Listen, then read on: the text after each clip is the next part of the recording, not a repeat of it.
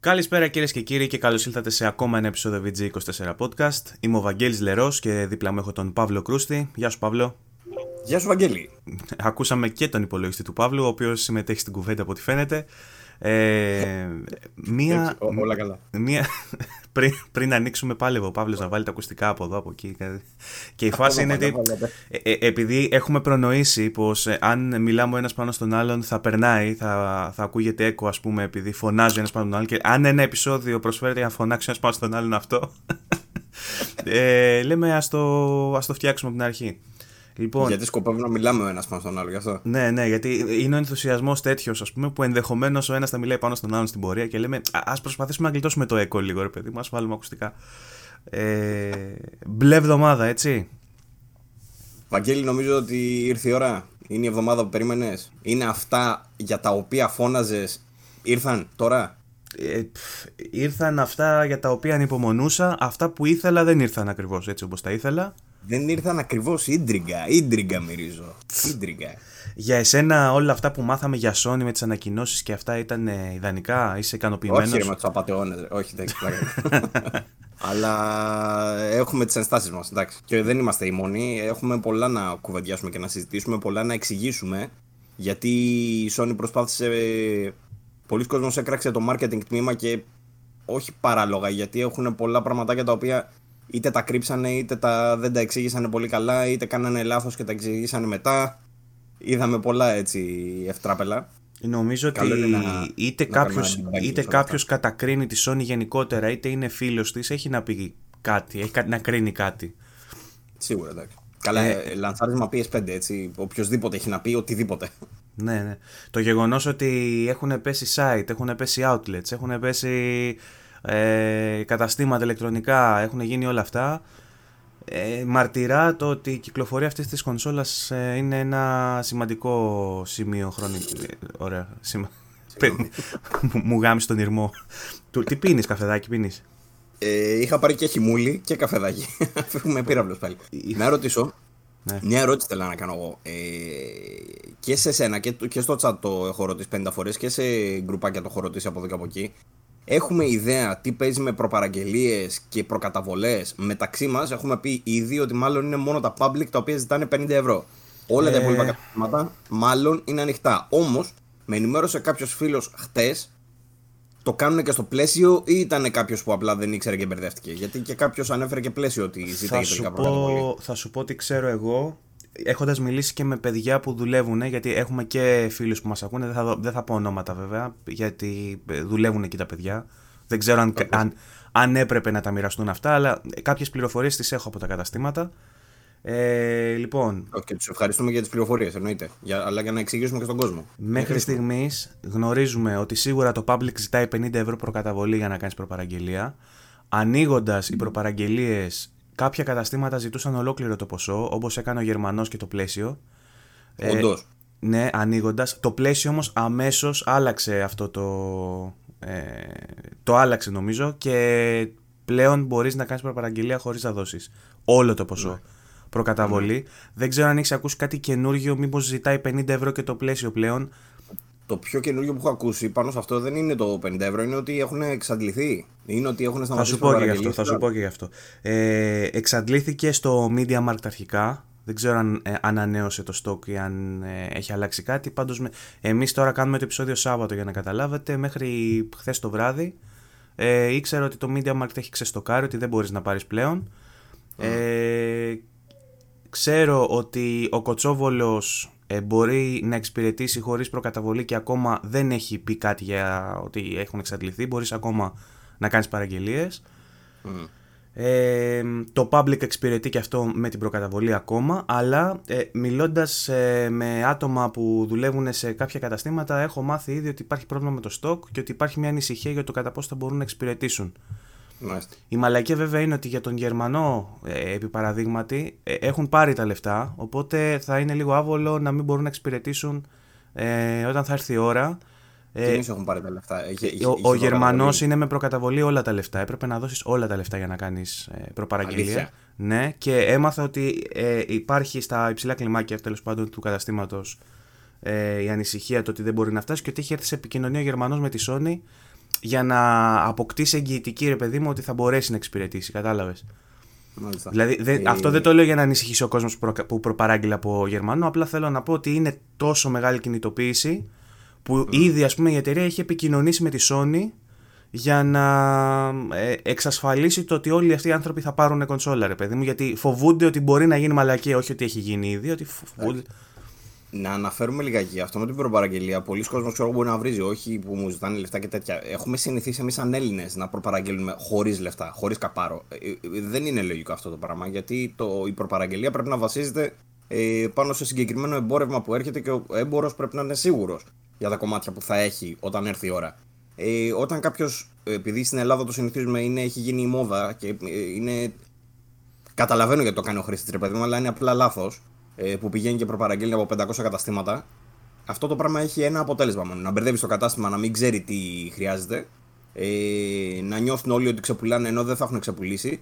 Και αυτό το αποτέλεσμα θα είναι με το που σκάσει το λανσάρισμα, θα βρίσκεις κονσόλες τελικά στα καταστήματα. Ενώ πιο πριν μπορεί να σου λέει ότι είχαν εξαντληθεί. Μου είπαν εντωμεταξύ οι ίδιοι που μου είπαν αυτά τα πράγματα από public Γερμανούς, πλαίσια κτλ. Μου είπαν οι ίδιοι ότι υπάρχει και το ενδεχόμενο να μην είναι διαθέσιμα στο πρώτο wave, δηλαδή στις 19 του μηνός που ανακοινώθηκε. Βέβαια δεν έχουμε πει ακόμα ότι ανακοινώθηκε στι 19 του μηνός. Έπρεπε, δηλαδή, ε, ε, έπρεπε να ξεκινήσουμε λέγοντας το τι έγινε, έγινε στο event, αλλά επειδή υποθέτω ότι το μεγαλύτερο μέρος του κόσμου που μας ακούει το ξέρει αυτό, απλά θα τα ξανακούσει με σχόλιο, αυτό δεν νομίζω ότι κάποιος δεν ξέρει. Ε, ξεκινάμε από εκεί γιατί είναι και το φλέγον θέμα πούμε, που μας απασχολεί και εμάς. Και σαν χρήστες που λοιπόν. παραγγείλαμε κονσόλα, ρε παιδί μου. Για να, το κλείσω αυτό, για να το κλείσω αυτό, ε, μου είπαν ότι υπάρχει ενδεχόμενο να μην πάρουν όλοι στις 19 και η Sony να, κάνει, να στείλει και άλλα waves ενδιάμεσα, δηλαδή από τις 19 του Νοέμβρη μέχρι τα μέσα του Δεκέμβρη να έρθουν άλλα δύο κύματα με κονσόλες. Οπότε να εξυπηρετηθεί ο κόσμος σταδιακά, να μην πάρουν στις 19, αλλά να πάρουν στις 30 ή να πάρουν στις 5 του Δεκέμβρη, για παράδειγμα. Με μια μικρή καθυστέρηση. Εντάξει, δεν είναι παράλογο αυτό. Ε, Επίσης, όλα αυτά που ανέφερα εγώ πριν δεν είναι ότι είναι στάνταρ. Έτσι. Είναι εικασίε, είναι πράγματα τα οποία απλά τα έχουμε δει στο παρελθόν και εικάζουμε ότι θα ξαναγίνουν τώρα. Ε, κάποια πράγματα που έχουμε μάθει επίσης δεν ξέρουμε κατά πόσο θα είναι στάνταρ. Προφανώς αλλάζουν κιόλας αυτά. Δηλαδή η παραγγελία που θα κάνει τώρα το κάθε κατάστημα ξέρω εγώ απ' έξω ε, δεν είναι. Μπορεί να έρθουν καινούργιες, μπορεί να υπάρχει άλλη επιβεβαίωση, μπορεί να ε, κυλάει τέλος πάντων αυτό το πράγμα. Ε, θα τα δούμε στην πορεία. Πριν, θα τα ξανασυζητήσουμε δηλαδή. Μέσα στο επεισόδιο εννοώ. Έχουμε να πούμε και για το Xbox. Ε, πριν το κάνουμε όμως αυτό, ε, ας πούμε τι έγινε όντως. Είχαμε παρουσίαση PlayStation. Λοιπόν, καταρχάς, πριν την παρουσίαση PlayStation, να πούμε πως ε, ένα νέο που ξεκίνησε η εβδομάδα, για να μην το ξεχάσουμε. Είχαμε το report του Bloomberg. Ναι. Πριν, πριν γίνει η παρουσίαση του PlayStation, το, το οποίο Bloomberg έκανε λόγο για προβλήματα στην παραγωγή του PlayStation 5, ότι υπάρχει αυτό το production yield, το περιβόητο, για το οποίο προσπαθούσαμε όλα να καταλάβουμε τι στο διάλογο σημαίνει. Τέλος πάντων, προσπαθήσαμε να δώσουμε μια απόδοση, τέλος πάντων, γιατί είναι και λίγο ε, της γραμμής παραγωγής αυτή η γλώσσα. Ε, και ουσιαστικά το report έλεγε ότι υπάρχει μία μείωση της τάξης του 50% στο ρυθμό παραγωγής και συγκεκριμένα έκανε και λόγο ότι αυτή η καθυστέρηση ε, δημιουργείται στο κομμάτι του system on a chip, του SOC δηλαδή, της πλακέτας και ότι από εκεί πέρα βγαίνουν έτοιμες οι πλακέτες για να μπουν στο PlayStation κατά 50%. Δηλαδή το 50% μάλλον ε, των κομματιών που μπαίνουν τα υλικά για να βγει ολοκληρωμένο δεν βγαίνει ολοκληρωμένο, δεν, δεν είναι έτοιμο προς χρήση. Αυτό... αυτό, να εξηγήσουμε λίγα. Αυτό που είπε ο Βαγγέλης τώρα με το yield είναι αυτό ακριβώς το πράγμα. Κάθε ε, κατασκευαστή στα εργοστάσια κτλ. Υπάρχει μια διαδικασία τέλος πάντων που πετάνε τα, τα υλικά και περιμένουν να βγει και κάνουν τα τεστ για να δουν ότι είναι OK. Κάποια από αυτά δεν θα είναι OK. Κάποια από αυτά θα είναι ελαττωματικά. Κάποια από αυτά θα βγουν ε, λίγο με διαφορετικές προδιαγραφές από αυτές που πρέπει. Αυτό το πράγμα είναι το yield από ό,τι κατάλαβα, σωστά; Μπράβο, το ποσοστό δηλαδή του, της παραγωγής του που, που είναι... αποδεκτό όριο σε αυτό. Μπράβο. Ε, εδώ ήμασταν λίγο πιο πίσω. Ε, υπάρχουν, υπάρχουν ρε παιδί μου για συγκεκριμένο hardware, για, συγκεκριμένα, για συγκεκριμένες συσκευές στη γραμμή παραγωγής ε, είναι ok το yield να είναι και στο 30%. Βέβαια, πολλοί βιάστηκαν να πάρουν αυτή την είδηση και να το μεταφράσουν ως ότι έχει προβλήματα το τσιπάκι του PlayStation 5 και ότι υπερθερμαίνεται και λόγω των ε, variable frequencies έχει προβλήματα. Όχι, καμία σχέση. Ε, και δεν... το λέγανε, το διάβασα εντωμεταξύ σε Xbox ε, group. Προφανώς. Ναι. Red Ring of Death, έτσι, μην ξεχνιόμαστε. Ναι, όντως. Δηλαδή, Ηρωνία. Ε, το θέμα ποιο είναι ότι όταν λέμε ότι κάτι δεν είναι έτοιμο να μπει στην κονσόλα να συνορμολογηθεί, δεν σημαίνει απαραίτητα ότι έχει να κάνει με το ίδιο το CPU ή το GPU ή το APU, όλο αυτό μαζί, όλο το ολοκληρωμένο. Μπορεί για παράδειγμα η πλακέτα να βγει και στραβή, στραβοκομμένη. Ή η πλακέτα να βγει, να βγει και με ένα κάψιμο. Ή η πλακέτα να μην έχει κάποιο ολοκληρωμένο, να μην έχει γίνει σωστή κόλληση. Αυτό μπορεί να έχει να κάνει με την ε, γραμμή παραγωγής, ότι κάτι δεν δούλεψε σωστά ή κάτι δεν έχουν ρυθμίσει σωστά ή ακόμα ότι βρίσκονται στην αρχή της παραγωγικής διαδικασίας χρονικά και ακόμα δεν έχουν βρει το ρου, δεν έχουν βρει, τη ροή, δεν έχουν βρει ροή να πηγαίνει στρωτά. Γιατί το report δεν, δεν αναφέρει ούτε πότε έγινε αυτή η παρατήρηση με, το 50, με την 50% μείωση στο yield, ούτε για πόσο. Γιατί για παράδειγμα μπορεί να έχει πολύ μειωμένα αποτελέσματα η παραγωγή στην αρχή της παραγωγής και για λίγο χρονικό διάστημα και μετά να έφτιαξε. Και προφανώς το chart το συνολικό να, να δείχνει μια καμπύλη που περιμένανε να βγουν κάποια units, να βγουν ξέρω εγώ για παράδειγμα 11 εκατομμύρια units και τελικά να βγουν 6 εκατομμύρια units και λένε ότι έχουμε σχεδόν 50% μείωση. Λοιπόν, η Sony βέβαια απάντησε σε αυτά τα reports και λέει ότι εμείς δεν είπαμε ποτέ actually ότι θα βγάλουμε 11 εκατομμύρια units. Όσα λέγαμε ότι θα βγάλουμε τόσα θα βγάλουμε και μάλιστα υπάρχει και μια μικρή αύξηση. Τα προηγούμενα reports όμως που μιλούσαν για, μειω... για μειωμένη παραγωγή ήταν πάλι από τον Bloomberg. Mm. Λοιπόν... Ναι, τώρα δεν ξέρουμε τι ξέρει το Bloomberg. Μπορεί το Bloomberg να μιλάει με συγκεκριμένη γραμμή παραγωγής, μπορεί να είναι φήμες, μπορεί να είναι οτιδήποτε και να τα παίρνει ως ε, δεδομένα. Κάποιος καχύποπτο κάποιος καχύποπτος θα έλεγε ότι το Bloomberg που γράφει ο Σράιερ εκεί πέρα mm. είναι το ίδιο site και ο ίδιος άνθρωπος που ε, κατέκρινε την Naughty Dog για τις συνθήκες εργασίας και όλα αυτά. Δηλαδή, έχει, λες, ε, το έχει πάρει δεν ξέρω αν υπάρχει κάποιο beef προσωπικό και, και θέλει. να. μανιάτικο με κάτι.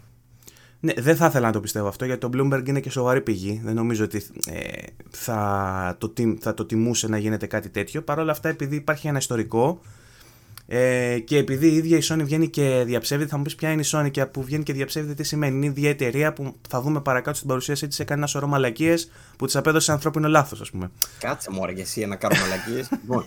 λοιπόν, ε, να πούμε λιγάκι, εγώ ήθελα να σχολιάσουμε λιγάκι. Βασικά πες, έχει να κάνει με τις ημερομηνίες αυτό που θέλω να πω, οπότε θα το σχολιάσω μετά. Πες. Τι θες να πω, δεν κατάλαβα. Όχι, όχι, συνέχισε, συνέχισε και θα το πάρω από πιο μετά. Είπα απλά ότι η Sony βγήκε και δια, διέψευσε το report ε, του Bloomberg ε, και λέει τέλος πάντων ότι δεν έχει αλλάξει το production number για τα PlayStation 5 ε, από την αρχή της μαζική, από τότε που άρχισε να γίνεται μαζική παραγωγή ε, αυτά. Δεν ξέρω τώρα τι να σου πω. Υπάρχουν, έχουν βγει κάποια νούμερα τα οποία λένε για το επακριβές ε, νούμερο τέλος πάντων το πόσες κονσόλες θα βγουν. Είχε βγει και ένα άρθρο που έλεγε ότι θα, θα είναι τελικά παραπάνω τα συνολικά PlayStation 5 που θα βγουν από αυτά που περιμέναν αρχικά και σίγουρα θα είναι παραπάνω από τα PlayStation 4 που είχαν βγει. Δηλαδή οι κονσόλες που θα δούμε PlayStation 5 θα είναι πολύ περισσότερες από εκείνες που είδαμε με το launch του PlayStation 4. Βέβαια από τότε έχει αλλάξει και το fanbase του PlayStation περισσότερος κόσμος παίζει, περισσότερος κόσμος αγοράζει. Αυτό είναι ένα νούμερο που ανεβαίνει συνεχόμενο, όχι λόγω του PlayStation 4, αλλά λόγω του ότι σταδιακά το gaming γίνεται πιο διαδεδομένο ως χόμπι και ως ε, σχολεία και περισσότερος κόσμος Αυτά. Τώρα, ε, μετά από όλο αυτό το πανηγύρι, διαψεύσεις μαλακίες κτλ. Βγήκε η Sony και είπε ότι εμείς την ε, Τετάρτη, την, την Τετάρτη που μας πέρασε, κάνουμε showcase.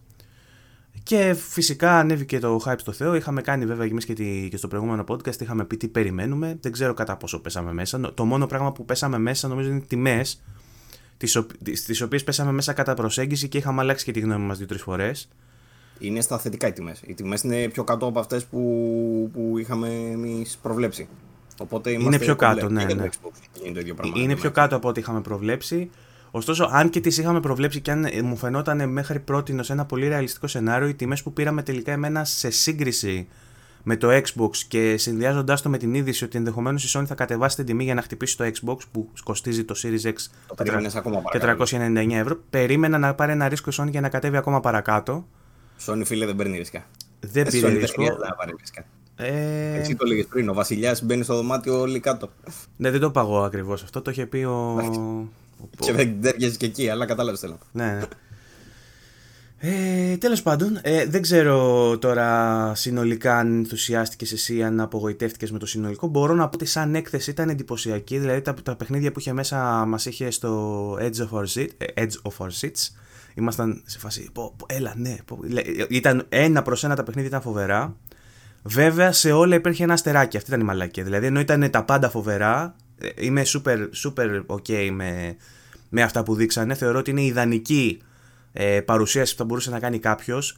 ενδεχομένως θα ήθελα και λίγο από το μενού, λίγο από το interface, λίγο από τις δυνατότητες της κονσόλας, λίγο παραπάνω για την ίδια την κονσόλα. Τα παιχνίδια, το line-up που παρουσιάσαν ήταν το τέλειο, ό,τι καλύτερο θα μπορούσε να κάνει, αρκεί να μην υπήρχαν αυτά τα αστεράκια που θα πούμε παρακάτω. Ε, εγώ να σου πω, επειδή έχω φάει τρελή σφαλιάρα με τις προηγούμενες παρουσιάσεις και κάθε φορά απογοητεύομαι, αποφάσισα αυτή τη φορά. Λέω, τι θα βγουν να πούνε, θα βγουν να πούνε ξέρω, την τιμή και την ημερομηνία. Εντάξει, θα περιμένω μόνο αυτό. Θα δείξουν και παιχνίδια. Άντε, λέω να μας ξαναδείξουν ξέρω, εγώ, αυτά που έχουν δείξει. Να δείξουν Spider-Man, ας πούμε, και άλλα 3-4. Ε, και σκάει ρε φίλε το show και ξεκινάει με Final Fantasy 16. Που, το οποίο. Θέλω, θέλω, να, θέλω να παραδεχτείς ότι και το Final Fantasy και το God of War στο τέλος και τα δύο στα πρόβλεψα νωρίτερα. Το God of War το έγραψα στο live stream που κάναμε στην ομάδα και το Final Fantasy στο είχα πει στο chat. και μου λέει, και έλεγε ο Παύλος, Όχι, ρε Μαλάκα, τόσε τόσες, τόσες σφαλιάρε έχουμε φάει, τόσα event έχουμε δει και δεν είδαμε τίποτα. δεν το πίστευε. δηλαδή, ε, και σκέψου, η πορεία μου ήταν η εξής. Αρχίζω, βλέπω Final Fantasy, μετά καπάκια τι έπεσε; Μετά είχε το Hogwarts στο οποίο εγώ έσκισα τα ρούχα μου. Εντάξει. Μετά και εκεί λες, οκ, οκ. Δεν είναι αποκλειστικό γίνει... βέβαια. Δεν ήταν αποκλειστικό. Βέβαια, μου πεις ποιο είναι αποκλειστικό, αλλά τέλος πάντων στο αυτό. Θα περάσουμε για την ώρα. Θα τώρα, λέμε, ούτως ή άλλως. Ε, βλέπεις το Hogwarts, βλέπεις και τα υπόλοιπα, βλέπεις μετά Dark Souls, ξέρω και αυτά. Λέω μαλάκα τα στάνταρ ανέβηκαν τόσο ψηλά που πραγματικά νομίζω ότι περιμένω στο τέλος να μου δείξει Silent Hill. Λέω λες να δείξει Silent Hill, γιατί είχαν βγει πολλά από αυτά που λέγανε πιο πριν. Και για Final Fantasy 16 είχαν ακουστεί φήμες για αποκλειστικό για Call of Duty είχαν ακουστεί φήμε αποκλειστικό τέλος πάντων. Ε, και λες, λες να σκάσει τίποτα τέτοιο. Και δεν έσκασε αυτό. Έσκασε το God of War όμως. Η αλήθεια είναι όμως ότι ε, εγώ ρε παιδί μου με το πρώτο τον God of War στην, πρώτη τέτοια ούρλιαζα στο προηγούμενο που, όταν είχε πρώτο παρουσιαστεί ο κράτος που είχαμε να το δούμε και χρόνια βέβαια τότε. Εντάξει, τώρα το περιμέναμε λίγο πιο στάνταρ το sequel. Το θέμα ποιο είναι όμως, ότι επειδή ακριβώς θέλουν να πάρουν το χρόνο τους, ήλπιζα να μην το δείξουν τον God of War. Και το δείξανε. Βασικά δεν το δείξανε. Δείξανε ένα λογότυπο. Απλά, Παύλο, μην αγχώνεσαι. Δεν ναι, είναι... έχεις δίκιο. Έχεις δίκιο. Πρώτον, δεν μου άρεσε το teaser όμως. Αυτό δηλαδή ήταν φάση Metroid 4, ξέρω εγώ. Ήταν τίποτα κενό, ρε παιδί μου. Ε, και απλά 2021. Οπότε με ενοχλούν δύο πράγματα. Και το ότι δεν δείξαν τίποτα. Και το ότι θα βγει το 2021. Ε, Ποιες πιθανότητες όντως θα βγει το 2021. Υπάρχουν πιθανότητες να βγει το 2021 αν ε, υποθέσουμε ότι έχει ξεκινήσει παραγωγή του καπάκια μετά το τέλος του προηγούμενου God of War. Τρία χρόνια μόνο. Έχουμε να δούμε AAA τόσο μεγάλο να είναι μόνο στα τρία χρόνια. Δεν θυμάμαι από πότε. Ναι, αλλά μπορεί σαν project να έχει ξεκινήσει σαν ιδέα μαζί με το πρώτο και απλά να χώρισε στα δύο. Πιθανό. Πιθανό. Έχεις δίκιο σε αυτό. Αλλά και πάλι ρε φίλε, δεν ξέρω. Πάει για next gen, ξέρω εγώ. Έχουμε εκεί. Και βέβαια μπλέκεται το άλλο το θέμα που συζητάμε. Το που μας, Το αστεράκι που λες κι εσύ. Τι γίνεται, η Sony δεν έλεγε εμείς πιστεύουμε στις γενιές, στο διαχωρισμό, άλλο το PS4, άλλο το PS5. Τι γίνεται μα. Τι θα σχολιάσω τώρα. Ναι, θα ήθελα το σχόλιο σου. Ε, εγώ εγώ είμαι, στο, είμαι μαζί με τον Spencer σε αυτό. Δηλαδή, δηλαδή, ε, εγώ συμφωνώ με τον Spencer ότι ε, πρέπει ρε παιδί μου να φέρουμε πιο κοντά τις γενιές και αυτά. Δεν, δεν θεωρώ ότι πρέπει να την αφήσουμε πίσω τη γενιά μας και ότι η προηγούμενη γενιά μας κρατάει τόσο δέσμιο. Μπορείς, ε, το είχαμε πει και σε προηγούμενο επεισόδιο, ότι μπορείς να φτιάχνεις για την επόμενη γενιά και να ψαλιδίζει για την προηγούμενη και να κρατάς και τους πίσω μαζί. Δηλαδή, είναι πολύ λογικό για το στούντιο που θα φτιάξει ένα παιχνίδι να πάρει μαζί του ένα console base πόσο, πόσο εκατομμύρια έχει το PlayStation 4, πόσο εκατομμύρια παίχτες. Πάρα πολλοί. Όλοι αυτοί είναι πωλήσεις. Δεν θα πάρουν όλοι αυτοί PlayStation 5. Γιατί να μην τους δώσει και αυτόν το παιχνίδι. Πολλοί ανησυχούν mm. βέβαια ότι μπορεί έχοντας στο μυαλό κάποιος την ανάπτυξη ενός παιχνιδιού ότι θα πρέπει να παίζει και στην προηγούμενη γενιά θα κρατηθεί πίσω. Ναι, εν μέρη μπορεί να είναι αλήθεια αυτό, ειδικά, ειδικότερα στο level design και στο game design. Ότι δηλαδή δεν θα μπορείς να φτιάξεις ένα πολύ ανοιχτό κόσμο, έναν πολύ σύνθετο κόσμο, θα πρέπει να είναι λίγο πιο απλός. Ενώ στα επιμέρους στοιχεία τα τεχνικά, όπως τα textures και αυτά, θα μπορούσες να κάνεις εκπτώσεις στην προηγούμενη γενιά και να δεις κάτι τελείως διαφορετικό ποιοτικά. Αλλά το design του παιχνιδιού δεν μπορεί να είναι πολύ διαφορετικό. Δεν μπορεί δηλαδή στο Horizon το επόμενο να είναι διπλάσιος ο κόσμος του PlayStation 5 και στο άλλο να είναι ο μισός. Δεν γίνεται. Θα πρέπει να είναι ίδιος ο κόσμος. Οπότε, αν έχουμε συνηθίσει στην προηγούμενη γενιά ότι ο κόσμος είναι τόσο μεγάλος, τόσο μεγάλος θα είναι και στην επόμενη. Η διαφορά θα είναι δηλαδή στην ποιότητα των φυτών, στην ποιότητα του geometry, όλα αυτά. Να πούμε ότι ανακοινώθηκαν ε, τρία παιχνίδια που δεν ξέραμε ότι θα έρθουν στο PS4. Το ένα από αυτά είναι αυτό που ανέφερες, είναι το Horizon Forbidden West, το δεύτερο Horizon. Για το, το ξέραμε από την προηγούμενη παρουσίαση αυτό. Το Horizon ότι θα βγει PS4 δεν το ξέραμε. Τώρα το μάθαμε. Ότι θα βγει το παιχνίδι, ναι. Ότι θα βγει στο 4 το μάθαμε τώρα. Mm, αυτό. Και μάλιστα ε... μετά την παρουσίαση. Όχι, δεν ήταν μέρος της παρουσίασης αυτό. Το Horizon δεν το έδειξε καθόλου στην παρουσίαση. Α, μπράβο. Εκεί θέλει να καταλήξουμε Έκανε μια παρουσίαση η Sony τέλος πάντων που αρχίσαμε και βλέπαμε διάφορα. Μετά αστεράκι από κάτω. Καινούριο βίντεο. Wow, γαμώ εκείνο το άλλο. Μετά αστεράκι από κάτω και κάτι περίεργο που δεν πολύ καταλάβαινες τι έλεγε. Μετά πάει σε επόμενο, λες: Οκ, έχω καταλάβει σωστά. Βγαίνει μετά το άρθρο στο blog, σου λέει άλλα. Λες τι γίνεται, ρε πούστη μου. Και μόνοι τους παραδέχτηκαν μετά ότι η παιδιά κάναμε λέει, ήταν λέει, ανθρώπινο λάθος. Ωραία, να πούμε, να πούμε συγκεκριμένα σε ποια παιχνίδια έγινε αυτό το πράγμα. Μπράβο, αυτό να το αναφέρουμε κιόλας συγκεκριμένα. Μιλάω για το Final Fantasy 16 για αρχή. Το οποίο σκάει και σου λέει ότι ναι, στην αρχή σου λέει το κλασικό το μήνυμα ότι αυτό που θα δείτε δεν τρέχει σε PlayStation 5, τρέχει σε emulator. Μαλάκα, αυτό με ξενέρωσε πιο πολύ απ' όλα. Ε, εντάξει, πας στο διάλογο, αυτό το έχουμε ξαναδεί. Ανοίγει, και περίμενε, λέτε, περίμενε. Ανοίγει μια παρουσίαση και το πρώτο. Με το Xbox Series X μόνο έτσι έχουμε βγει. Περίμενε, περίμενε. Ανοίγει μια παρουσίαση και το πρώτο πράγμα που βλέπεις είναι ότι αυτό το παιχνίδι έτρεχε σε PC emulated for the PS5 experience. Ότι και καλά, ε, ε, emulates the PS5 experience. Αυτό μην το γράφεις. Ή βάλτο στο Κατάλαβα, τέλος. όχι, ρε. Ή Μπορούμε βάλτο, να το ή βάλτο στο τέλος, βάλτο στο τέλος με ψηλά γράμματα ότι ξέρω εγώ αυτό δεν, είναι, δεν τρέχει σε κονσόλα. Μην, μην λες ότι τρέχει σε PC ας πούμε στην ίδια ανακοίνωση που σου λέει ότι αυτό είναι αποκλειστικό ας πούμε και δεν θα, δεν θα βγει αλλού. Ε, το θέμα είναι ότι δεν είναι αυτό που μας μπέρδεψε όμως. Αυτό, αυτό είναι, καταλαβαίνω την ξενέρα, αλλά το κάνουν κυρίως για να είναι καλυμμένοι αυτοί, επειδή ούτως ή άλλως είχαν αυτό το build, ξέρω εγώ, στημένο για PC, το παιχνίδι αργεί ούτως ή άλλως να σκάσει σε PS5. Όπως Μισό θα- λεπτό, δε- μισό λεπτό, μισό λεπτό. Δεν λέω, δεν λέω ότι δεν θα έπρεπε να το συμπεριλάβει καθόλου σαν πληροφορία. Είπαμε ότι αυτό είναι υποχρεωμένο να το κάνουν. Μιλάω τώρα σαν PR, σαν μα- μαρκετίστικη επιλογή, το να μπει αμέσως μετά την έναρξη που σου δείχνει ένα reel με όλα τα καλά στη σημεία του προηγούμενου showcase, το πρώτο Ναι. πράγμα που βλέπεις είναι μία μαύρη οθόνη με ένα μήνυμα. Και αυτό το μήνυμα λέει ότι αυτό που θα δεις δεν τρέχει στην κονσόλα. Δεν ξενερώνει με αυτό. Δείξε το τρέιλερ, που έτσι κι αλλιώς, άμα το δεις το τρέιλερ, καταλαβαίνεις κάποια πράγματα. Συνήθως γιατί το Final Fantasy τώρα θα πούμε είναι άλλη περίπτωση. Και στο τέλος, που λες, που λες, ξέρω εγώ, ότι θα βγει του χρόνου κτλ., βάλε από κάτω με μικρά γραμματάκια αυτό δεν έτρεχε σε PlayStation 5. Ξέρω εγώ, είναι early build, είναι work in progress, ξέρω εγώ, και δεν έτρεχε σε PlayStation 5. Ξενέρωσε πολύ ότι το έδειξε στην αρχή, ξέρω Με εγώ. ξενέρωσε στην αρχή γιατί ε, στο υπόλοιπο του βίντεο δεν σκεφτόμουν να τη βλέπω, σκεφτόμουν τι κάνανε ρε μαλάκα. Δηλαδή αντί να κοιτάω την οθόνη και να λέω. να- Τι, τι είπαν τώρα ρε μαλάκα, τι ήταν αυτό, ξέρω, τέτοια φάση. Λοιπόν, το, το παιχνίδι όντως έτρεχε σε PC αυτό που μας δείξανε και καλά emulated με τα στοιχεία του PS5 κάπως. Με τη δύναμη, ας πούμε, ότι κάπως έτσι μάλλον φάνηκε στο PS5. Ε, αυτό που μας ξένησε περισσότερο όμως είναι το μήνυμα που είχε στο τέλος.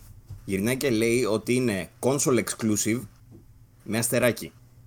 Και από κάτω έλεγε ότι κάποια στιγμή αργότερα θα έρθει και σε άλλες πλατφόρμες. Αυτό έλεγε; Νομίζω έλεγε, δεν έλεγε All on PC και κάποια στιγμή Όχι. αργό- δεν έλεγε PC. Όχι, το PC δεν έλεγε. Το θέμα είναι ότι επειδή ακριβώς δεν έλεγε όλου on PC και έλεγε ότι απλά αργότερα θα έρθει και σε άλλες πλατφόρμες, ε, αυτό μπέρδεψε απίστευτα πάρα πολύ τον κόσμο. Συν του γεγονότος φυσικά ότι στην αρχή το είδαμε να τρέχει σε PC κάτι το οποίο. Εντάξει, ρε παιδί μου, για κάποιον ο οποίος δεν ξέρει ότι τα παιχνίδια τα φτιάχνουν τον κώδικα κτλ. κάπως και μετά το μεταφέρουν στην πλατφόρμα. Ε, δεν είναι δηλαδή ότι φτιάχνουν κώδικα μέσα για, το, για PS5. Δεν δεν γίνεται σε όλα τα παιχνίδια τέλος πάντων έτσι. Ε, όλο αυτό τέλος πάντων μπέρδεψε τον κόσμο και βγαίνουν και εξηγούν ότι η μόνη ανακοίνωση λέει, που έχουμε να κάνουμε τώρα είναι ότι το παιχνίδι θα βγει λέει, σε PS5. Και μένεις έτσι. Και λες, ναι, αλλά μας γράψατε από κάτω ότι είναι console Ε. exclusive και ότι αργότερα θα έρθει. Δηλαδή, να συντονιστούμε λιγάκι στο τι σημαίνει console exclusive. Αυτό το Είναι έκανε, time. το έκανε η Square Enix. Μπρε. Το έκανε η Square Enix αυτό. Το έκανε η Square Enix αυτό. Square Enix, η Square Enix.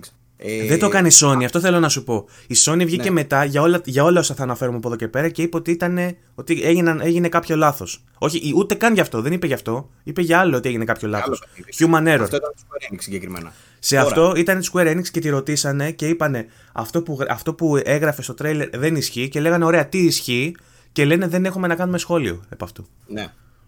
Τέλος πάντων, από ό,τι καταλαβαίνουμε εμείς, το παιχνίδι μάλλον θα βγει αργότερα σε PC. Πιθανώς να το δούμε και σε άλλες. να είναι timed console exclusive δηλαδή. Κάποιοι λένε δηλαδή ότι θα το δούμε και σε Xbox αργότερα. Αλλά αυτό δεν έχει διευκρινιστεί. Δηλαδή, ακόμα δεν ξέρουμε αν θα βγει σε Xbox. Κατά πάσα πιθανότητα όμως θα βγει σε PC αργότερα.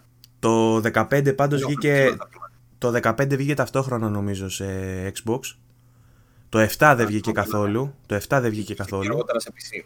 Μπράβο. Το, Είχε- και αργότερα σε PC. το 7 δεν βγήκε καθόλου, αλλά το 7 θεωρείται και remake και δεν ξέρω κατά πόσο ήταν και συμφωνία με τη Sony. Δεν ξέρω δηλαδή αν υπάρχει τέτοιο, τέτοια συμφωνία. Ε, Ε, πιστεύω κανένα χρόνο θα είναι. Ε, αυτά, αυτά ρε παιδί μου που παίρνουν και καλά παλιά, σαν, τι να σου πω, σαν το Crash Bandicoot ξέρω εγώ, που, που κάνουν με την Activision. Ναι. Συνήθως το κάνουν για κάποιο διάστημα Το κάνουν time Μπράβο. exclusive, απλά δεν λένε τίποτα για τους άλλους, ότι θα βγει κι αλλού. Γι' Και αυτό, στο λένε λοιπόν, γι' αυτό λοιπόν δεν ξέρω μήπως ε, επειδή είναι canon το 16, δεν είναι κάποιο remake, μήπως και αυτό έχει πιο κοντινή κυκλοφορία και σε άλλες πλατφόρμες. Η ουσία βέβαια είναι ότι όταν κυκλοφορήσει για αρχή, είτε είναι κάποιοι μήνες είτε είναι κάποια, κάποια χρόνια, θα είναι αποκλειστικό για το PlayStation 5 και είναι δυνατό χαρτί αυτό και είναι και από το πουθενά, δεν το περίμενε κανείς, οπότε αν εξαιρέσεις, αν εξαιρέσεις αυτή την παπαριά που έγινε με, το, πλα- με τις πλατφόρμες, είναι σπουδαία ανακοίνωση για να ανοίξει show. Τώρα, σαν. Τρελή τε- έκδοση. Μιλάμε για τεράστιο, φρα- ένα από τα μεγαλύτερα franchise στη βιομηχανία αυτή τη στιγμή και βγάζει το, κο- το, το βασικό τη παιχνίδι, το οποίο είναι και ολοκένουργιο και με. Πώς να το πω, ρε παιδί μου, ολοκένουργια ιστορία κτλ. Και το βγάζει αποκλειστικά στο PlayStation είναι, είναι σοβαρό. Είναι σοβαρή αποκλειστικότητα. Το ίδιο Ε, το παιχνίδι, βέβαια, αν το είδες, νομίζω συμφωνήσαμε όλοι ότι τα assets που έδειχνε να χρησιμοποιεί ήταν πιο current gen, ήταν σαν να είναι τωρινής γενιάς περισσότερο. Ναι, σε, σε γραφικά δεν είναι. ενώ είναι όμορφο, δεν το λες άσχημος σε καμία περίπτωση. Ε, φαινόντουσαν κάποια στοιχεία ότι δεν, δεν φτάνει ας πούμε, το Final Fantasy το 7 το remake. Δεν είναι σε τέτοιο επίπεδο. Βέβαια, μέχρι να το δούμε μπορεί να. να ναι, γιατί εκπλαγούμε, έτσι. και το, και, Γιατί το, δε- αρκεί. και το 15 να θυμίσουμε ότι παρουσιάστηκε μαζί με τις πρώτες κονσόλες και βγήκε πολλά χρόνια αργότερα εντελώς αλλαγμένο, καμία σχέση. Οπότε υποθέσαμε μετά με τα Τσιόπουλο νομίζω το συζητάγαμε. Λέγαμε ότι λογικά μέσα σε αυτή τη γενιά ε, θα δούμε το Final Fantasy το 16 και λογικά τη συνέχιση του Final Fantasy 7 από Final Fantasy. Ε, αλλά δεν νομίζω να δούμε τίποτα άλλο να προλάβει η κακομοιρά η Square να Enix. θυμίσω Δηλαδή, βέβαια ότι έχει κάνει και στη, Α, τέλος.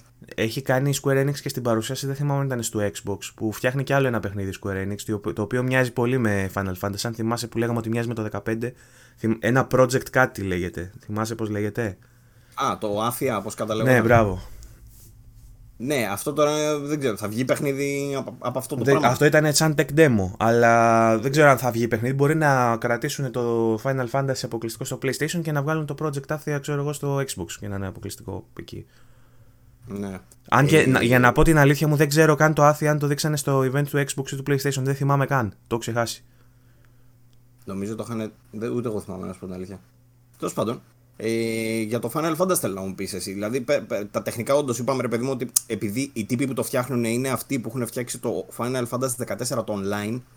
Ε, το οποίο λένε ότι έχει φοβερό ε, story. πλε- Όταν βγήκε το παιχνίδι είχε προβλήματα. Δηλαδή δεν είχε ούτε αποστολές ούτε τέτοια πράγματα σοβαρά, όπω ξέρω. Αλλά το βελτίωσαν πάρα πολύ, ειδικότερα όταν πήρε το, τη version 2 στην ουσία που ήταν το Realm Reborn, πώς λεγόταν. Ε, το παιχνίδι από τότε και έπειτα λένε ότι έχει φοβερή και ιστορία και ανέπτυξε πάρα πολύ το storytelling του και όλα αυτά τέλος πάντων, τα οποία ήταν κατά πολύ ανώτερα σε σχέση με αυτά που βλέπεις σε ένα κλασικό MMO. Ε, τώρα, οι ίδιοι σεναριογράφοι είναι αυτοί που αποφάσισαν πλέον να δουλέψουν σε single player παιχνίδι.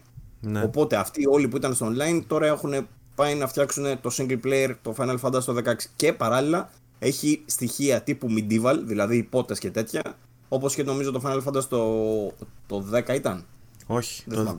το 10 ήταν ε, με τον. Ε, Πώς δεν λεγόταν αυτός; Το 9. Το 10 ήταν που ήταν με, τη- με, με το χαχαχαχα το τέτοιο ρε. Πώς λέγονταν αυτός; Τον Δεν το ξέχασα. θυμάμαι. Τον ξέχασα ήδη, γάμο το. Το 9 νομίζω ήταν τότε, έχεις δίκιο. Που είχε στοιχεία από medieval εποχές, από μεσαίωνα.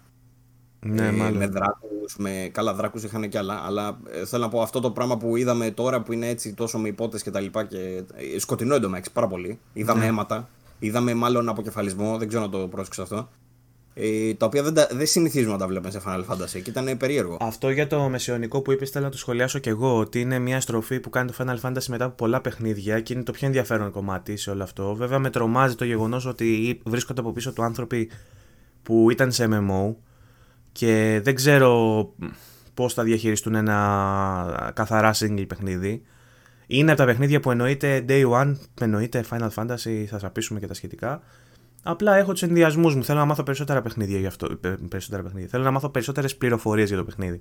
Πριν. Λένε ότι διδικοποιείται, ότι είναι σε φάση πλέον ρε παιδί μου ότι έχουν πάρει και αυτή η γραμμή από Witcher κλασικά και ότι πάνε, επειδή έχουν ακριβώς το Final Fantasy το 7 το remake από τη μία, που είναι πιο Japanese ε, based, ε, ότι πάνε να το κάνουν αυτό λίγο πιο δυτικοποιημένο. Γι' αυτό είδαμε και περισσότερο έτσι πιο action, ξέρω εγώ, και πιο. και αυτό με το μεσαίωνα που είναι έτσι υπότες και τα λοιπά δεν συνηθίζονται τόσο πολύ στα Ιαπωνέζικα.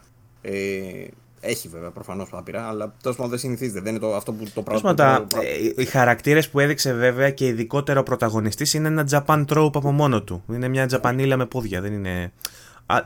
σε, σε κάθε περίπτωση είναι Final Fantasy, ρε παιδί μου. Τα, τα πρώτα στοιχεία που παίρνω για, για μένα δεν είναι τόσο ε, ενθαρρυντικά σε φάση πω από τι θα δούμε, αλλά είναι ένα παιχνίδι το οποίο θα το έπαιζα. Είναι ένα RPG το οποίο θα, θα γράψει. Πώς να το πούμε. Είναι, είναι Final Fantasy. Τεράστια, τεράστια εισαγωγή για τη Sony. Δηλαδή να σκάσει τώρα παρουσίαση με τέτοιο πράγμα. Το, πρώτο, το μόνο πράγμα που είχα στο μυαλό μου όταν έβλεπα το Final Fantasy 16 και αποκλειστικό και στο PlayStation 5 ε, την, είναι η ατάκα που έλεγε στο προηγούμενο επεισόδιο από τον τύπο που έλεγε στο Twitter ότι δεν είστε προετοιμασμένοι για αυτό που θα δείτε.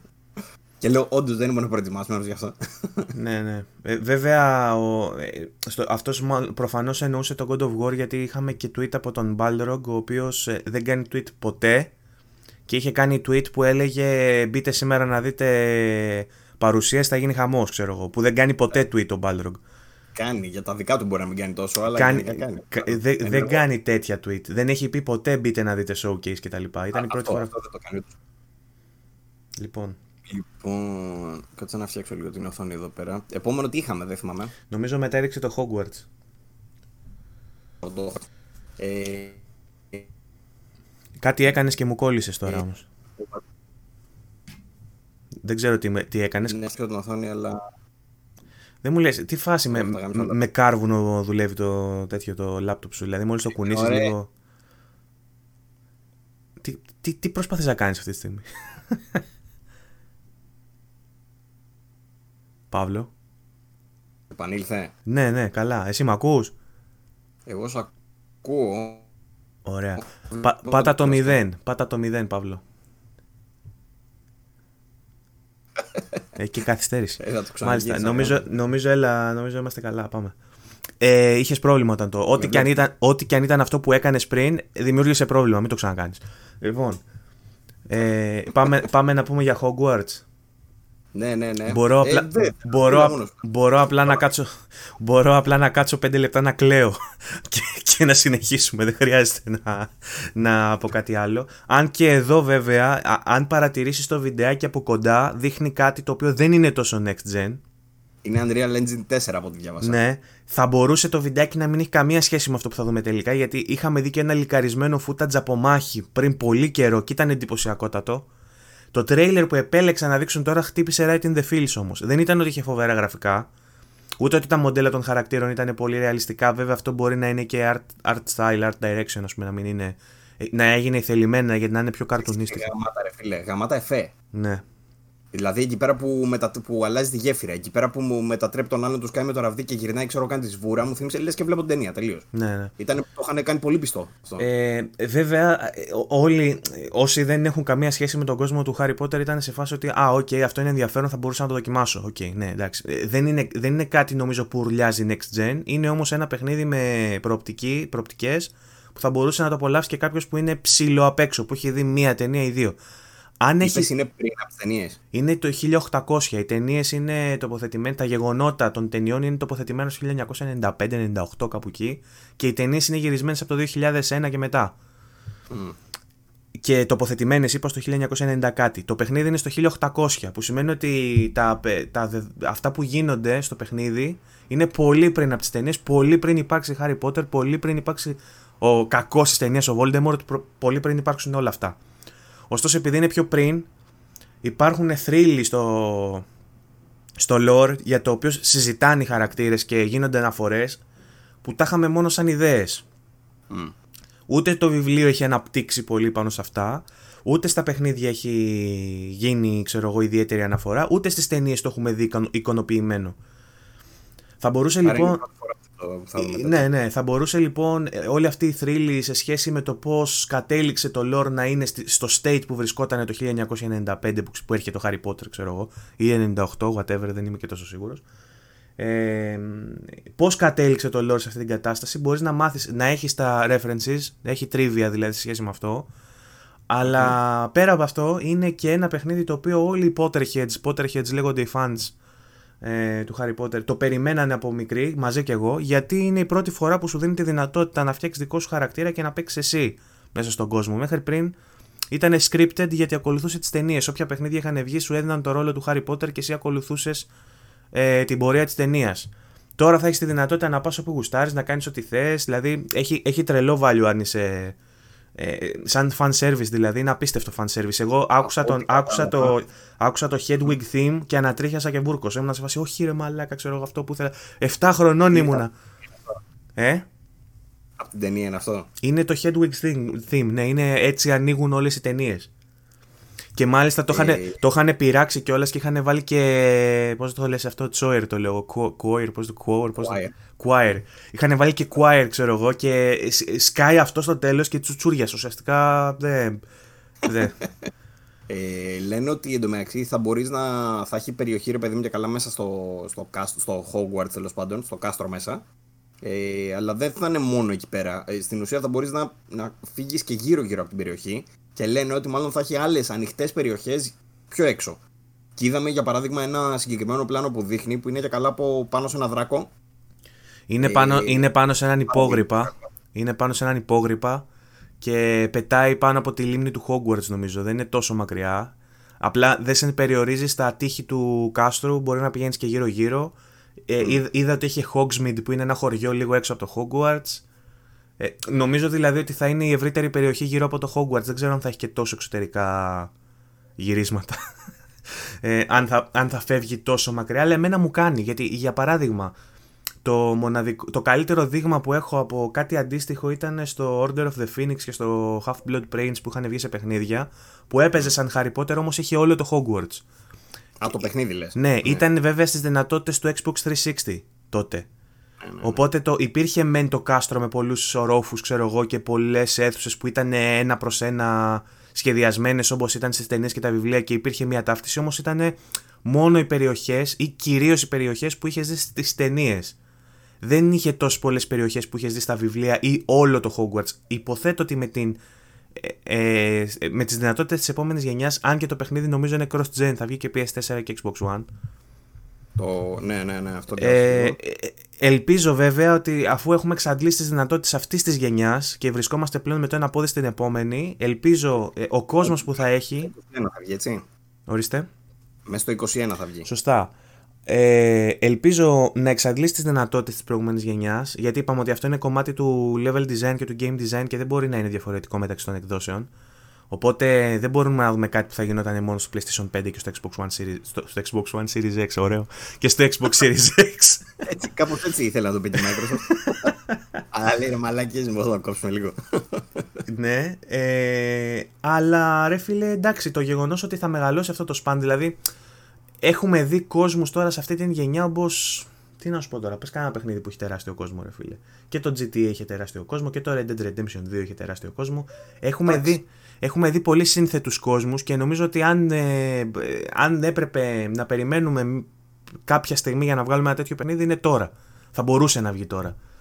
Και σαν mm. φαν, εγώ είμαι τρελά ενθουσιασμένος. Το περιμένω πάρα πολύ αυτό το πράγμα. Δεν με νοιάζει, δεν με νοιάζει, δεν με νοιάζει καν αν θα είναι μέτριο παιχνίδι. Μπορεί να είναι μέτριο παιχνίδι, να μην είναι τέλειο παιχνίδι. Μόνο και μόνο που αυτός ο κόσμος θα μεταφερθεί με τα δεδομένα τη σύγχρονης τεχνολογίας ε, τόσο σύνθετος όσο, θα, όσο, θα, όσο τον έβλεπα εγώ σαν παιδάκι στα βιβλία και στις ταινίες, ότι μπορώ να παίξω τώρα, εμένα με ενθουσιάζει αυτό. Ακόμα και σαν, αν σαν παιχνίδι θα είναι μέτριο. Ε, εγώ ενθουσιάστηκα περισσότερο με τις επιλογές που κάνει η Warner Bros. Γιατί είδαμε και τα δύο Batman παιχνίδια τέλος πάντων. Ε, το ένα το, το Suicide Squad και το άλλο το Batman. Ε, και ενώ περιμέναμε ρε παιδί μου αυτά τα τρία παιχνίδια κανονικά θα τα βλέπαμε σε κάποια E3 επέλεξε και, μου φαίνεται και τα τρία ποιοτικά και τα τρία μεγάλα έτσι και ότι τα έδειξε σε σωστές στιγμές. Δηλαδή, ακούγαμε πόσες φήμες για αυτά τα τρία παιχνίδια εδώ και πόσα χρόνια και επιτέλους σκάσανε και είναι. Εντάξει, γαμό. Έχω, έχω δηλαδή καλό feeling για τη Warner Bros. πλέον. Αυτό, αυτό πήρα εγώ από το Hogwarts. Είναι, είναι, είναι, αν ακούσεις ότι περιμένεις ένα Harry Potter παιχνίδι, από την ε, τώρα, ας πούμε, στην τωρινή γενιά και στην επόμενη cross-gen, ας πούμε, ε, νομίζω ότι είναι στις... μπορείς να ανεβάσεις λίγο προσδοκίες με αυτό που είδαμε. Σωστά; Ναι, ναι. Και η Warner... Έχεις δίκιο ότι η Warner είναι... έχει μπει πολύ δυνατά, ρε παιδί μου, με τα παιχνίδια που ετοιμάζει. Ενδεχομένως να είναι η γενιά της. Γιατί... Στις τρία δεν είναι βέβαια. Όπως, όπως λέγαμε στην προηγούμενη ότι ήταν η γενιά της Ubisoft και της Square Enix ξέρω εγώ και στην τρέχουσα μπορεί να είναι η γενιά... Ποια είναι, αλήθεια, ποια είναι, ποια είναι εταιρεία να πιστεύεις ότι είναι η γενιά η τωρινή; Θα, μπορούσε, θα μπορούσες να πεις CD Projekt Red σίγουρα, αν, ε, προεξοφ... Ναι, ναι. αν προεξοφλήσουμε την επιτυχία του Cyberpunk μαζί με το Witcher 3 θα μπορούσαμε να πούμε ότι μια εταιρεία είναι σίγουρα CD Projekt Red, που η Ε, εννιά της Rockstar. ανήκει. Naughty Dog.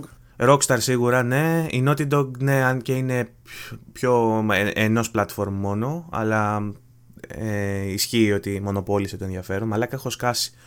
Πρέπει Ναι, να... σε βλέπω όλη την ώρα τρίβεσαι τέτοιο. Τι- Γιατί; Έχω σκάσει, μάλλον επειδή μιλάω για Harry Potter και επειδή έχω κλείσει τα παράθυρα. Δεν ξέρω. Λοιπόν, κάτσε να ανοίξω, κάτσε να ανοίξω air condition. Περίμενε, δώσ' μου μισό λεπτό. Λοιπόν, πάμε, στάξαμε γιατί η επικαιρότητα είναι καυτή. Λοιπόν, ε, αυτά για το Hogwarts. Ε, είπαμε ότι για κάποιον που είναι fan, εντάξει, δεν παίζεται η φάση, είναι hype μόνο. Ε, ε, σε φάση ε, πιο hype από όλα. Δηλαδή, με, είμαι και fan του Spider-Man, αλλά είμαι πιο fan του Harry Potter, οπότε φαντάζομαι ότι από το- σε σχέση με το Miles Morales, ε, πιο hyped είμαι για το Harry Potter. Ε, Πριν το Hogwarts είχε δείξει στην παρουσίαση το Spider-Man. Ναι, Μπράβο. Έσκασε δεύτερο Spider-Man. Φαντάζομαι ότι είμαι τόσο ενθουσιασμένος που ξέχασα ότι έδειξε Spider-Man και σε πήδηξα κατευθείαν στο Hogwarts. Αυτό ακούστηκε λάθος. Σε πήγα κατευθείαν στο Hogwarts εννοώ. Ε, Αλλά ξεκολλία για το Hogwarts. Ε, Spider-Man. Έχει, έχει, έχει σημασία το, το ότι δείξανε δεύτερο το Spider-Man από την άποψη, ρε παιδί μου, εμένα μου άρεσε η δομή έτσι όπως την κάνανε. Δηλαδή, σου σκάει πρώτα το αποκλειστικό, το πρώτο, το τέτοιο, το οποίο είναι third party, αλλά είναι αποκλειστικό. Σου σκάει μετά το δικό τους, το τούμπανο, το αυτό που είναι για launch game, το αποκλειστικό. Και μετά σκάει ρε παιδί μου και το άλλο που είναι third party, δεν θα είναι αποκλειστικό, αλλά είναι πάλι τούμπανο. Γενικά η ροή της παρουσίασης, έτσι όπως κάνανε τα παιχνίδια, ήταν φοβερή. Το Spider-Man λοιπόν ε, είναι το expansion, το standalone expansion ε, Miles Morales. Σχεδόν μας έχουν απαγορέψει να το λέμε έτσι. Όχι, δεν μας έχει στείλει καμιά Sony να μας πει μην το λέτε έτσι. Αλλά σχεδόν οι εταιρείες πλέον έχουν κόψει το να τα λένε αυτά, αυτού του βεληνικού στα παιχνίδια expansions ή standalone expansions ή κάτι τέτοιο. Για παράδειγμα το, το Miles Morales είναι φάση Lost Legacy, έτσι, σαν το Uncharted Lost Legacy. Είναι τέτοιου μεγέθους παιχνίδι. Δεν θα είναι ε, το ίδιο μεγάλο όσο ήταν το αρχικό το παιχνίδι. Ε, θα έχει πολλά κοινά στοιχεία προφανώς. Νομίζω διαδραματίζεται πάλι στη Νέα Υόρκη, ούτως ή άλλως, στο Manhattan. Ε, απλά θα δούμε με, με διαφορές στην πόλη, ρε παιδί μου. Έχουμε άλλο χαρακτήρα, θα έχουμε άλλο, ας πούμε, θα έχει χιόνια τώρα. Ε, έχουμε τέτοια σκηνικά. Ε, τώρα, αυτό που είδαμε ήταν σε PlayStation 5. Είδαμε Ray Tracing και είδαμε αντανακλάσεις. είδαμε όμως, να ρωτήσω εγώ, είδαμε; Είδαμε, είδαμε. είδαμε. Γιατί σε Μπράβο. αυτό, σε αυτό το σημείο εγώ θα ήθελα να αναφέρω ότι το stream ήταν ε, στα 1080p με πολύ χαμηλό bitrate στα 30 fps ε, ενώ πολλά παιχνίδια από αυτά θα τρέχουν ας πούμε σε 4K 60. Λοιπόν, τα live streams γενικά, τώρα το θυμήθηκα και εγώ, το είχαν αναφέρει πριν πολλούς μήνες. Είχε δώσει εντολή και η Ευρωπαϊκή Ένωση και οι εξωκυβερνήσεις να μην παίζουν, επειδή ο κόσμος είναι σπίτια του και δουλεύει, να μην τρώνε πολύ bandwidth. Από τότε τα έχουν κόψει στα 4K και δεν ξέρω αν ισχύει ακόμα η, η οδηγία, ας πούμε, αυτή και αν είναι αναγκασμένοι να το κάνουν. Αλλά το συνεχίζουν και το κάνουν. Δηλαδή Ε, παίζουν όλοι 1080-30 και με το που τελειώσει η παρουσίαση βγάζουν τα βίντεο σε 4K. Αυτό όμως να ξέρεις ότι συ- συνέβαινε στο YouTube συνήθως γιατί ας πούμε βλέπαμε το Wire πώς λέγεται του Cyberpunk με source 4K στο, στο Twitch ενώ το PlayStation το source στο Twitch ήταν 1080. Ναι. Δηλαδή Δεν ξέρω τώρα. έτσι, έτσι, Ναι. το έκανε broadcast, έτσι το έκανε broadcast παντού. Ε, ε, από αυτά βέβαια μετά ε, όλα αυτά τα βιντεάκια ανέβηκαν στον επίσημο λογαριασμό ε, της Sony στο YouTube και ήταν σε 4K έτσι. Κάποια από αυτά ήταν σε 60 fps, κάποια ήταν σε 30 βέβαια. Την παρουσίαση σκέψου την είδα δύο φορές. Την, την άκουσα μάλλον την πρώτη. Δηλαδή δούλευα και άκουγα παράλληλα και ψιλοέβλεπα. Και για να τα δω κανονικά τα βίντεο πήγα μετά στο YouTube και τα είδα έτσι. Ο Και λόγος εκεί- που το αναφέρω αυτό ο λόγος που το αναφέρω αυτό είναι γιατί το Miles Morales το είδα μετά στο YouTube και ήταν τελείως διαφορετικό από ό,τι ήταν στο stream. Δηλαδή η, Εντάξει. ποιό- η ποιότητα του ray tracing, η ποιότητα των textures, των αντανακλάσεων, όλα αυτά, ειδικά στην αρχή, στο σημείο που κατεβαίνει από, το, από τη σκάλα με τον φίλο του και αρχίζουν και περπατάνε μέσα στο πανηγύρι που είναι εκείνο το πιο εντυπωσι- εντυπωσιακό κομμάτι. Αν Ναι, εξαιρέσεις έχει βλέπεις όλα τα ray tracing. ναι, εκεί είχε το ray tracing κυρίως. Δηλαδή στις μάχες είχε particle effects κυρίως και γρήγορη δράση και είχε και ωραία textures και όλα αυτά ήταν smooth. Ε, Να κάνω μια παρένθεση. ναι. Συγγνώμη, για το ray tracing θέλω να πω. Επειδή υπάρχουν κάποια από τα παιχνίδια, ε, όταν λέμε ray tracing, δεν, θα, δεν είναι ότι θα είναι ενεργοποιημένο το ray tracing και θα βλέπουμε ray tracing στα πάντα. Κάποια παιχνίδια χρησιμοποιούν το ray tracing είτε στις αντανακλάσεις, κάποια άλλα μπορούν να το χρησιμοποιούν παντού, κάποια άλλα μπορούν να το χρησιμοποιούν μόνο στι σκιές. Κάποια άλλα μπορεί να το χρησιμοποιούν, ξέρω εγώ, φωτισμό και σκιές. Είναι διάφορε συνδυασμοί δηλαδή. Το, το, το ray tracing που είδαμε τώρα, που ήταν εμφανές, ήταν σίγουρα στις αντανακλάσεις. Γιατί περνούσε ξέρω εγώ, μπροστά από βιβλιοπολία και τέτοια και έβλεπε ακριβώς από κάτω με full ανάλυση. Γιατί εκεί πέρα είναι η διαφορά του screen space reflections που λένε. Τα οποία μπορεί να τα βλέπεις και λίγο πιξελιασμένα τις αντανακλάσεις στα νερά και σε αυτά. Ε, όταν είναι ray tracing τα βλέπεις full, κανονικά δηλαδή, όπως είναι και το κανονικό το μοντέλο. Δεν βλέπεις καμία δηλαδή ε, αλλαγή στη λεπτομέρεια. Γιατί δεν γίνεται με, ε, με τον παλιό τον τρόπο, γίνεται με το ray tracing. Μπορείς να συνεχίσεις. Συγγνώμη, σε διέκοψα. Τίποτα. Ήθελα να πω ρε παιδί μου αυτό ακριβώς, ότι δηλαδή ε, αν ε, το έβλεπες στο YouTube μπορούσες να εκτιμήσεις όλα αυτά τα πράγματα, ενώ όταν το είδαμε στο live stream ενδεχομένως να μην ήταν τόσο εντυπωσιακά. Αν κάποιος δηλαδή έχει δει μόνο live το event και θέλει να εντυπωσιαστεί από κάτι, ας μπει στο YouTube να δει στο κανάλι της Sony τα παιχνίδια σε 4K. Είχε τεράστια διαφορά. Όντως, το, εγώ το Miles Morales είδα. Ήταν, ήταν αρκετά καλό και το αρχικό το Spider-Man, όμως νομίζω σχεδόν το έχω στο μυαλό μου εικόνα το πώς ήταν ρε παιδί μου σε ποιότητα και ήταν, ε, νομίζω ότι μου φαίνεται ε, και από την ανάμνηση και μόνο μου φαίνεται η, η ναι. διαφορά. Δηλαδή αυτό που είδα αυτό που είδα με τον Miles που τον έδειξε κοντινό με τη στολή, ξέρω και τα λοιπά, δεν υπήρχε σήμερα για πλάκα, ήταν κρυστάλλινο και τα εφέ ήταν απίστευτα. Δηλαδή, νομίζω είναι από τα πιο καλά δείγματα που έχουμε για Next Gen μαζί με το Ratchet. Μόνο textures, έχουν αλλάξει γενικότερα οι υφέ, το, το, οι τεχνικές που χρησιμοποιούν τέλος πάντων για τις υφέ. Ε, έχουν αλλάξει. Θα είναι, και θα είναι πολύ ενδιαφέρον να δούμε και το πρώτο, το Spider-Man, που λέει ότι θα πάρει τα assets του Miles Morales και θα είναι το ίδιο καλό και εκείνο, να δούμε πώς θα μεταμορφωθεί και αν θα είναι αντίστοιχης ποιότητας. Λοιπόν, ε, να πάμε λίγο στο, στο καυτό το σημείο. Ναι. Το Miles Morales είναι από τα παιχνίδια που θύμισε μου λίγα και θυμάσαι πόσο είχε κυκλοφορήσει το Infamous το First Light σε τιμή ή το, το Uncharted Lost Legacy; Στα 40 ευρώ δεν είναι αυτά; Ε, το Last Light το θυμάμαι ακόμα πιο κάτω. Το θυμάμαι στο 30 φάση. First Light. Last Light είναι το μέτρο. ναι, sorry, το First Light. Επειδή ήταν, επειδή ήταν αρχές της γενιάς λες, μήπως είχε και άλλη τιμή τότε. Ναι, εγώ ωραία, τα, ωραία, τα, ωραία. τα, θυμάμαι πιο κάτω, δεν τα θυμάμαι στο 40 φίλε. Uncharted Lost Legacy θα έλεγα ότι ήταν 40, να σου πω την αλήθεια. Τώρα αν ήταν και 30 δεν παίρνω και ορκό, δεν αποκλείται. Πώς μπορώ να το βρω ε, αυτό; Έλαντε. Μίλα εσύ, μίλα εσύ και να το ψάξω. Τέλος πάντων, αυτό που θέλω να πω είναι το εξής. Το Miles Morales τέλος πάντων είναι τέτοιο βεληνικό παιχνίδι. Είναι ένα παιχνίδι που λογικά θα το δίνανε στα 40 ευρώ. Αχα, η Sony. Ναι, λοιπόν. Να αναφερθούμε τώρα όμως. Ε, στο... Έχεις δίκιο, ήταν ε, στα 39 και 99 δολάρια launch price. Ναι. Ε, η Sony άλλαξε την πολιτική της για την τιμολόγησή της. Τι σημαίνει τώρα αυτό; Τα παιχνίδια της, αυτά που είναι τύπου τέτοια, δηλαδή τύπου standalone expansions που δεν είναι full game ρε παιδί μου, αλλά είναι AAA. Ε, από εκεί πέρα που είχαν 40, πλέον θα έχουν 60. Με λίγα λόγια, το Miles Morales θα έχει 60 ευρώ. Όχι, όχι 70 που έχει κανονικά το full price ως τώρα, γιατί θα πούμε και για αυτά μετά. Ε, αλλά 60. Ε, θα υπάρχει ένα πακέτο το οποίο θα λέγεται Spider-Man Miles Morales Ultimate Edition το οποίο θα περιλαμβάνει και το Miles Morales αλλά και το Spider-Man το αρχικό για την PS5 έκδοση, ανανεωμένο δηλαδή δεν έχουν κάνει καμία αναφορά αν οι κάτοχοι του PS4 version ε, θα λάβουν κάποιο update του δωρεάν. Δεν έχουν πει κάτι τέτοιο. Και υποθέτω ότι για να το πουλάνε ε, επιπλέον κατά πάσα πιθανότητα δεν θα είναι τσάμπα.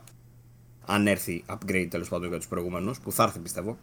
Ε, και τώρα το, το πακέτο αυτό θα είναι στα 80.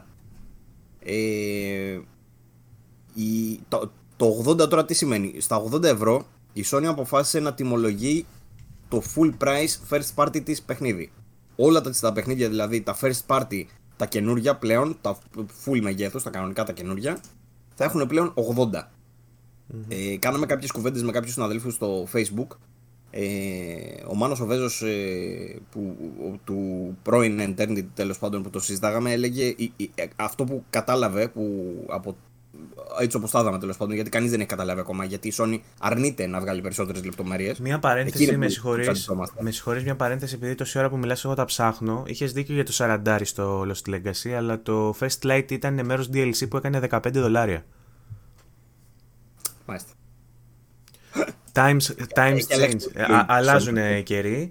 Ε, Ναι, το σχόλιο το δικό μου πριν συνεχίσει να λες για τους συναδέλφους επειδή σε άκουγα τόση ώρα και δεν ήθελα να παρέμβω και θα έπρεπε να το πω στο τέλος αλλά τώρα αφού πήρα το λόγο ας το πω ε, ε, είναι ότι θα ήταν πολύ ενδιαφέρον αυτό που γίνεται γιατί υπάρχει, υπάρχει πλέον μια διαβάθμιση με την οποία ό, συμφωνώ όχι με το, με το κόστος το ίδιο, συμφωνώ με το ότι υπάρχει πιο έντονη αυτή η διαβάθμιση. Ότι δηλαδή ανάλογα με το value του παιχνιδιού δίνεις περισσότερα ή λιγότερα. Θα ήταν ωραίο αυτό όμως να το δούμε όταν η, η μέγιστη τιμή ήταν τα 70 και διαμορφώνουν- ε, δια, μπορούσαν να διαμορφωθούν οι, οι τιμές παρακάτω για τα υποδεέστερα εντός εισαγωγικών, για τα παιχνίδια που σου δίνουν λιγότερο value, να πηγαίνει παρακάτω. Δηλαδή να έχουμε παιχνίδια που κοστίζουν 50, που δεν είναι AAA, ξέρω εγώ, flagships, να κάνουν 50, να κάνουν 40 τα, ε, τα expansions με μια διάρκεια σεβαστή, να κάνουν 30 τα remake, να κάνουν 20 τα indie, να έχουμε μια τέτοια διαβάθμιση. Τώρα με τα νέα δεδομένα που σου βάζουν τα flagship AAA παιχνίδια στα 80 ευρώ, νομίζω ότι είναι μια τιμή, με την, στην οποία- μια πραγματικότητα στην οποία έπρεπε ήδη να έχουμε ε, εναρμονιστεί, όχι να εναρμονιστεί, όχι να εναρμονιστεί, δεν πρέπει να εναρμονιστούμε, να έχουμε αποδεχτεί από τότε που ο Λέιντεν βγήκε και είπε ότι οι παραγωγές είναι ακριβές και είναι επιζήμιο για εμάς και θα πρέπει σιγά σιγά να ανέβει η τιμή γιατί οι παραγωγές κοστίζουν άρα αυτό πρέπει να, να μετακυλιστεί το βάρος και στον καταναλωτή που για μένα είναι τελείως λάθος, το έχουμε ξανασυζητήσει σε προηγούμενο επεισόδιο. Ε, Αχ, έχω τόσα πολλά να σου πω όμως. αλλά Περίμενε. Αλ- Γιατί, γιατί προχωρά. Αυτό με το Leiden ήθελα, ήθελα να το σχολιάσουμε. Απλά να τελειώσω λίγο αυτό που έλεγα ναι, ναι, πρωτού ναι, προ- ναι, ναι. Πες, πες, πες. Αυτό που έλεγα είναι το εξής, ότι για τις τιμές. Το 80 φαίνεται, δηλαδή όπως όπως παρατήρησαν κάποιοι ρε παιδί μου, ε, ότι είναι μάλλον για τα full price παιχνίδια τους όταν είναι σε συνεργασία με κάποιο εξωτερικό στούντιο. Η αλήθεια είναι ότι εγώ δεν κατάλαβα κάτι τέτοιο. Εγώ αυτό που κατάλαβα είναι ότι τα full price παιχνίδια είναι στα 80 και είναι τα AAA τους, τα βαρβάτα, αυτό που λέμε οι ναυαρχίδες. Και από εκεί και πέρα έχουμε στα 70, δεν κατάλαβα πια, και ε, φτάνουν μέχρι τα 60 ευρώ τα, τα, αυτά που λέμε, τα expansions τύπου Miles Morales. Συγκεκριμένα μετά βγήκε η Sony και είπε, η μο- το μόνο στοιχείο δηλαδή που έχουμε είναι ότι η Sony ανακοίνωσε ότι τα παιχνίδια μας λέει τα first party θα κάνουν από 60 έως 80 ευρώ, χωρίς να λέει ποια θα κάνουν 60, ποια θα κάνουν 70, ποια θα κάνουν 80. Ε, απλά είδαμε την ε, τιμολόγηση για κάποια από τα παιχνίδια τους. Ε, είναι απορίας άξιο το ότι το Distraction ε, All Stars, πώς λέγεται, ένα, αυτό το παιχνίδι με τα αυτοκίνητα τέλος πάντων, Distraction All Stars. αυτό ότι θα έχει 80 είναι απορίας άξιο, δεν ξέρουμε γιατί θα έχει 80. Ε, αν δεν κάνω λάθος 80 δεν είναι, αυτό δεν ήταν. Ναι, τα έχω μπροστά μου. Έχω, έχω μπροστά μου βασικά όλους τους επιβεβαιωμένους first party τίτλους του PS5 που θα κυκλοφορήσουν μαζί με την κονσόλα. Ναι. Ε, Θες αυτό που θέλω να να, σου πω τιμές, να γελάσεις; θέλω να τις πούμε τις τιμές, απλά για να, για να το κλείσω αυτό που λέω είναι ότι εγώ κατάλαβα ότι δεν θα είναι μόνο το θέμα με την εξωτερική παραγωγή. Εμένα μου κάνει τρελή εντύπωση και δεν καταλαβαίνω καν ακόμα τη λογική της τιμολόγησης όταν βλέπω το Demon Souls το οποίο είναι remake. Είναι remake. Είχαμε δει σαν το Of the Colossus remake που ήταν στα 40. Άρα με την ίδια λογική αυτό θα πρέπει να έχει 60, αλλά για κάποιο λόγο έχει 80. Αυτό δεν το καταλαβαίνω. Εμένα μου, μου χαλάει όλο το σχέδιο που έχω στο μυαλό μου για το πώς τιμολογούν. Για πες τώρα τι τιμέ. Λοιπόν, ε, αυτά είναι είπαμε και τα launch games. Δηλαδή ε, τα first party, τα παιχνίδια της Sony που θα δούμε μαζί με την κονσόλα όταν θα βγουν είναι αυτά. Είναι το Astros Playroom που είναι pre-installed στο PS5. Όλοι όσοι πάρουμε κονσόλα θα έχει μέσα προεγκατεστημένο αυτό το παιχνίδι. Το Εγώ οποίο είμαι full, full το περίμενα αυτό. Αλήθεια σου μιλάω. η, η αλήθεια είναι, σου είχα πει και στο προηγούμενο ότι και στο PlayStation 4 με, με το ίδιο παιχνίδι, το Astro κάτι, το βασικά Playroom πώς το λέγανε, είχα δει τις δυνατότητες τη- του PlayStation 4. Οπότε και αυτό θα μας δείξει τις δυνατότητες του PlayStation 5. Είναι ένα ωραίο demo. Full παιχνίδι. Το έχουν πει ότι θα είναι full. Ναι, ναι. Λοιπόν, και, και μπράβο τους που το δίνουν δώρο. Να πούμε και ένα μπράβο πριν γελάσουμε. Λοιπόν, Demon Souls τώρα, όπως είπε ο Παύλος, 79,99. Distraction All Stars 79,99. Marvel Spider-Man Miles Morales 59,99 η απλή έκδοση. Και υπάρχει και η Ultimate Edition με 79,99, δηλαδή 80 ευρώ. Και τέλος υπάρχει το Sackboy A Big Adventure στα 69,99, στα 70.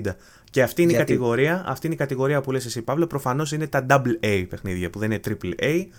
Είναι double A παιχνίδια και ενδεχομένως τα third party. Θεωρώ ότι κάπου εκεί θα δούμε και τα, τα third party Δεν παιχνίδια. πέφτουν γάμο το. Δηλαδή το Distraction All Stars, το οποίο βέβαια είναι εξωτερική παρα... είναι συνεργασία με εξωτερική παραγωγή. Ίσ- ίσως είχε δίκιο ο Βέζος, αλλά ε, εγώ δεν είμαι τόσο σίγουρος. Θύμησέ Δηλαδή, μου, δεν- θύμισέ μου τι είπε ο Βέζος; θύμ- Θύμησέ μου τι είπε ο Βέζος γιατί δεν πρόσεχα; Ότι όσα είναι τα AAA με εξωτερική παραγωγή, με, με συνεργάτη εξωτερική παραγωγή τέλος πάντων, με συνεργασία, όπως είναι το Destruction AllStars, που περιλαμβάνει συνεργασία με εξωτερικό στούντιο, θα είναι στα, στα 80. Το ίδιο Α. ισχύει λέει, και για το Demon's Souls, το οποίο το φτιάχνει η Bluepoint που δεν ανήκει στη Sony. OK. Έτσι δεν είναι. Η Bluepoint δεν ανήκει στη Sony. Νομίζω. Όχι. Όλα τα, όλα τα παραδείγματα που έχω βέβαια είναι. Ναι, Είναι και για εγώ τη γι' αυτό Sony. σκάλωσα Τώρα. Κανονικά νομίζω δεν είναι, αλλά θυμήθηκα τώρα τα τελευταία τα παιχνίδια και είναι όλα Sony. OK. Οπότε στο- και το, το Spider-Man δηλαδή, το Miles Morales που το κάνει η Insomniac ε, είναι τρί, τρί- τρίτος συνεργάτης, δεν θεωρείται first party; Όχι, το Miles Morales είναι first party. Απλά εκεί πέρα παίρνεις για τα 80 ευρώ παίρνεις δύο παιχνίδια γι' αυτό. Δεν είναι δύο παιχνίδια, είναι ε, port του προηγούμενου που χρησιμοποιεί τα asset του επόμενου. Είναι ένα μισή τέλος πάντων, ναι. Είναι, είναι ειδική έκδοση τέλος πάντων. Έχει περιλαμβάνει μέσα περισσότερο περιεχόμενο, ας πούμε. Γι' αυτό είναι άλλη περίπτωση. Ε, Τραγικό. δεν ξέρω τώρα τι. Ακόμα σου λέω δεν έχω καταλάβει τη λογική. Ε, Το, έχει να το κάνει... Sackboy όμως αξίζει 70 ευρώ το Sackboy. Ρε φίλε, αυτό είναι το θέμα. Δηλαδή, α, το Sackboy είναι ένα παιχνίδι που που πριν θα είχε, ξέρω εγώ, 40 ευρώ. 50 maximum. Θα το, θα το, θα το κοστολογούσαν τόσο. Δεν ξέρω τώρα με ποια λογική πήγαν εκεί πέρα. Και γυρνάμε τώρα σε αυτό που πες πριν. Ο Λέιντεν. Τι είχε πει ο Λέιντεν, μας, μας τα έλεγε εμάς. Ο Σον, πριν φύγει από τη Sony. Παιδιά, να ξέρετε, τα AAA δεν είναι βιώσιμα πλέον. Εντάξει, ρε, εσύ, Σον, όμως δεν γίνεται. Δηλαδή, εμείς θα το επομιστούμε αυτό το πράγμα. Μην τα φτιάχνετε 30 ώρες, φτιάχνετε τα 20, φτιάχνετε τα 15. Μάλλον έτσι το ορίζουν αυτοί. Δηλαδή, το Miles Morales το περιμένω να είναι γύρω στι 10-15 ώρες. Εν αντιθέσει με το Spider-Man το κανονικό που είναι γύρω στις 25-30. Ε, Λοιπόν, αφενός δεν πρέπει να μετακυλείται στον καταναλωτή. Το έχουμε ξαναπεί πολλές φορές. Εντάξει, έχω, έχω ουρλιάξει σε αυτά τα επεισόδια τα προηγούμενα πάρα πολλές φορές για το πόσο λάθος το θεωρώ. Όμως από την άλλη, θεωρώ ότι έχουμε κι εμείς την ευθύνη να ρυθμίσουμε την αγορά ως καταναλωτές. Και αυτό είναι το πιο καπιταλιστικό πράγμα που θα με ακούσει να λέω ποτέ. δεν πρόκειται να με ακούσει να ξαναλέω τόσο καπιταλιστικό πράγμα. Όμως, Ρύθμισε, αγοραστή. για, γιατί το λέω όμως αυτό, Γιατί μου βγάζει για παράδειγμα εμένα η Sony το PlayStation 5, θα πούμε και στη συνέχεια, σε μια τιμή που εγώ προσωπικά με βάση τα, το τι δυνατότητες έχω και με βάση το γεγονός ότι έχω PC και τα λοιπά, για μένα ήταν ασύμφορο. Τη στιγμή που βγαίνει η Sony και μου λέει ανοίξαν τα pre-orders όμως, πριν το πει ένα μιλισεκόντ, είχα μπει μέσα για να κάνει προπαραγγελία. Που σημαίνει ότι, σταθερότητα. που σημαίνει ότι ο καταναλωτισμός μου έχει γάμει στα πρέκια. Κατάλαβες; Οπότε δεν μου φταίνε μόνο αυτοί. Φταίω κι εγώ. Πες, μαλάκα. φτε- Φταίω κι εγώ. Φταίω κι εγώ. Βαγγέλης, όχι, εγώ θα κάνω μποϊκοτάζ. Τι είπες, πόσο έχει το PlayStation 5. Υ- υπάρχει κάτι στο οποίο κάνω ακόμα μποϊκοτάζ και είναι το PlayStation Plus, το οποίο θα αναφερθούμε συνέχεια. Αλλά ε, ρε παιδί μου, ε, θεωρώ για μένα ότι τα 499 που έδωσα, που θα δώσω μάλλον, γιατί δεν έδωσα προκαταβολή, ότι είναι ένα overkill για το value που μου δίνει η κονσόλα. Θα έπρεπε στη δική μου περίπτωση να περιμένω, να μην δώσω τόσα λεφτά. Γιατί έχω ένα PC που είναι ικανό, μπορώ να παίζω μέχρι να πέσει η τιμή του. Επειδή όμως με έχει γαμίσει ο καταναλωτισμός, δεν άντεξα. Ήθελα να παίξω το Demon Souls Day One. Γελάνε. Άνθρωπο. Γε- Εγώ. γε- γελάει, γελάει ο Σωτήρης εντωμεταξύ που τε- περιμένει ακόμα να κάνω βιντεάκι με beef για τα Soul Games και πόσο για τον Μπούτσο είναι κτλ. Όμως εγώ αυτό που είδα με τον Demon Souls και θα πούμε και γι' αυτό στη συνέχεια, αυτό που είδα θέλω να το παίξω day one. Και επειδή είμαι τόσο χωμένος, είμαι τόσο καταναλωτικός, είμαι τόσο υπερκαταναλωτικός μάλλον, με έχει γαμίσει η αγορά, με το που βγήκε το πάτσα pre-order. Αν λοιπόν θέλω να, να ρυθμίσω κάπως την αγορά και να μην κάνει το γαμημένο Sackboy 70 ευρώ, πρέπει όταν θα βγει το Sackboy, εγώ και όλοι οι υπόλοιποι, να μην το πάρουμε στα 70 ευρώ. Να περιμένουμε να πέσει στα 50 και να πει μετά η Sony, αν το βγάλουμε στα 70 δεν θα το πάρει κανένας. Α το ρίξουμε στα 50 να το πάρουν στο launch όλοι. Κατάλαβες; Ε, σε αυτό το σημείο να αναφερθούμε στο εξής. Έχουμε πόσα επεισόδια τώρα τελευταία που περιμένουμε να δούμε τιμές για νέα γενιά κτλ. Τα συζητάμε, τα ξανασυζητάμε, λέμε εκείνο, λέμε τ' άλλο, μαλάκα, λέμε. Βγαίνουν τέλος πάντων οι τιμές για τις κονσόλες, λέμε μπράβο. Ε, θα τη συζητήσουμε για αυτή μετά. Αλλά λέμε γενικά, ε, οκ, ρε παιδί μου, ότι είναι πάνω κάτω εκεί πέρα που περιμέναμε. Σκάνει λοιπόν τα παιχνίδια όμως και βλέπεις εκεί πέρα που έχουμε ασχοληθεί πόσες ώρες να κράζουμε Activision με τα 75 ευρώ, 2K με τα 75 ευρώ, σκάει τώρα η Sony σου λέει παιδιά 80. Τι λες ρε μαλάκα. Κάτσε. Δεν είναι, ότι δεν, Περίμενε. δεν είναι ότι δεν άνοιξε ρουθούνι βέβαια, είναι το θέμα που συζητιέται πιο πολύ απ' όλα. Και επίσης να, σου πω, να σου πω και το άλλο, νοηματοδοτεί και την αγορά του retail, ε, ε, την αγορά του disc μοντέλου του PlayStation 5 που ήταν ε, πιο φθηνό, έτσι. Η μαλακή είναι ότι δεν έχουμε αναφερθεί ακόμα καθόλου στην παρουσίαση της κονσόλας και στις τιμές, για να το δέσουμε λίγο και να πούμε και τα δύο. Όμως, yes. Κατα... Δηλαδή είναι λίγο κουβέντα για. Σε... Άστο να το κάνουμε σε λίγο. Πάμε, πάμε να ολοκληρώσουμε με τα παιχνίδια και να πούμε μετά για τις κονσόλες. Γιατί έχει μεγάλη σημασία το ότι αλλάζουν οι τιμές και στα, και στα παιχνίδια. Λοιπόν. Ε... Κάτι τελευταίο να το ξεχάσω μετά. Ε, νομίζω ότι μέσα στο 80 ευρώ συμπεριλαμβάνεται και για την Blue Point για παράδειγμα το, το ποσοστό της. Δηλαδή νομίζω εικάζω ότι για να παίρνουν την αποκλειστικότητα και ταυτόχρονα να, να δίνουν και το αντίστοιχο ποσοστό που πρέπει στον τάδε developer ε, νομίζω ότι αυτό το πράγμα συμπεριλαμβάνεται πλέον στο 80 ευρώ γιατί η Sony πλέον αποφάσισε για κάποιο λόγο να μην το παίρνει πάνω της. Κάπως έτσι. Να μην επενδύει πλέον εκείνη, αλλά να το μοιράζεται με τον developer. Εντάξει. Αυτό μου φαίνεται εμένα ότι γίνεται με το 80 ευρώ. Γι να, το κάνε, να το κάνει η Microsoft που μου δίνει ε, κονσόλα στην τιμή κόστος που λέει ο λόγος, να το καταλάβω. Να το κάνει τώρα η Sony, εγώ δεν το καταλαβαίνω. Τέλος πάντων. Πάμε παρακάτω και έχουμε κι άλλα να πούμε γι' αυτό. Ε, επόμενο παιχνίδι νομίζω ήταν το Demon Souls. Κάτσε δεν τα έχω. Ναι, ε, περίμενε. Ναι, ναι, νομίζω ναι. Είπαμε, κα... δεν ξέρω αν ακούγονται ήταν... σκυλιά εντωμεταξύ. Έχει γαμηθεί ένα σκυλί από δίπλα και γαυγίζει και κλαίει με μαύρο δάκρυ. Δεν ξέρω γιατί. Ελπίζω να μην περνάει το σκυλί στο. Εγώ δεν τα ακούω, αλλά από την άλλη τα ακουστικά τα έχω λίγο πιο πέρα, οπότε δεν τα ακούω. Αλλά ακούω τη φωνή σου. OK, okay, άμα ακούγεται ένα σκυλί, ζητάω sorry, δεν μπορώ να κάνω τίποτα, γι' αυτό είναι του γείτονα. ε, τώρα, ε, νομίζω είναι. Κόλλησες, Παύλο; Όχι, όχι. Το, dual, το τέτοιο ψάχνω. Στο DualShockers να θυμηθώ τη σειρά. Τέλος πάντων για το Demon's Souls θα πούμε γιατί το έχουμε αναφέρει ήδη πολλές φορές. Νομίζω είναι το Demon Souls από τα πιο ε, σπουδαία σημεία της παρουσίασης ε, που αν εξαιρέσουμε το Hogwarts για μένα που είχε μια συναισθηματική αξία το Demon Souls ήταν το πρώτο που με έκανε να πω πω πω ξέρω εγώ θέλω να το παίξω Φαντάσου, θέλω να παίξω εγώ παιχνίδι της From Software, έτσι. Δεν ξέρω βέβαια αν πλέον πρέπει να λέω ότι θέλω να παίξω παιχνίδι της Blue Point. Ναι, Γιατί η αλήθεια, είναι, ότι, η αλήθεια είναι ότι αν το έφτιαχνε η From Software, αν το έδινε στην From Software να το ξαναφτιάξει, δεν θα το έκανε έτσι. Αυτή είναι η αλήθεια. Θα το έκανε έτσι όπως είναι όλα τα Dark Souls, ξέρω εγώ. Λοιπόν, η Blue Point είναι, είναι ε, δυστυχία το ότι δεν την αφήνουν να φτιάξει ένα δικό της παιχνίδι.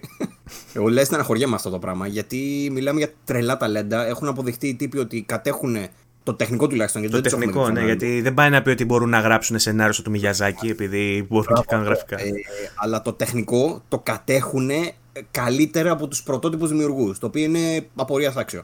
Ναι. Ε, γενικότερα οι βελτιώσεις που είπαμε ότι είδαμε τώρα έχει να κάνει πάρα πολύ όχι μόνο με εντάξει, φωτισμούς next gen, με, με ray tracing και αυτό και με ε, όλα πανέμορφα αυτά και εφέ και τα λοιπά. Το, το top νομίζω όμως ήταν που είδαμε όλη διαφορά σε σχέση με το αρχικό που σίγουρα έχει τεράστια διαφορά γιατί το αρχικό ήταν και κακάσχημο, ε, είναι τα animations. Έχει πλέον animations. Βλέπεις κινήσεις. Είναι σπουδαίο για παιχνίδι της From Software γενικά που έχει animation, όχι, όχι μόνο για το Demon Souls.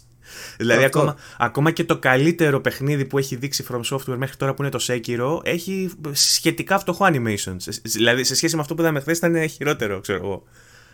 Ε, Τέλος πάντων, ε, το γεγονός ότι έκανε Volt μια μάντρα, πήδηξε μια μάντρα, το μυαλό μου δεν το χώραγε. Το, ότι υπήρχε animation που πηδάει τη μάντρα δεν το χώραγε το μυαλό μου. Ε, άλλη σκηνή που με εντυπωσίασε ήταν σε μια σκάλα που ανέβαινε μέσα σε ένα κτίριο καταστραμμένο που ανέβαινε σε μια σκάλα και κατεβαίνει ο αντίπαλος και πέφτει από μια τρύπα φως και τον φωτίζει. Και ήταν ray tracing αυτό και ο φωτισμός ήταν αντεγιά. Είναι από τους πιο ωραίους φωτισμούς που έχω δει σε παιχνίδι. Από τους πιο ωραίους. Και φυσικά μετά όταν έφτασε στο boss fight, εκεί μιλάμε τώρα για ένα κομμάτι που από, από την αρχή τους στα From Software παιχνίδια, ακόμα και αν δεν έχουν animation, ακόμα και αν τα textures τους είναι βασικότατα, ακόμα και αν έχουν τα προβλήματα που έχουν που τα έχουν, τα boss fights στα παιχνίδια From Software είναι το κάτι άλλο, έτσι. Και πάλι είδαμε να υπάρχει τρελή βελτίωση και εκεί. Δηλαδή το boss fight ήταν. Ε, εντάξει. Βέβαια, παρένθεση, ε, είπαν πολλοί ότι το παιχνίδι το είχαν ρυθμισμένο έτσι, ώστε να εστιάσει στο αισθητικό και δεν θύμιζε το gameplay σε, σε τίποτα Demon Souls γιατί προφανώς είχαν φτιάξει έναν OP παίχτη, μάλλον υποθέτω, που, ο οποίος με ένα hit τα ρίχνε όλα, έκανε μια χλάτση και τους έριχνε. Τι απόφαση ήταν αυτή, απλά θέλανε να δείξουν την πίστα. Γιατί βλέπω το παιχνίδι και όταν βλέπω τους ρίχνει όλου με ένα λέω τι διάολο. Θεωρώ ότι ήθελαν να... οικονομία χρόνου. Θεωρώ ότι το κάνανε για οικονομία χρόνου γιατί αν το κάνανε με πραγματική δυσκολία με έναν παίχτη στα level που θα έπρεπε να είναι σε εκείνο το σημείο, θα έβλεπες yeah. Ναι. έναν χαρακτήρα να κάνει βαρελάκια γύρω-γύρω από τους εχθρούς 500 ώρες, ξέρω εγώ, μέχρι να τους φάει το οποίο είναι και το άχαρο κομμάτι του Demon Souls και του Dark Souls και όλων των Souls παιχνιδιών. Και ενδεχομένως για κάποιον. τουλάχιστον. Όταν παίζεις είναι πιο ok. Για, για κάποιον που δεν είναι εξοικειωμένο, θα μπορούσε να το, να το παρουσιάσει ως μαλακία της Sony και αυτό, επειδή δεν έδειξε κάτι αντιπροσωπευτικό. Φαντάσου κάποιον που δεν ξέρει τι εστί Demon Souls να το δει και να πει Α, ωραίο αυτό, όμορφο, ας το πάρω. Και μετά να έρθει στη σκληρή πραγματικότητα όταν θα το αγοράσει και να καταλάβει ότι δεν θα φτάσει ποτέ στον πρώτο boss, γιατί θα χάνει ακόμα στο πρώτο minion, ξέρω εγώ, στην αρχή. εγώ στο Bloodborne ε, δύο bosses έχω βγάλει. Τι δύο, εγώ το, το Bloodborne έχω κάνει rage quit άπειρες φορές. Δεν είναι. Περιμένω να βγει PS5 φίλε αυτό και να το έχουν βελτιώσει. Έχω πάρα πολλά να πω. Μαλάκα θα πάμε 5 ώρα θα πάει. Λοιπόν, πάμε, προχώρα. Τίποτα, αυτό ήθελα να πω για το Demon Souls. Ήτανε, νομίζω, αντικειμενικά, νομίζω συμφωνούμε όλοι ότι ήταν το πιο εντυπωσιακό πράγμα που είδαμε στην παρουσίαση. Μαζί με το Morales. Ναι, mm. μάλλον, μάλλον ναι. Ε, είδαμε επίσης Resident Evil Village, δεν ξέρω αν το θυμάσαι. Ναι, Ήταν ναι. χωμένο κάπου εκεί πέρα ενδιάμεσα. Σκαν... Ε... Σκανδαλάκι και με αυτό.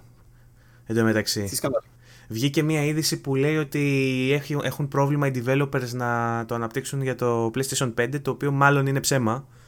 Ναι, εντάξει. Γιατί αυτή τη φήμη την έχει βγάλει ένας τύπος σε κάτι forum στο Resetera και αυτά που, που έχει βγάλει πολλές μούφε. Έπαιξε στα outlets βέβαια, το παίξανε τα site. Ότι και καλά οι developers έχουν πρόβλημα να αναπτύξουν το, το καινούριο Resident Evil στο PlayStation 5, ενώ δεν έχουν πρόβλημα στο Xbox Series X και στο PC, τουλάχιστον για το κομμάτι των next gen features. Ε, ε, περιμένω ανα πάσα στιγμή αυτό να, βγει, να βγουν και να πούνε ότι ήταν μούφα είδηση. Εννοείται, δεν πιστεύω ότι θα υπάρξει τέτοιο πρόβλημα. Και αν υπάρχει τέτοιο θέμα, το, θα είναι, ξέρω εγώ, ότι για παράδειγμα το PlayStation 5 δεν μπορεί να κάνει το ίδιο αποτελεσματικά ray tracing πάνω στα, στα δόντια του λικάνθρωπου, ξέρω τέτοια φορά. Δεν, δεν πιστεύω ότι θα δούμε σοβαρές διαφορές. Βέβαια, ξανά δάμε ε, άλλο παιχνίδι της Capcom, Devil May Cry. Α τα πιάσουμε μαζί αυτά. Devil May Cry 5 Special Edition. Το οποίο ανακοίνωσαν ότι θα είναι day one διαθέσιμο σε digital edition. Ε, και είναι στην ουσία το ίδιο παιχνίδι, το Devil May Cry που ξέρουμε. Με κάποιες βελτιώσεις. Τι, τι; Με κάποιες βελτιώσεις για να έρθει στο next gen, πούμε, και ε, μεγαλύτερο frame rate. Έχει ε, βελτιώσεις στην ουσία. Η βασική είναι το ray tracing. Πλέον έχει ray tracing, δηλαδή παίζει λένε 4K30 με ray tracing. Ε, θα, θα υπάρχει και άλλο mode, performance mode που θα είναι 1080 στα 60 frames ε, με ray tracing και θα υπάρχει λένε και άλλο ένα mode ε, χωρίς ray tracing στα 120 fps. Έχουν πει τέτοιο πράγμα, ότι μάλλον θα υπάρχει αυτό. Ε, τώρα, το Devil May Cry ήταν και αυτό απίστευτος. Κάνει το πρώτο πλάνο, ρε παιδί μου, και σου έχει στο πάτωμα, ξέρω εγώ, κατευθείαν να δεις γυαλάδες και ray tracing. Να καταλάβεις, Α, OK, okay, βλέπω Capcom Devil May Cry και ray tracing. Οπότε ναι, είναι η βελτιωμένη έκδοση του Devil May Cry. Συν του γεγονότος φυσικά ότι θα έχει και gameplay βελτιώσεις, ε, προσθήκες μάλλον. Θα προσθέσουν λέει το Virgil σε ολόκληρο το παιχνίδι από ό,τι κατάλαβα. Ε, συν κάποια άλλα σκατολοΐδια από εδώ και από εκεί με δυνάμεις και με τέτοια, δεν ξέρω τι ακριβώς. Ε, τώρα, το Resident Evil το Village δεν δείξανε πολύ διαφορετικά πράγματα από αυτά που είχαμε δει την προηγούμενη φορά. Το τρέιλερ ονομαζόταν Second Trailer, έτσι φάνταστο. Ε, και είχε στην ουσία τα ίδια πραγματάκια με λίγο διαφορετικά πλάνα και λίγο έτσι διαφορετικά κο, κοψίματα, ας πούμε. Ε, δεν είδαμε το προβληματικό frame rate που είδαμε στο προηγούμενο. Αν θυμάσαι, στο προηγούμενο τρέιλερ είχε μια σκηνή που ήταν μέσα σε μια καλύβα με το γέρο, που του μιλούσε ο γέρος και ήταν λες και έπεφτε, έπεφταν καρέλε. Ναι. Ήταν στα 25 frames, ξέρω εγώ. Ε, τώρα λένε δεν ήταν. Τώρα δεν εντοπίστηκε τίποτα τέτοιο τέλος πάντων, αλλά βγήκε η φήμη που λες. Δεν ξέρω πού βασίζεται. Ε, εμένα αυτό το παιχνιδάκι με έχει ψήσει τρελά, τρελά όμως, λόγω στυλ και setting μόνο δηλαδή έχω πεθάνει. Θέλω πάρα πολύ να το παίξω. Το έχουν κάνει λίγο περισσότερο σαν παραμυθάκι. Ε, δείξανε κάποια άλλα, κάποιες άλλες σκηνές που έπαιζαν κάτι σαν, όχι, όχι μαριονέτες, θύμιζε λίγο κάτι από Little Nightmares. Ε, το οποίο μάλλον ήταν σαν cutscene για την εξιστόρηση όμως. Και δεν ξέρω ναι. αν είναι στο trailer ή αν θα είναι και μέσα στο παιχνίδι. Αλλά τέλος πάντων δίνει κάτι στην ατμόσφαιρα όλο αυτό. Άκρος εντυπωσιακό, πολύ βελτιωμένο σε σχέση με το Resident Evil 7 οπτικά, κυρίως στη λεπτομέρεια γιατί είναι η ίδια μηχανή και τα λοιπά. Επιδόσεις φαντάζομαι πάλι πάνε για 60 ε, frames. Όλα τα παιχνίδια της Capcom να πούμε ότι είναι στα 60 frames σε αυτή τη γενιά, έτσι. Resident Evil 7, Devil May Cry 5, όλα είναι. Δεν, και, δεν είναι και τόσο εντυπωσιακά βέβαια. Όχι, σε λεπτομέρεια χάνουν κάπου, αλλά είναι σημεία που λες ε, άντε γεια. Δηλαδή έχει μαζεμένη λεπτομέρεια σε κάποια σημεία σε άλλα είναι λίγο κενό, σύνολο φτάνει το 60, λες είμαι γαμό. Σε επόμενη γενιά που αυξάνει τη λεπτομέρεια σου στα πάντα και θα είναι και 60, πιστεύω θα μας πέσουν αγώνια.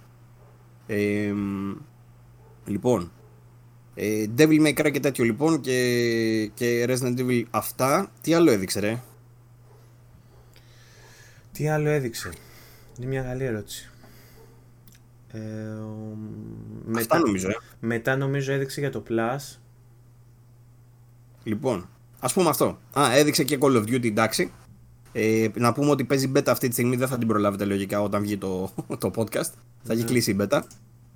Η alpha μάλλον, όχι beta. Ε, για multiplayer δωρεάν για όλους τους χρήστες PlayStation. Αλλά το, το βασικό είναι αυτό που είπε τώρα ο Βαγγέλης. Ε, Ανακοινώθηκε μια υπηρεσία η οποία ονομάζεται PlayStation Plus Collection.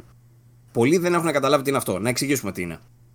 Το PlayStation 5, μάλλον, όποιος ε, έχει PlayStation 5 και ταυτόχρονα είναι συνδρομητής στο PlayStation Plus, το γνωστό PlayStation Plus, ένα PlayStation Plus υπάρχει, αυτό που έχουμε όλοι που ξέρουμε και που κάνει μποϊκοτάζ ο Βαγγέλης. Ε, αυτό το PlayStation Plus τέλος πάντων, αν έχεις και PlayStation 5, σου δίνει πρόσβαση ασχέτως αν έχεις προσθέσει στη συλλογή σου παλιά κάποια παιχνίδια. Δηλαδή, ακόμα και κάποιος ρε παιδί μου να μην είχε PlayStation Plus πριν και να βάλει τώρα, ή αν είχε αλλά να μην έχει πάρει αυτά τα παιχνίδια που θα είναι μέσα στη συλλογή, πάλι θα τα έχει. Κοινώ το κάνανε λίγο κάπως σαν το Game Pass, αλλά ταυτόχρονα όχι Game Pass. Ε, στην ουσία είναι μια συλλογή από 19 παιχνίδια, αν θυμάμαι καλά. Συγκεκριμένα παιχνίδια. Δηλαδή είναι μέσα, ξέρω εγώ, Resident Evil 7, Uncharted 4, God of War, Mortal Kombat ε, 10. Ε, δεν θυμάμαι ποια άλλα. Έχει, τα, έχει τα έχω μπροστά μου, αν θες να τα πω, αλλά. Persona 5. Το Persona μου άρεσε. Ωραίο, ωραία προσθέτω. Ναι, αλλά δεν βάλαν το Royal. Τι γυφτή. Εντάξει, και στο Mortal Kombat δεν έχουν βάλει το Excel, έχουν βάλει το X. Ε, για να πάρεις. Αυτοί βασίζονται πάρα πολύ μετά στην αγορά ξέρω εγώ, του πρόσθετου περιεχόμενου. Για να αγοράσεις κάτι Ναι, μετά. και θα, θα παίξει ένα παιχνίδι 100 ώρες που θα το ξαναγοράσεις μετά για να παίξεις τις ίδιες 100 ώρες και άλλες 30. Δεν θα το, δεν το ξαναγοράσεις. Οπότε δεν θα παίξεις αυτό. Θα πας και θα πάρεις το. Εδώ δεν το έχω κάνει ποτέ αυτό. Είναι ενδιαφέρον. Έτσι θα κάθομαι. λοιπόν, να πούμε τώρα τι είναι αυτό. Τα παιχνίδια αυτά τα 19 είναι παιχνίδια PlayStation 4 τα οποία είναι backwards compatible στο PlayStation 5. Με λίγα λόγια. Είναι το Batman Arkham Knight με λίγα λόγια, θα, αυτά τα 19 παιχνίδια θα είναι διαθέσιμα για τους PlayStation Plus συνδρομητές και κατόχους PlayStation 5 άμεσα. Θα μπορεί κάποιος δηλαδή να μπει στο PlayStation Store και να τα κατεβάσει. Ασχέτως, ξαναλέω, αν τα έχει πάρει παλιά στο PlayStation Plus, γιατί πολλά από αυτά τα παιχνίδια τα έχει δώσει όντως το PlayStation Plus. Κάποια δεν τα έχει δώσει. Το Persona, ας πούμε, το 5 δεν νομίζω να το έχει δώσει ποτέ το PlayStation Plus. Ε, αλλά είναι ασχέτως όλων αυτών. Είναι 19 παιχνίδια, ρε παιδί μου, στο Collection. Αυτά τα παιχνίδια τέλος πάντων που έχει μέσα στο Collection θα μπορεί ο χρήστης PlayStation 5 να τα κατεβάσει και να τα παίξει Ωραία. μέσω backwards compatibility. Αυτό. Δεν έχει ανακοινωθεί τίποτα για βελτιώσεις. Τα, Δεν παιχνίδια, έχουν τα παιχνίδια που δίνει κάθε μήνα το λέει PlayStation Plus Instant Collection. Και αυτό το λέει PlayStation Plus Collection. Ναι. Ότι τι, δεν είναι στιγμιαίο, ξέρω εγώ, το τι είναι. Αν θες τη γνώμη μου, είναι ηλίθιο marketing για μία ακόμα χώρα. Είναι Έχουν ηλίθιο marketing, επίσης είναι ηλίθιο marketing γιατί αυτό είναι σαν μία απάντηση στο Game Pass ή σαν μία απάντηση στο EA Vault το οποίο σου βάζει μέσα παιχνίδια που είναι προηγούμενης γενιάς. Το θετικό είναι ότι δεν πληρώνεις κάτι έξτρα. Το αρνητικό είναι ότι η συνδρομή του PlayStation Plus είναι ήδη πολύ ακριβή. Αυτά θα πρέπει να είναι αυτονόητα για την τιμή που κάνει το PlayStation Plus. Που, είναι, που συνοψίζουν στην ουσία την υπηρεσία. Αυτά είναι τα θετικά, αυτά είναι τα αρνητικά ακριβώς. Ε, Όντως, το καλό είναι ρε παιδί μου ότι χωρίς να αγοράσεις κάτι επιπλέον θα τα έχεις.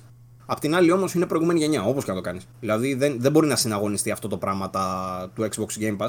Παρ' όλα αυτά, τα παιχνίδια που δίνει βέβαια είναι απίστευτα ποιοτικά έτσι. Δηλαδή είναι, όλα, είναι μερικά από τα καλύτερα παιχνίδια πούμε, που έχουμε δει σε αυτή τη γενιά. Νομίζω ότι αν κάποιος δεν είχε PlayStation, αν κάποιος δεν είχε PlayStation 4 και είναι το PlayStation 5 η είσοδός του στο, στην πλατφόρμα του PlayStation, είναι μια πολύ καλή λύση για να παίξει ό,τι έχει χάσει ή σχεδόν ό,τι έχει χάσει. Ε, αλλά για κάποιον που ακολούθησε πιστά το PlayStation στην προηγούμενη γενιά, νομίζω ότι αυτό δεν δίνει κάτι το, το μόνο που θα μου χρησιμεύε εμένα για παράδειγμα είναι να πουλήσω όλα μου τα δισκάκια που έχω, γιατί αυτά τα παιχνίδια τα έχω retail. Να τα πουλήσω, να βγάλω κάποια χρήματα, επειδή θα τα έχω στο collection να τα παίζω. Και με τα λεφτά που θα βγάλω να πάω να πάρω δύο παιχνίδια γιατί κάνουν και 80 ευρώ πλέον. Μπράβο. ή ένα παιχνίδι, γιατί πλέον το God of War, αν πας το πάρεις στο Scrooge, κάνει 10 ευρώ. Οπότε, αν, ακόμα και αν πουλήσω όλα αυτά τα παιχνίδια με τις με τις τιμές που κοστίζουν τώρα, θα πάρω ένα, ενάμιση παιχνίδι των 80 ευρώ. Ευχαριστώ πολύ, Sony. Ε, το θέμα είναι ότι εμένα, ας πούμε, με ενδιαφέρει πάρα πολύ να τα δω βελτιωμένα. Για παράδειγμα, δεν μπορώ να παίξω αυτή τη στιγμή Arkham Knight γιατί δεν έχει βελτιωθεί. Δεν μπορώ να παίξω αυτή... γιατί δεν έχουν βγάλει πάτσι μαλάκια. Δεν μπορώ να παίξω αυτή τη στιγμή το Bloodborne. Ένας λόγος που το σταμάτησα δεν ήταν η δυσκολία. Μ' αρέσει να χάνω όλη την αρχή να ξαναπέζω. Το έχω ξαναπεί αυτό, είμαι τέτοιος παίχτης. αλλά με χάλασε πάρα πολύ ο τεχνικό του τομέας. Βλέπω Ναι. Pixel. Pixel Ναι, από, ναι, που- ναι, από ναι, ναι. τότε που αγόρασα το PlayStation 4 Pro και μετά, δεν βλέπω Alizen καθόλου. Παρ' όλα αυτά το Bloodborne έχει. Ε, δεν μπορώ να παίξω έτσι. Σιγά που Τεχνικά, κλείσαμε. τεχνικά είναι κόλλος. Το Bloodborne δηλαδή πέρα κάποιων boss fights που Κόλλος, έχει. κόλλος, χάλια. Ναι, είναι, είναι κόλλος. Το... Θα ήθελα πάρα πολύ, έστω να έχει κάποιες βελτιώσεις, ρε παιδί μου, που απλά θα κάνει το μηχάνημα. Δηλαδή, ένα ομα, ε, ομαλό anti-aliasing, ίσα ίσα απλά για να υπάρχει, ρε παιδί μου, ή να σου ανεβάσει λίγο την ανάλυση από μόνο του, ή να φτιάξει λίγο το frame rate από μόνο του. Ε, είχε κάνει μια ανάλυση στο Digital Foundry που έλεγε πόσο εύκολα μπορεί να κάνουν το Bloodborne 60. Και παρόλα αυτά δεν βγάζουν patch, ρε φίλε. Είναι για σφαλιάρες. Ποιος φταίει τέλος όμως, πάντων- ποιος φταίει Ε. αυτό; Δεν φταίει η Sony, φταίει η From Software. Η Sony φταίει. Ε, η Sony φταίει, μόνο η Sony. Ελπίζω τέλος πάντων να, το, να τα περιποιηθούν λίγα και αυτά. Δηλαδή η Microsoft σε αυτό το τομέα, στη βελτίωση των παιχνιδιών, είναι έτη φωτός μπροστά. Είναι ένας από τους λόγους που, που πραγματικά γι' αυτό βγάζει το καπέλο στη Microsoft και με, με λέτε Xbox κτλ. Αυτός είναι ο λόγος. Γιατί όντως θέλω να παίξω παιχνίδια που δεν έχω παίξει και θέλω να τα παίξω στην καλύτερη μορφή τους. Η Sony δεν μου τη δίνει αυτή τη δυνατότητα γάμο το κερατό μου. Και με εκνευρίζει. Και το μεγάλο Λοιπόν, ερώτημα είναι πόσα από αυτά τα παιχνίδια θα πάρουν update για το PlayStation 5. δεν έχουν ανακοινώσει τίποτα, φίλε Βαγγέλη. Και όπως είπα και πριν, το Spider-Man, ας πούμε, που μας ανακοίνωσαν ότι όντως θα έρθει remastered, έτσι θα το ονομάζουν κιόλας, Marvel Spider-Man Remastered. Λογικά θα το πουλάνε και ξεχωριστά, δεν θα είναι. Μα, Θα, θα είναι μέρος του Ultimate Edition. Μπράβο. Ε, δεν έχουν πει αν θα το πάρει κάποιος τσάμπα. Αν, αν έχεις δηλαδή την PlayStation 4 έκδοση. Όχι, λογικά όχι, θα όχι, παίξει όχι. στο backwards compatibility. Όχι, όχι, μέσω, θα παίζει ναι με το παλιό τέτοιο. Για να πάρεις τα καινούργια, επειδή θα είναι standalone, θα είναι το remastered, θα το έχεις μόνο με την Ultimate Edition. Διαφορετικά θα πρέπει να το αγοράσεις ξεχωριστά. Άρα πιστεύεις ότι όντως θα υπάρχει και ξεχωριστά. Στο 20 ευρώ, ξέρω εγώ. Όσο είναι η διαφορά. Άμα για είναι παράδειγμα. 20 ευρώ, θα είμαστε πολύ τυχεροί, Παύλο μου. Έλα, ρε μαλάκα, για το, για το μιλάω. Εντάξει. Δεν ξέρω, Λοιπόν. δεν ξέρω αν θα υπάρξει ε, κάποιο add-on για παράδειγμα που θα μπορείς να αγοράσεις από το store σε κάποια τέτοια τιμή ας πούμε εφόσον έχεις ήδη το PlayStation, την έκδοση PlayStation 4 Λοιπόν, θα είναι 30 ευρώ η- το Marvel σε Spider-Man Remastered για PlayStation 5 και θα είναι 20 ευρώ το upgrade αν έχεις το 4. Στάνταρ. Στάνταρ, αυτό θα είναι. Είναι τέτοιοι τύποι, ρε. τους πιστεύω. Πάνε να βγάλουν μαλάκα από τη μίγα ξύγκη. Δεν ξέρω τι κατά τους έχει πιάσει. Δηλαδή, όσο τους βγάζω το καπέλο στην τιμολόγηση της κονσόλας, που πιστεύω κιόλας στην μεταξύ και αυτό θα το συζητήσουμε, ότι ρίξαν την τιμή εξαιτίας της Microsoft, είναι αυτά όλα που λέγαμε την προηγούμενη φορά, στα παιχνίδια τα γαμίσαν όλα.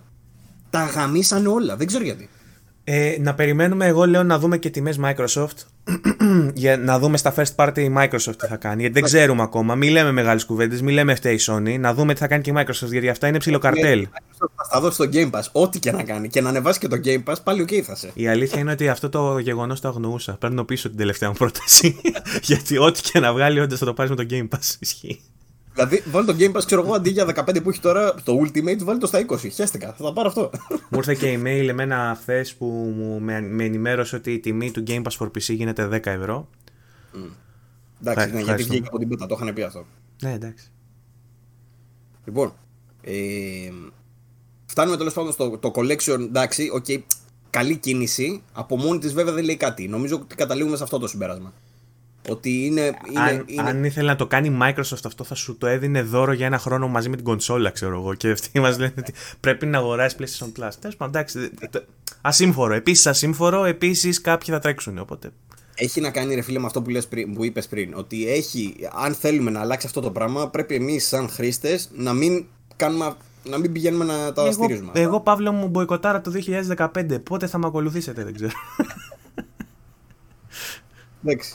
Είναι, είναι πρόβλημα αυτό. Δηλαδή και, και να πεις ρε παιδί μου ότι σου δίνει ξέρω εγώ, όλα τα καλά του PlayStation 4, άντε και με μια έξτρα τιμή. Να βάλει ξέρω εγώ Last of Us Part 2 για παράδειγμα. Δεν έχει τέτοιο πράγμα. Επί, α, επίσης κάτι βασικό έτσι. Δεν ανακοίνωσαν καν αν θα προσθεθούν και άλλα παιχνίδια σε αυτά ή αν θα αφαιρεθούν κάποια από αυτά. Δεν το έχουν πει αυτό καθόλου. Σου λένε είναι 19 παιχνίδια στο PlayStation Plus Collection. OK. Αυτά, αυτή είναι η πληροφορία, δεν έχουμε κάτι άλλο. Γενικότερα η επικοινωνία. Πολύ χαλιά, ρε φίλε. Δηλαδή, πολλοί κόσμος έχει άπειρες απορίες μετά από αυτά. Ενώ ξέρω εγώ όταν είδες Microsoft για παράδειγμα ή τέλος πάντων και άλλες δηλαδή, έγινε Έγινε μαλακία στα trailers με λεζάντες που δεν ίσχυαν. Μαλακία με το PR στο collection που δεν δίνονται πληροφορίες. Μαλακία με, το, με τα pre-order που δεν δώσανε συγκεκριμένα πότε θα γίνουν και έγινε το clusterfuck που έγινε στην Αμερική και όχι μόνο.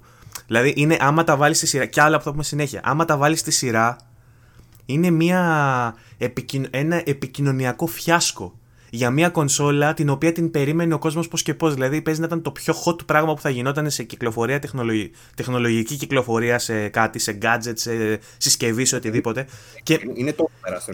Έχουν, έχουν αργήσει τόσο καιρό που λέμε εντάξει, για να αργεί η Sony επίτηδες αργεί γιατί κάτι ετοιμάζει μεγάλο. Έχει περάσει τόσο καιρός και, σου, και σου βγαίνει με μια παρουσίαση και με ένα πλάνο που μοιάζει να σχεδιάστηκε μέσα σε τρεις μέρες. Ξέρω εγώ. Πάμε και στο τελευταίο κομμάτι. Έχουμε αφήσει απ' έξω νομίζω μόνο την ε, κονσόλα, σωστά; Ναι, σωστά. Σωστά. Για πες.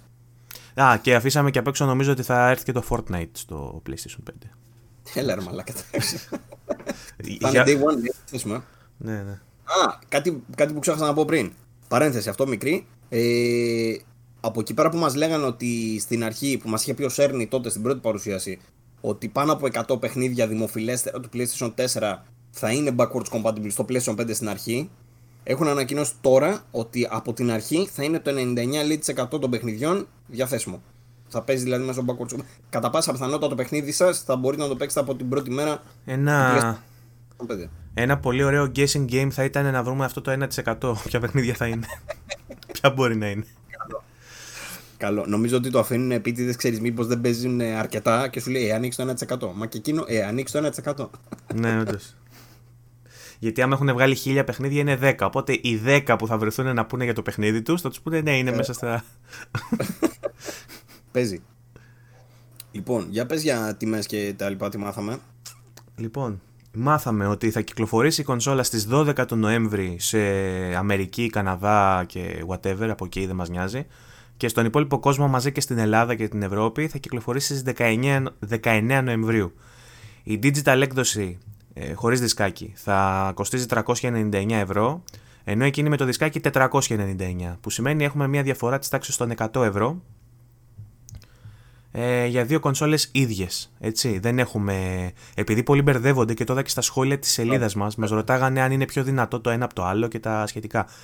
Δεν είναι σαν Δεν είναι. Είναι ακριβώς το ίδιο χωρίς δισκάκι. Θα ρωτήσει κάποιος αμέσως το δισκάκι κόστιζε 100 ε, ευρώ; Όχι είναι η απάντηση και ε, ένας, ε, ένα παιδί από τη σελίδα, από το group κιόλας ε, μου έγραψε ότι 100 ευρώ λέει κάνει μόνο το κουμπάκι στο Blu-ray player. Δεν έχει σχέση το Blu-ray drive. Το έδωσε σε αυτό το σχόλιο; Το είδα, το Δεν, δεν έχει σχέση το ένα Blu-ray player με ένα Blu-ray drive. Έτσι; Τα drives, άμα πας να δεις για το PC πόσο κοστίζει και με πολύ ψηλών προδιαγραφών, κοστίζει από 60 έως 80 ευρώ ας πούμε, να βάλεις σε PC ένα drive.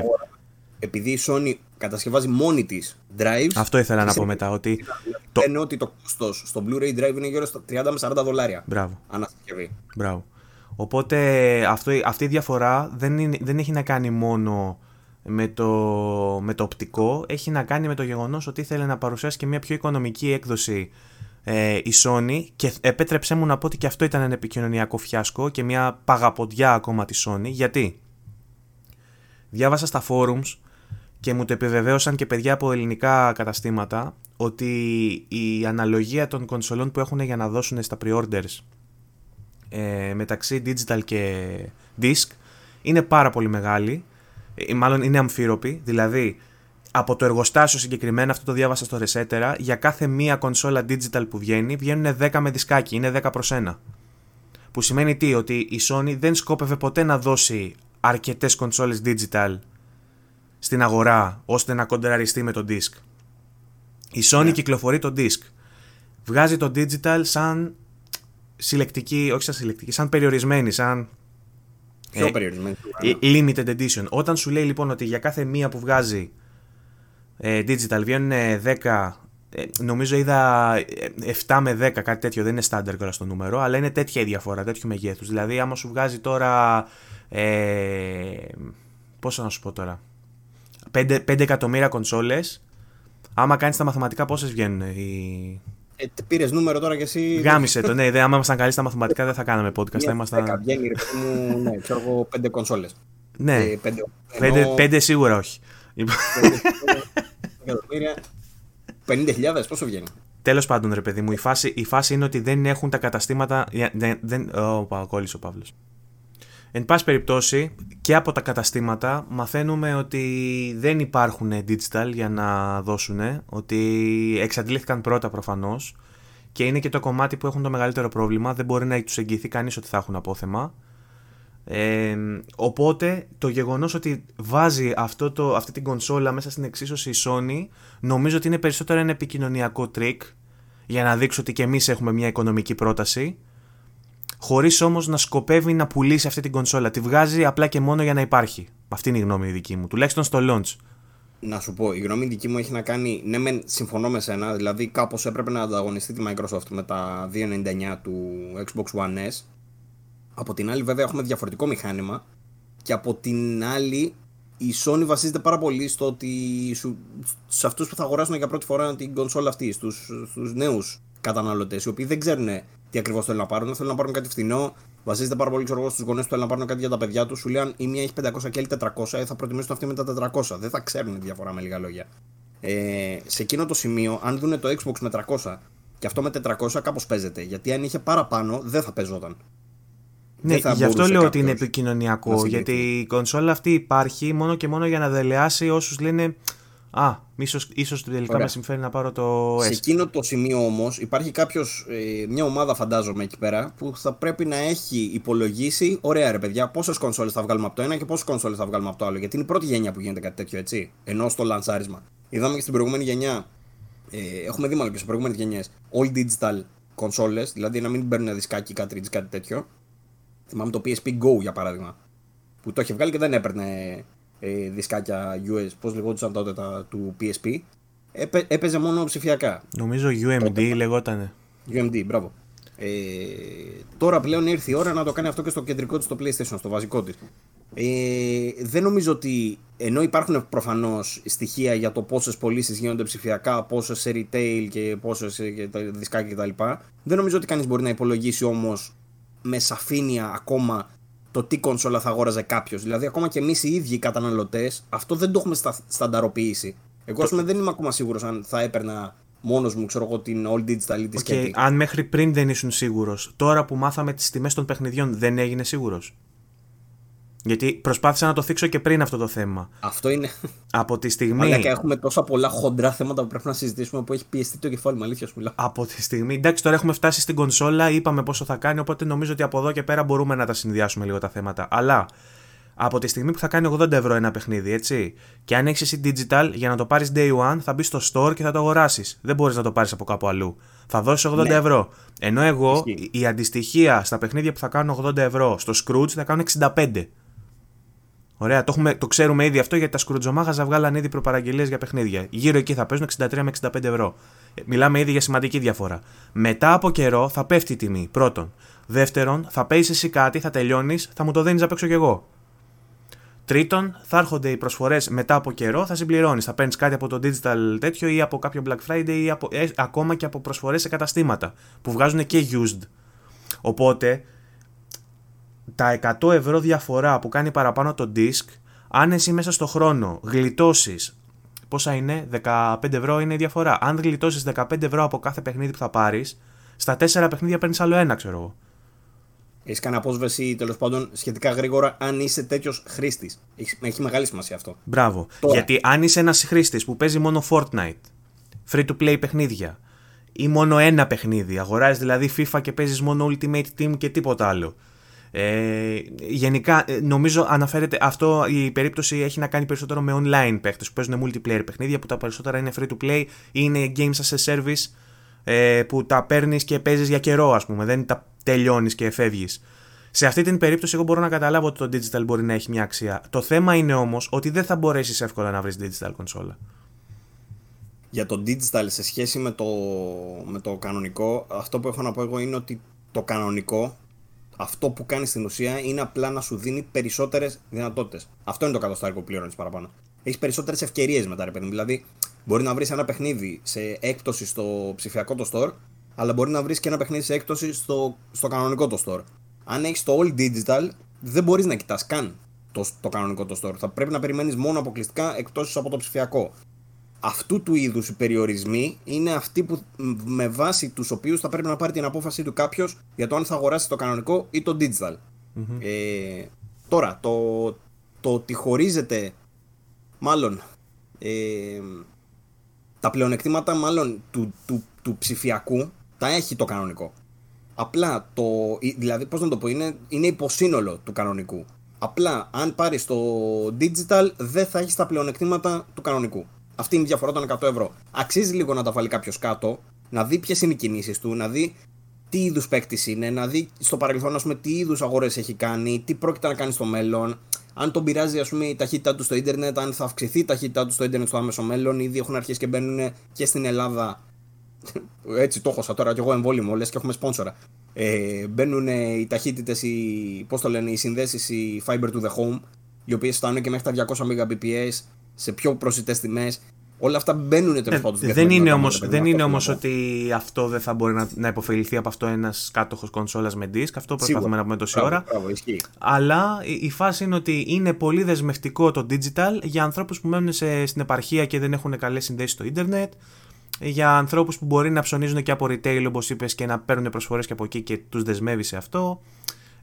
Και είναι και μία αναστρέψιμο. Αν πάρεις αυτή την κονσόλα, θα μείνεις για πάντα έτσι και ο μόνος τρόπος να επεκταθείς παρακάτω θα ήταν να, να πάρεις, ξέρω εγώ, expendable storage, να πάρεις ε, ε, χώρο επέκταση, ας πούμε, και άλλο σκληρό δίσκο, για να βάζεις τα παιχνίδια σου εκεί μέσα και να τα κρατάς στο σκληρό δίσκο. Για να μην... Γιατί στο, στο disk, ας πούμε, αγοράζεις retail, το σβήνεις, το μεγαλύτερο κομμάτι του παιχνιδιού βρίσκεται στο δισκάκι και την επόμενη φορά βάζεις το δισκάκι και κάνεις εγκατάσταση. Στην περίπτωση του digital πρέπει να έχεις δίσκο να κάνεις αποθήκευση εκεί πέρα. Να πω κάτι. Εγώ ακόμα δεν έχω καταλάβει. Περίμενα, ήλπιζα μάλλον η Sony σε αυτή την παρουσίαση να μας δείξει λίγο και κάποια πράγματα από το UI, πώς δουλεύουν τα παιχνίδια, τι χρειάζεται να έχει μέσα, τι χρειάζεται να έχει έξω. Το είπαμε και πριν αυτό, αλλά είναι λάθος. Το είπαμε και πριν, αλλά είναι λάθος. Δηλαδή, ουσιαστικά, ε, εσύ νομίζω παράγγειλες, δεν παράγγειλες ακόμα. Νομίζω ότι εσύ περιμένεις να δεις αν θα στείλει και η Sony τίποτα. Έχω την εντύπωση ότι αυτό είναι το. Δεν ξέρουμε αν θα στείλει. Το ίδιο και με τη Microsoft έχω να πω. Ε, θα, θα Έχουμε νέα από τη Microsoft. Το ξέρω, ναι, το ξέρω, το ξέρω. Θα πούμε μετά για Microsoft. Ε, mm. Θα περιμένεις να δεις μήπως και στείλει ή θα κάνεις pre-order. Θα σου πω. Ούτως ή άλλως, εγώ είχα κάνει το ίδιο πράγμα και με, το, και με την προηγούμενη γενιά. Δεν κάνω ποτέ pre-order και βρίσκω πάντα στο κατάστημα. Γιατί, Γιατί συμβαίνει η, ελληνική πραγματικότητα, συγκεκριμένα η ελληνική πραγματικότητα είναι αυτό το πράγμα. Κάνουν όλοι τα pre-order φαίνεται ότι έχουν εξαντληθεί, ενώ στην ουσία δεν έχουν εξαντληθεί. Οπότε υπάρχουν μετά κονσόλ στα καταστήματα. Γιατί πολλοί από αυτούς που κάνανε pre-order δεν θα πάρουν στο τέλος. Και είναι και ρεαλιστικό έτσι σε μια Ελλάδα της κρίσης και του κορονοϊού, ας πούμε, που δεν έχει ο κόσμος δουλειά, το να σου βρίσκονται 500 ευρώ εκείνη την περίοδο είναι δεν το, έχουν, δεν το έχουν τόσο όλοι εύκολο, ρε παιδί μου. Ακόμα και άνθρωποι που λένε ότι. από εμάς είναι επένδυση αυτό το πράγμα, έτσι. Είναι επένδυση, ξέρεις ότι θα πάρεις κάτι με το οποίο θα φας ώρες από τη ζωή σου. Βέβαια, δεν, δεν σπεύσαμε να προπαραγγέλουμε μόνο εμείς οι μερακλείδες. Ε, ε, σπεύσανε όλοι. Α πούμε, ακόμα και άτομα τι να σου πω τώρα, έχω φίλο που παίζει πέντε παιχνίδια το χρόνο και μόλις έμαθα ότι βγαίνει PlayStation 5, λέει Α, πρέπει να το πάρω. Ρε, το PlayStation είναι, κουλτούρα, είναι pop κουλτούρα πλέον. Είναι, είναι αντικείμενο σαν να λες iPhone. Είναι αντικείμενο, τι να σου πω, είναι, είναι αυτό που πες πριν. Είναι ένα από τα μεγαλύτερα τεχνολογικά ε, Status events πούμε, που γίνανε μέσα στη χρονιά. είναι τεράστιο. Ναι, είναι ε, τέτοιο statement. Ε... Ισχύει. Τέλος πάντων. Ε, τώρα, δεν μας έδειξε UI και έχεις απόλυτο δίκιο, γιατί αυτό εδώ ήθελα να καταλήξω. Ότι προπαράγγειλα μια κονσόλα για την οποία δεν ξέρω ούτε για το λειτουργικό της τίποτα. Δεν έχουμε μάθει τίποτα για τελικά για τις υπηρεσίες της που λέγαμε μήπως το PlayStation Now έρθει στην Ελλάδα. Άλλο φάουλ, μαλάκα αυτό. Μήπως πάρει, μήπως πάρει το δικό του Game Pass και δεν μιλάω για το PlayStation Plus Collection. Μιλάω για κανονικό τύπου Game Pass που να πληρώνει συνδρομή για να έχεις σύγχρονα παιχνίδια, κανονικά παιχνίδια, όχι ε, legacy. Ε, δεν μας έδωσαν άλλα στοιχεία για τα περιφερειακά, δεν μας είπαν κάτι έξτρα ας πούμε, για το χειριστήριο ακόμα, δεν μας το έδειξαν.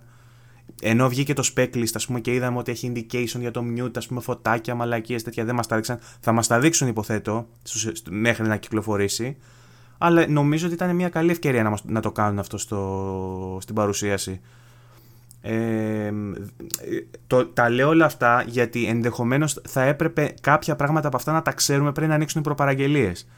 Γιατί με τέτοια ζήτηση που υπάρχει, εγώ θέλω να ξέρω πριν κάνω την προπαραγγελία και πριν εξαντληθεί η κονσόλα αν τελικά τη θέλω ή όχι. Μην με βάζουν να κάνω προπαραγγελία απλά για να προλάβω και μετά βγουν Είδαμε και μου πούνε. Πόσο σημαντικό βέβαια ήταν για σένα από τη στιγμή που κατευθείαν πήγες και έκανες προπαραγγελία. Βέβαια, όπως προείπες και εσύ, επειδή δεν έχω προκαταβάλει το ποσό, θα μπορούσα και εγώ με ναι. τεράστια ευκολία να την ακυρώσω την προπαραγγελία, αν μάθω μία μαλακία. Ο λόγος που πήγα κατευθείαν και την έκανα ήταν γιατί προέβλεψα ότι θα γίνει το ματομούνι που έγινε και λέω πρέπει να προλάβω, να πάρω θέση γιατί λέγανε ότι θα ισχύσει και σειρά προτεραιότητας, να πάρω μια καλή σειρά προτεραιότητας και αν μετά αυτό με ξενερώσει τόσο πολύ, ρίχνω άκυρο, που λέει ο λόγος.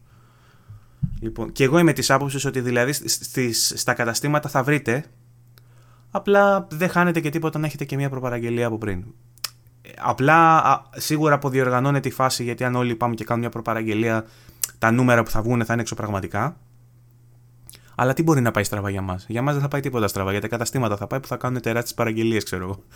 Αυτό είναι. και θα τους μείνουν. Πολλοί, πολλοί λένε ότι για να εξηγιανθεί αυτό το πράγμα, η μόνη λύση είναι όντως να τα βάλουν με λεφτά. Αλλά αυτό το πράγμα δεν το έχουμε συνηθίσει. Κοίτα, μία προκαταβολή, των 50 ευρώ, μία προκαταβολή των 50 ευρώ μου βγάζει νόημα. Όπως κάνουν για παράδειγμα σε κάποιες θεατρικές παραστάσεις. Ε, για μισό λεπτό. OK, okay, άκυρο. Ήθελα να δω, νόμιζα ότι έκανε θόρυβο το μικρόφωνο. Να ακούσεις κάτι, πες μου. Ε, βλέπουμε ας πούμε σε θεατρικές παραστάσεις, σε συναυλίες κτλ. ότι μπαίνει ένα μικρό αντίτιμο συμβολικό όταν είναι να γίνει μια δωρεάν παράσταση για να μην μπουν μέσα έτσι όλοι. Γιατί ακόμα και ένα συμβολικό ποσό, ας πούμε, σε μια παράσταση να βάλεις 5 ευρώ, δεν θα πάνε όλοι οι τζαμπατζίδες που θα πηγαίνανε, θα πάνε αυτοί που θα λένε Α, 5 ευρώ μόνο, δώστα. Το ίδιο και με την προκαταβολή, δεν θα πάνε όλοι αυτοί έτσι γιουρ για να κάνουν προπαραγγελίες, θα πάνε αυτοί που ενδιαφέρονται σοβαρά και λένε Αυτό δώσω 500 ας δώσω τα 50 μπροστά. Θεωρώ ότι είναι σωστό το να μπει καπέλο 50 ευρώ με την προπόθεση ότι. Όχι καπέλος, συγγνώμη, ε, προκαταβολή 50 ευρώ. Με την προπόθεση ότι είναι αυτό εγγυητικό ότι θα πάρω κονσόλα day one. Αν δεν πάρω κονσόλα day one, σας γάμισα. Τέτοια φάση. δηλαδή, αν εγώ είχα δώσει 50 ευρώ και μου λέγανε αυτό που σου είπα πριν, γιατί συζητιέται αυτό, το γεγονός ότι δηλαδή η Sony θα στείλει σε waves σε κύματα κονσόλες και κάποιοι θα πάρουν στις 19 και κάποιοι θα πάρουν στις 25 και κάποιοι θα πάρουν στις 5 Δεκεμβρίου. Αν συμβεί αυτό. τώρα άλλα πράγματα που έπρεπε ήδη να έχουμε πει. Αν συμβεί αυτό, εγώ θα ήμουν, θα ήμουν έξω, έξω φρενών. Δηλαδή να έχω δώσει 50 ευρώ και να μην παίξω πρώτος. Θα ήμουν. και εσύ θα πας εσύ θα πας στο κατάστημα και θα το πάρεις day one, ξέρω εγώ, από αυτά που θα έχουν στο κατάστημα. Αυτό θα ήταν εξωφρενικό. Που συμβαίνουν αυτά, έτσι. Ναι. Δεν είναι ότι δεν συμβαίνουν. Ε, λίγο ήθελα να σχολιάσω την, ε, τη διαφορά στις αγορές. Αν θυμάσαι, το είχαμε ανακοινώσει εμείς πρώτα, πριν δύο εκπομπές, αν θυμάμαι καλά, που λέγαμε για το Call of Duty που έσκασε μια φήμη και καλό ότι πρώτα θα έρθει σε Αμερική, Καναδά και τε, μέχρι τέλος του χρόνου στις υπόλοιπες αγορές. Δεν έγινε ακριβώς έτσι. Ευτυχώς βελτιώθηκε η κατάσταση μάλλον από αυτό που ήταν τότε. Ε, και το βλέπουμε τώρα 12 του μηνός να βγαίνει σε 7 αγορές, αν θυμάμαι καλά. Που περιλαμβάνει ΙΠΑ, Καναδά, Μεξικό, ε, Νότια Κορέα και δεν θυμάμαι ποιες άλλες. Αυστραλία και κάτι άλλο. Ε, και όλες οι υπόλοιπες χώρες του κόσμου ευτυχώς το παίρνουν μόνο μία εβδομάδα αργότερα στις 19. Αυτό το πράγμα τώρα είναι λίγο αναχρονιστικό. Δηλαδή, παλιότερα χρόνια και σε παλιότερες γενιές βλέπαμε τις εταιρείες να μην μπορούν να διαθέσουν την κονσόλα ταυτόχρονα. Αλλά σε μια εποχή που μπαίνεις στο Twitch και βλέπεις κόσμο να στριμάρει τα παιχνίδια που εσύ θα θέλεις να παίζεις εκείνη την ώρα, αυτό δεν μπορεί να γίνει. Με λίγα λόγια, έχει προχωρήσει ο κόσμος, έχει προχωρήσει η κοινωνία, έχει προχωρήσει η τεχνολογία και πλέον θεωρείται μη αποδεκτό από τον χρήστη γιατί θα τον σαλτάρεις. Να μπορεί να βλέπει κάποιον ρε παιδί μου να είναι σε τέτοια φάση. Ε, μη αποδεκτό. Έχει γίνει τέλος πάντων λιγότερο αποδεκτό. Τώρα, το ότι ευτυχώς είναι μόνο μία εβδομάδα μετά είναι μικρό το κακό. Αλλά παρόλα αυτά θα έπρεπε να μην, να μην το κάνει αυτό. Λένε ότι το Xbox ε, το έχει καταφέρει αυτό το πράγμα. Δηλαδή θα, το έχει, έχει, θα έχει δύο μεγάλα κύματα τέλος πάντων το Xbox θα είναι 30 κάτι χώρες, ξέρω εγώ, το πρώτο και 40 κάτι το δεύτερο, αλλά θα είναι κοντά πάλι γι' αυτό. Ε, αντίστοιχο πράγμα με τη Sony βασικά, μιλώ μαλακίες, το ίδιο πράγμα είναι. Τώρα, μιας και, άρχισες, μιας και άρχισες να λες για τη Microsoft, πες και για την, για την ανακοίνωση της Microsoft να τελειώνουμε. Ναι, μα, κάτι τα ξεχνάω τώρα και θα πετάγομαι από το ένα θέμα στο άλλο. Έχει να κάνει και με το καπέλο. Το καπέλο είναι το βασικό το θέμα. Ε, η τιμή της Sony, για να πούμε και για την τιμή, το, το 399 και το 499 για κάποιο λόγο, για πρώτη φορά στην Ελλάδα, έρχεται αυτούσια. Δηλαδή, ό,τι ανακοινώσαν έξω, το ίδιο πράγμα ισχύει και για εδώ. Δεν ξέρω αν έχει να κάνει με την ε, ε, διεύθυνση και τη δομή της εταιρείας, η οποία πλέον γίνεται πιο κεντρικοποιημένη, κεντρικό, αρχικοκεντρική. Ωραία, δεν τα λέω. Ε, που, που θέλει δηλαδή στην ουσία, όπως ξέρουμε ήδη, και οι καμπάνιες, αυτό που λέγαμε ότι έχουν ξεκινάνε από τα κεντρικά και μοιράζονται στα regions, ενώ παλιότερα το δικό του region η Ελλάδα πούμε, φτιάχνει τη δική της καμπάνια, πλέον δεν ισχύουν αυτά. Το ίδιο πράγμα μάλλον το έχουν, ε, ε, επηρεάζει και, και την τιμολόγηση. Δηλαδή θα, έχει, θα έχουν πάρει εντολή από τα κεντρικά ότι το κόστος της κονσόλας, τα, τα επιπλέον χρήματα που χρειάζεται για να κυκλοφορήσει η κονσόλα στην Ελλάδα, που περιλαμβάνουν άλλα κόστη από ότι για παράδειγμα μια κονσόλα όταν κυκλοφορεί στην Αγγλία, ε, το κόστος αυτό θα το απορροφήσει η Ελλάδα, η ελληνική αντιπροσωπεία. Έτσι, λοιπόν, έρχεται η τιμή της κονσόλας στα 3,99 και στα 4,99. Δεν παίρνει καπέλο, που θα μπορούσε να είναι ξέρω, 20 ευρώ πάνω, 10 ευρώ πάνω. Δεν παίρνει καπέλο και με το ΦΠΑ το δικό μας έτσι και ο ΦΠΑ προφανώς παίζει ρόλο, που έχουμε από τους υψηλότερους στον κόσμο. Ε, δεν παίρνει καπέλο και είναι αυτός. Τώρα, το...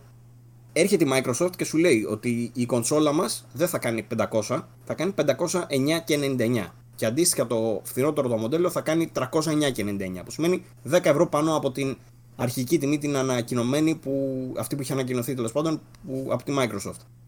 Πολλοί λένε γιατί, γιατί γίνεται αυτό. Κάποιοι άλλοι λέγανε ότι έλα θα έχει διαφορά αυτά τα 10 ευρώ. Παιδιά πρώτον. Να θυμηθούμε ότι το Xbox Series X στα 500 ευρώ και αυτό είναι πάλι κάτι που θέλω να σχολιάσουμε, άλλο κομμάτι βέβαια, για τη σύγκριση PlayStation 5 με Xbox Series X, για τις δυνατότητες. Ξέρουμε, στα χαρτιά τουλάχιστον, ότι το μηχάνημα της Microsoft είναι δυνατότερο και θα έχουν την ίδια τιμή. Νομίζω ότι η Sony σε αυτό το στάδιο έκανε ό,τι καλύτερο μπορούσε, όχι μόνο και για να ρίξει την τιμή, που νομίζω ότι και οι δύο την έχουν ρίξει, νομίζω ότι την πίεση η Microsoft για να το ρίξει στα 500, και όχι μόνο αυτό, ότι μετά δεν το κατέβασε περισσότερο, γιατί σου λέει ότι και εμείς θέλουμε να δείχνουμε ότι είμαστε στα 500 ρε παιδί. Δηλαδή υπήρχε μια τέτοια λογική για να μην φαίνεται υποδιάστερο το μηχάνημα. Νομίζω ότι αυτό όντως υπήρχε σαν σκέψη στο marketing. Γι' αυτό δηλαδή τελικά ότι η κονσόλα της Sony κοστίζει και αυτή 500 και δεν το πήγανε, ξέρω εγώ, 450 που λέει ο λόγος. Ε, τώρα, να μιλήσω λίγο για τα καπέλα. Η Sony διαθέτει διανομέα στην Ελλάδα, η Sony Ελλάδα δηλαδή, διαθέτει δικό της δίκτυο διανομής στην Ελλάδα. Είναι δικό της, μπορεί να απορροφήσει όταν λέμε το κόστος όλων των υπολείπων, είναι μέσα και αυτό. Η Microsoft δυστυχώς με το Xbox ειδικά δεν έχει τέτοιο πράγμα στην Ελλάδα. Νομίζω και γενικά η Microsoft δεν έχει τέτοιο πράγμα στην Ελλάδα. Επαφείται σε άλλους διανομής όπως είναι η, η AV, τέλος πάντων, Audio Visual Entertainment κτλ και σε άλλους διανομής που, που τα μοιράζουν στα καταστήματα. Αυτοί οι διανομής δεν, δεν δουλεύουν τσάμπα. Παίρνουν κάποια προμήθεια. Αυτή η προμήθεια τέλος πάντων πρέπει να είναι αυτό το 10 ευρώ. Και μάλλον υποθέτω επειδή είναι μόνο 10 ευρώ και δεν είναι 20 ή 530 όπως ήταν το Xbox One X όταν είχε κυκλοφορήσει, 529. Υποθέτω ότι λοιπόν, ε, αυ, νομίζω έχουν αλλάξει και οι εισφορές εντωμεταξύ. Δεν πρέπει να είναι το ίδιο ποσοστό. Δηλαδή ούτως ή άλλως θα έπεφτε λίγο. Απλά δεν θα έπεφτε από τα 30 ευρώ στα 10 που έπεσε. Δηλαδή από τα 5,30 τώρα που είναι 5,10 ε, αυτή η διαφορά στα 20 ευρώ νομίζω έχει να κάνει και με τις εισφορές, αλλά κυρίως νομίζω ότι έχει να κάνει με αυτό το πράγμα. Ότι απορρόφησε τελικά η εταιρεία και η αντιπροσωπεία το κόστος και, και στη Microsoft δηλαδή, και ότι απλά τα 10 ευρώ αυτό το καπέλο είναι του διανομέα. Νομίζω ότι έχει μείνει μόνο αυτό το κομμάτι. Δεν υπάρχει επιβεβαίωση, δεν το ξέρω. Το μόνο που ξέρω είναι ότι η Microsoft δεν έχει διανομή στην Ελλάδα δική της, οπότε επαφείται σε τρίτους. Οπότε μου κάνει λογικό. Ενώ η Sony ξέρουμε ότι έχει διανομή. Ε, Τώρα, αυτά, αυτά ήθελα να πω. Νομίζω τελείωσαμε το θέμα με τις τιμές. Αυτό ήθελα να εξηγήσω. Ένα άλλο θέμα που θέλω να συζητήσουμε πιο μετά, βέβαια, είναι με τις τηλεοράσεις, γιατί υπήρχε μια σύγχυση με τα 2,1 και αυτά που λέγαμε την προηγούμενη φορά.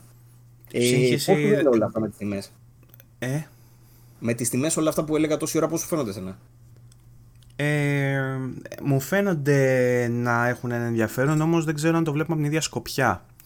Ε, δηλαδή εμένα μου φαίνεται ε, παράλογο από την Sony να πιστεύει πως μπορεί να κοστολογήσει μια κονσόλα ε, τα ίδια χρήματα με μια άλλη που είναι 30% καλύτερη και που δίνει πολύ καλύτερο πακέτο υπηρεσιών. Στα χαρτιά να το σημειώσουμε αυτό γιατί υπάρχει, υπάρχει, υπάρχει, πάντα, υπάρχει πάντα η πρόθεση της αγοράς που η πρόθεση είναι σίγουρα υπέρ του PlayStation, το ξέρουμε αυτό δεδομένα.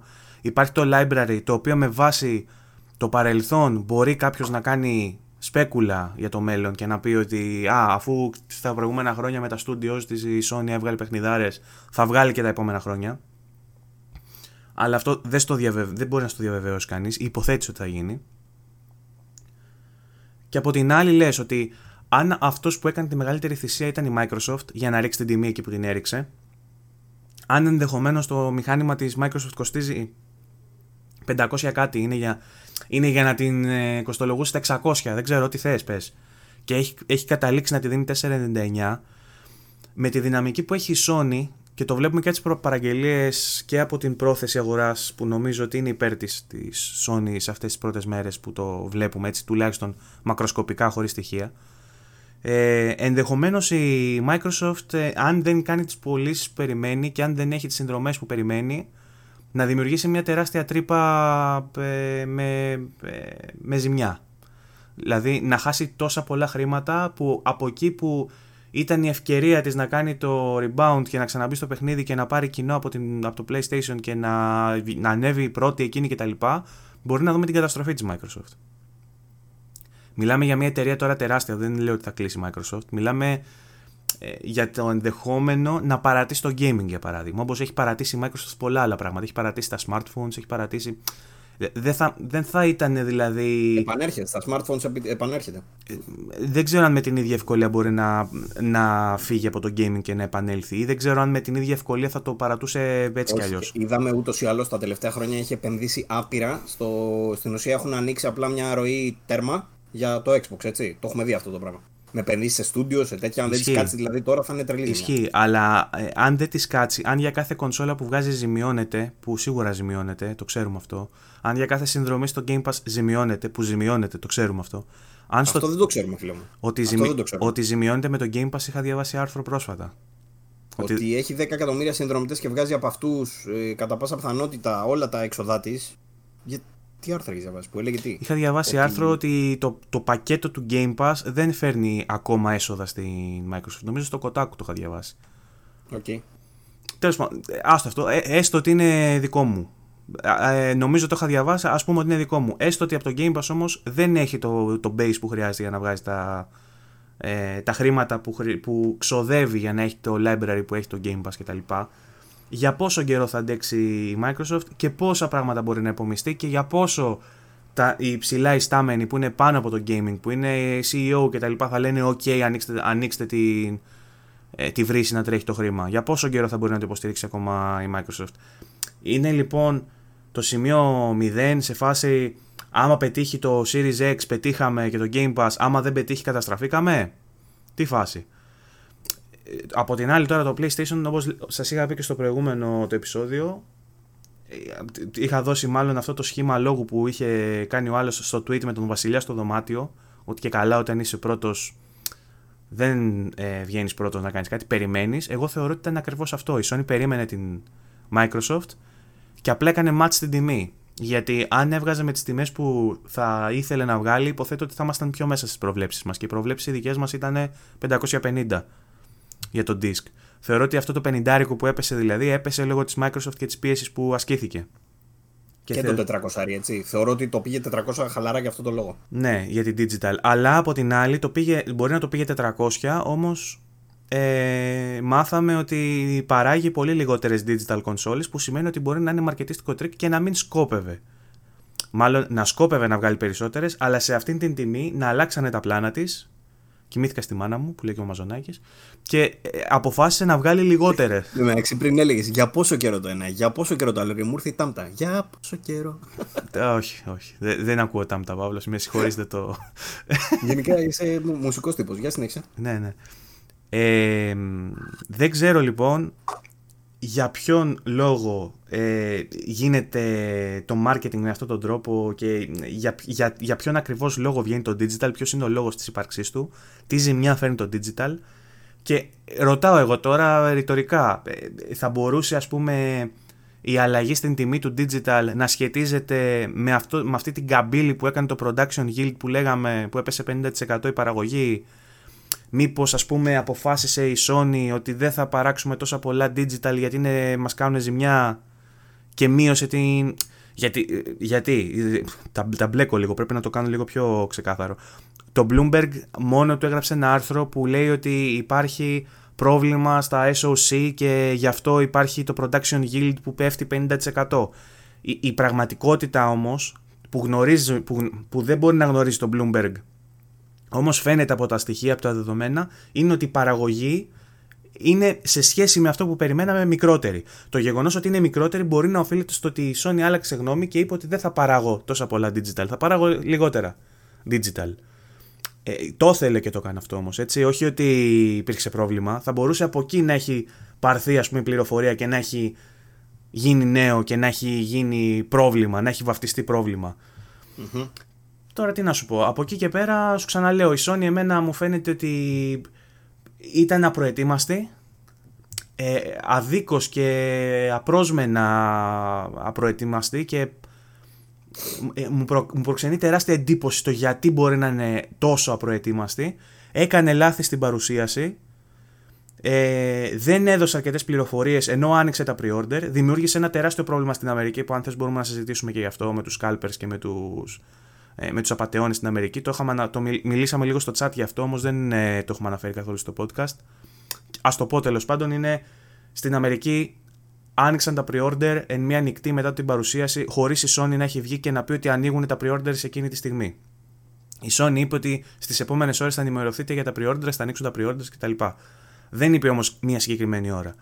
Όσο λοιπόν οι Αμερικάνοι και ένα μεγάλο μέρος του υπόλοιπου πλανήτη κοιμόντουσαν, άνοιξαν τα pre-orders και βρήκαν την ευκαιρία κάποιοι απαταιώνες εντός εισαγωγικών να φτιάξουν κάποια μποτάκια τα οποία πήγαν και έκαναν pre-order, κανονικά pre-order με, με προπληρωμή, όχι σαν τα δικά μας, κανονικά. Δηλαδή αυτοί που κάναν προπαραγγελία θα τα πάρουν λοιπόν, και απευθείας να ξεστοκάρουν Walmart, όλα αυτά τα καταστήματα ξεστοκάρανε και την ίδια στιγμή αυτά τα μποτάκια πήγανε και κάνανε αγγελίες στο eBay που βάζουν τις κονσόλες που έχουν προπαραγγελθεί σαν PlayStation 5 confirmed order, ούτε καν, δεν σου λέει ότι είναι η κονσόλα και την έχω, σου λένε confirmed order. Σου δίνουν δηλαδή την δικαιοδοσία της. Ε, σου πουλάνε την προπαραγγελία και τη βάζουν 800 δολάρια, 1000 δολάρια.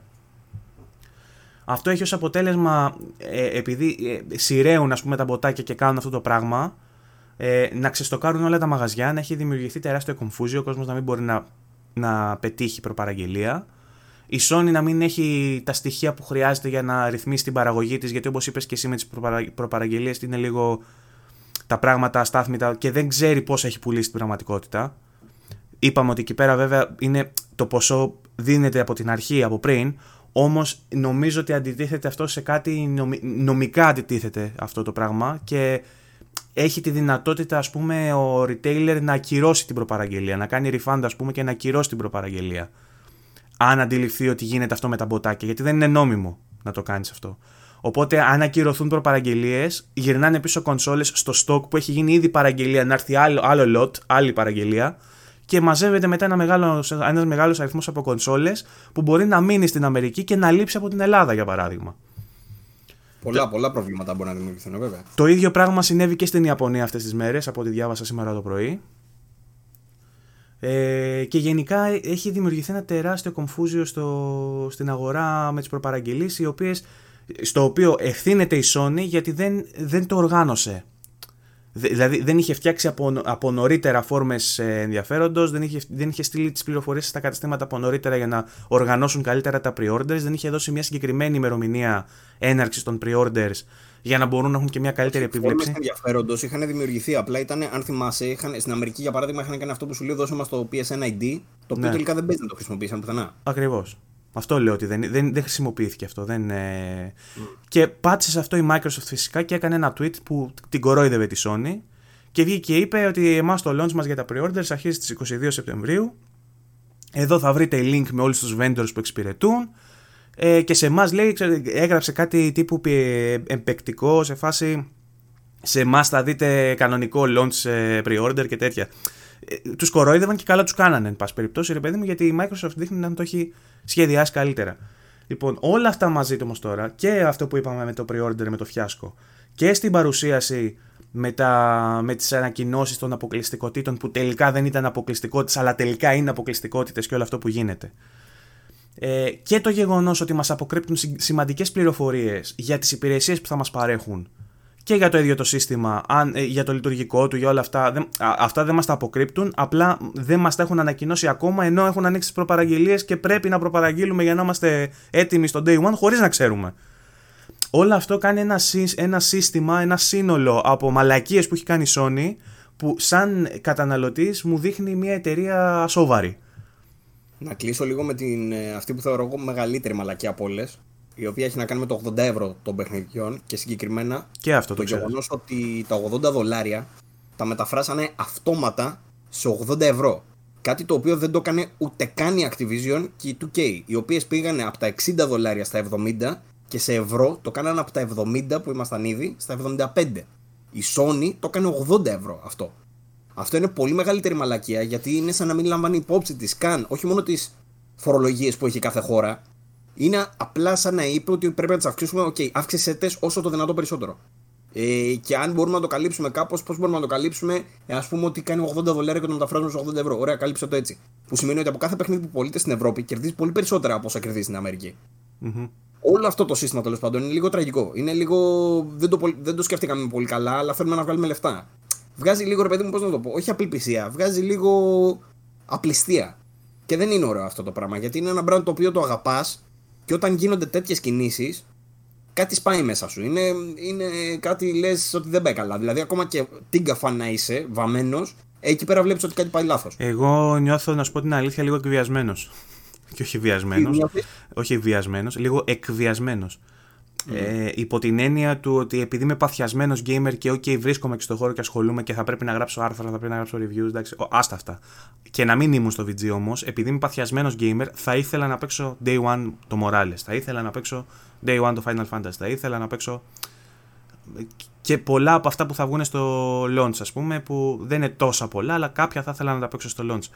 Επειδή είμαι τόσο παθιασμένος, οδηγούμε στο να κάνω από παρόρμηση μια αγορά για μια κονσόλα που κατά τα άλλα ε, ε, σε, σε μια πλήρη διάβγη ας πούμε του μυαλού μου δεν θα το έκανα. Δεν θα το αγόραζα. Και ε, ακριβώς επειδή η Sony έχει δημιουργήσει, έχει, έχουμε δεθεί και με τη Sony και με το PlayStation συναισθηματικά λόγω της προϊστορίας του τόσα χρόνια με PlayStation, των παιχνιδιών που έχουμε παίξει που είναι αποκλειστικά πολλά της Sony ας πούμε και ξέρω ότι θα δω παιχνίδια τέτοια όμοια και στο μέλλον άσχετα αν ε, προ, προδικάζω ότι θα δω τέτοια παιχνίδια και μπορεί αυτό να μην γίνει, που οι πιθανότητες είναι ότι θα γίνει, αλλά μπορεί και να μην γίνει, ε, με οδηγούν στο να κάνω με παρορμητισμό να πάρω μια απόφαση και να αγοράσω μια κονσόλα, να προ, προπαραγγείλω μια κονσόλα χωρίς να ξέρω βασικά πράγματα για εκείνη και χωρίς να συμφωνώ με την πολιτική της ας πούμε στην τιμολόγηση. Ναι, πες. Παίζει πολύ με το μυστήριο. Παίζει πάρα πολύ με το είμαστε μυστηριώδεις και εγωιτευτικοί. Το οποίο εντάξει με μέρη πιάνει. Αλλά απ' την άλλη δεν είναι σωστή τακτική, ρε παιδί μου. Δεν είναι πολύ ηθικό να πούμε έτσι. Είναι, που, που βασίζεται πάρα πολύ στο hype, βασίζεται πάρα πολύ στο, στο image που έχει στήσει. Ε, και, αλλά σαν καταναλωτής δεν παίρνεις πλήρη ειλικρίνεια το οποίο είναι το ακριβώς αντίθετο από αυτό που κάνει η Microsoft. Η Microsoft, απ' την άλλη, βλέπεις ένα Spencer ο οποίος ρε παιδί μου, ό,τι κουβέντα και να ξεστομίσει, ξέρεις ότι θα γίνει γιατί είναι ταπεινά ούτως ή άλλως αυτά που λέει. Δεν πάει να σου πουλήσει φανφάρες. Ενώ που πουλάει φανφάρες. Αυτό που κάνανε με το παιδιά, εμείς πιστεύουμε στις γενιές, αλλά να, τώρα ξέρετε το Spider-Man, το. Όχι το, ναι, το Spider-Man, το. Το Sackboy και το Horizon, ξέρω εγώ, το Horizon είναι το βασικό. Βγαίνει σε PlayStation 4 και σε PlayStation 4. Φοβάμαι ότι θα βγει και το God of War το 2, το Ragnarok, σε PlayStation 4. Και είναι κάτι που δεν θέλουμε αυτό. Κοίτα, γιατί έχει να κάνει με το design και όλα αυτά που το, το γεγονό ότι βγαίνει τόσο σύντομα που είπε και εσύ, μαρτυρά ότι έχει ξεκινήσει η ανάπτυξή του αμέσω μετά την κυκλοφορία του πρώτου. Οπότε δεν ξέρω αν θα είχαν στο μυαλό του ότι πάει για την επόμενη γενιά. Μπορεί δηλαδή να ξεκινήσανε. Δεν είναι next gen. Μπορεί να είναι next gen λόγω του ότι καταρχάς έχει γίνει μια τεράστια παρεξήγηση σε ό,τι αφορά το ray tracing και αυτά. Ό,τι έχει ray tracing είναι νέα γενιά. Δεν, ε, επειδή έχει ε, μια τεχνική νέας γενιάς, δεν πάει να πει ότι το παιχνίδι θα είναι νέας γενιάς. Εγώ δεν το διαχωρίζω έτσι. Και το λέω αυτό γιατί εγώ, ας πούμε. Και ας με κοροϊδεύουν, δεν με νοιάζει καθόλου. Στο PC μου βλέπω ήδη ray tracing. Δεν πάει να πει ότι τα παιχνίδια που θα, βγουν, που θα έχουν ray tracing τώρα εγώ θα τα θεωρήσω νέας γενιάς. Γιατί και στην προηγούμενη γενιά ray tracing είχα. Δεν θα δω διαφορά με αυτό. Θα δω διαφορά όταν θα μου βγάλουν ένα παιχνίδι που θα έχει περισσότερα επίπεδα, ε, θα είναι πιο σύνθετο, δεν θα έχω τα loading times. Ε; Ratchet Clank.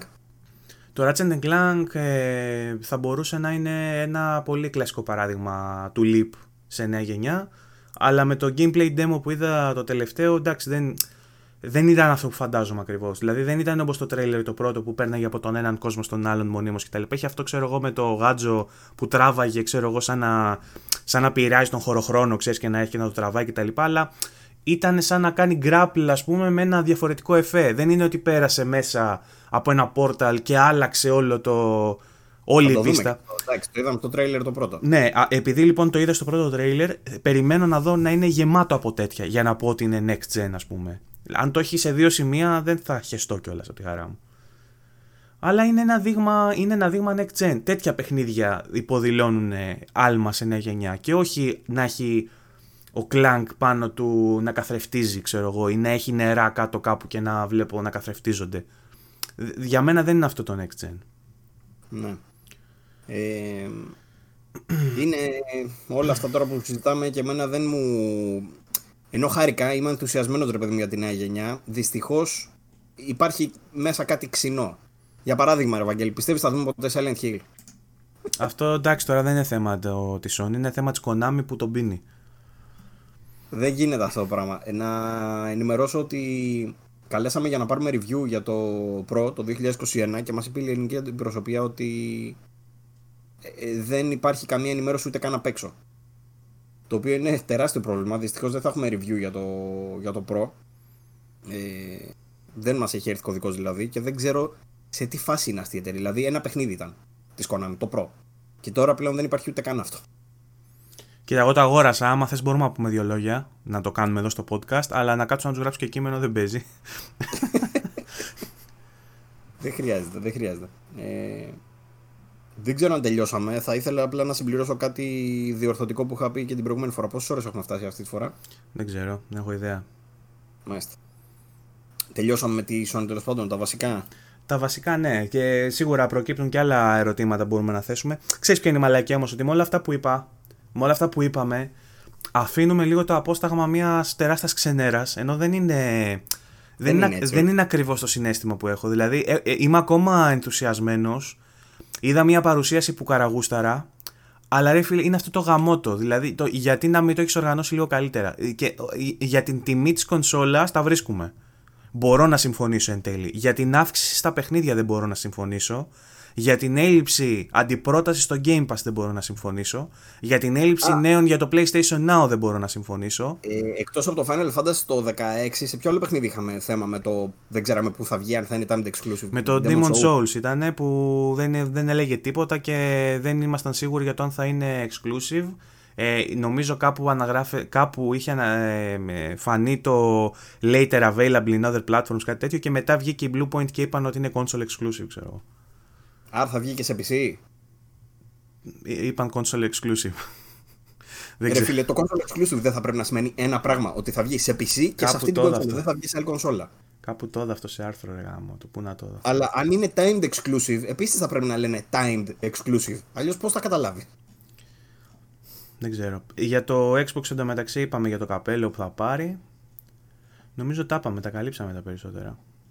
Ωραία. Ε, μπορώ να μου επιτρέψει να επιστρέψω σε ένα θέμα που είχαμε ε, σχολιάσει την προηγούμενη φορά και δέχτηκα κάποιες ε, ερωτήσεις γι' αυτό. Μιλάω για τις τηλεοράσεις και τα HDMI 2.1 και αυτά. Ναι. Είναι πολύς ο κόσμος που αναρωτιέται αυτή τη στιγμή τι θα παιχτεί με, τα, με τις τηλεοράσεις, αν θα, αγοράσει, αν θα αγοράσει τώρα τηλεόραση, αν θα πρέπει να αγοράσει καινούργια τηλεόραση κτλ. Παιδιά, κανείς δεν χρειάζεται να αγοράσει καινούργια τηλεόραση. Όλα είναι συμβατά μεταξύ τους. Μην τρελαίνεστε. Ξεκινάμε από εκεί. Αυτό είναι το βασικότερο από όλα. Αυτό ήθελα να πω. Γιατί πολλοί κατάλαβαν ότι, Ω, τώρα εγώ τι θα κάνω την τηλεόραση που έχω αγοράσει. Τίποτα δεν κάνει. Θα βλέπεις αυτή την τηλεόραση. Μια χαρά. Τώρα, αν κάποιος θέλει να αγοράσει τώρα όμως τηλεόραση, καλό θα είναι, αυτή είναι η έκφραση που χρησιμοποιώ συγκεκριμένα, καλό θα είναι να τσεκάρει να έχει HDMI 2.1. Απ' την άλλη, οι τηλεοράσεις που έλεγα την προηγούμενη φορά ότι έχουν μπει και σε mid-range και αυτά, δεν εννοούσα των 200 και των 300 ευρώ. HDMI 2,1 πλέον μπορεί να βρει κάποιος σε τηλεοράσεις άνω των 700-800 ευρώ. Αν πάτε για τέτοια τηλεόραση, να κοιτάξετε για HDMI 2,1. Αν κοιτάξετε για παρακάτω τηλεόραση, καλύτερα να κοιτάξετε ίσως ενδεχομένως, αν θέλετε πλήρως να ε, ευχαριστηθείτε τις δυνατότητες των νέων κονσολών, να κοιτάξετε ίσως κάποιο monitor. Όμως και πάλι πρέπει να προσέξετε κάποια πραγματάκια. Δηλαδή, τα monitor, τα περισσότερα, καταρχήν δεν υπάρχει monitor με HDMI 2.1 από όσο ξέρω. Ή αν υπάρχει θα έχει βγει πρόσφατα. Ε, τα monitor δεν το χρειάζονται γιατί έχουν display port. Ρε. Αυτό θέλω να πω. Display port όμως δεν έχουν οι κονσόλες.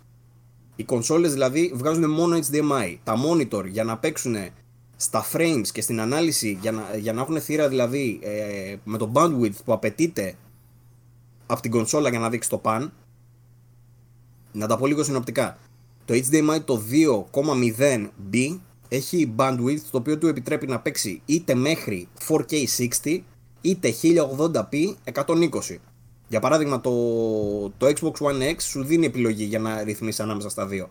Βέβαια αυτή τη στιγμή εγώ δεν έχω τηλεόραση που να παίζει πάνω από 60 οπότε δεν μπορούσα να το δω. Αλλά ακόμα και να το βάλεις στα 120 frames ε, ε, εντοπίζεις διαφορά στην απόκριση τουλάχιστον. Ε, τώρα, αν θες να πάμε σε 4K και 60 fps χρειάζεσαι αναγκαστικά HDMI 2.1 ή DisplayPort 1.4. Τα περισσότερα μοντέρνα monitor έχουν DisplayPort 1.4. Το θέμα ποιο είναι; Ότι επειδή οι κονσόλες δεν βγάζουν DisplayPort, χρειάζεσαι μετατροπέα από HDMI σε DisplayPort. Όμως δεν κάνει ένας απλός μετατροπέας των 5 ε, με 10 ευρώ. Αυτό που χρειάζεται είναι active μετατροπέας. Αυτοί οι μετατροπέ έχουν δυστυχώς 100 ευρώ και πάνω. Ε, οπότε αν κάποιος ελπίζει να παίζει στο monitor του με DisplayPort, να έχει υπόψη του ότι θα χρειαστεί να αγοράσει και ένα τέτοιο ματζαφλάρι. Δηλαδή ένα active. Ε, γιατί αλλιώς δεν θα του παίζει, θα του δείχνει μαύρη εικόνα. Δεν θα μπορεί να το συνδέσει. Υπάρχει δηλαδή καλώδιο το οποίο βγαίνει από HDMI και πάει σε DisplayPort. Ε, ε, καλώδιο, αλλά χρειάζεται να είναι active. Ε, που είναι δηλαδή με κουτάκι ενεργό το οποίο παίρνει ρεύμα κανονικά για να κάνει τη μετατροπή του σήματος για να πάει εκεί, την ενίσχυση. Ε, αν πάει τώρα, σε monitor λέμε έτσι, αν πάει σε τηλεόραση, όπως ξαναείπα και στην αρχή, δεν χρειάζεται να αλλάξει κάποιος τηλεόραση. Απλά δεν θα μπορεί να δει πάνω από 60 frames. Εντάξει, εντάξει, μην τρελαινόμαστε. Τώρα, υπάρχει μια άλλη κατηγορία παιχτών οι οποίοι λένε σιγά μωρέ πόσα παιχνίδια θα πάνε πάνω από, 100, πάνω από 60.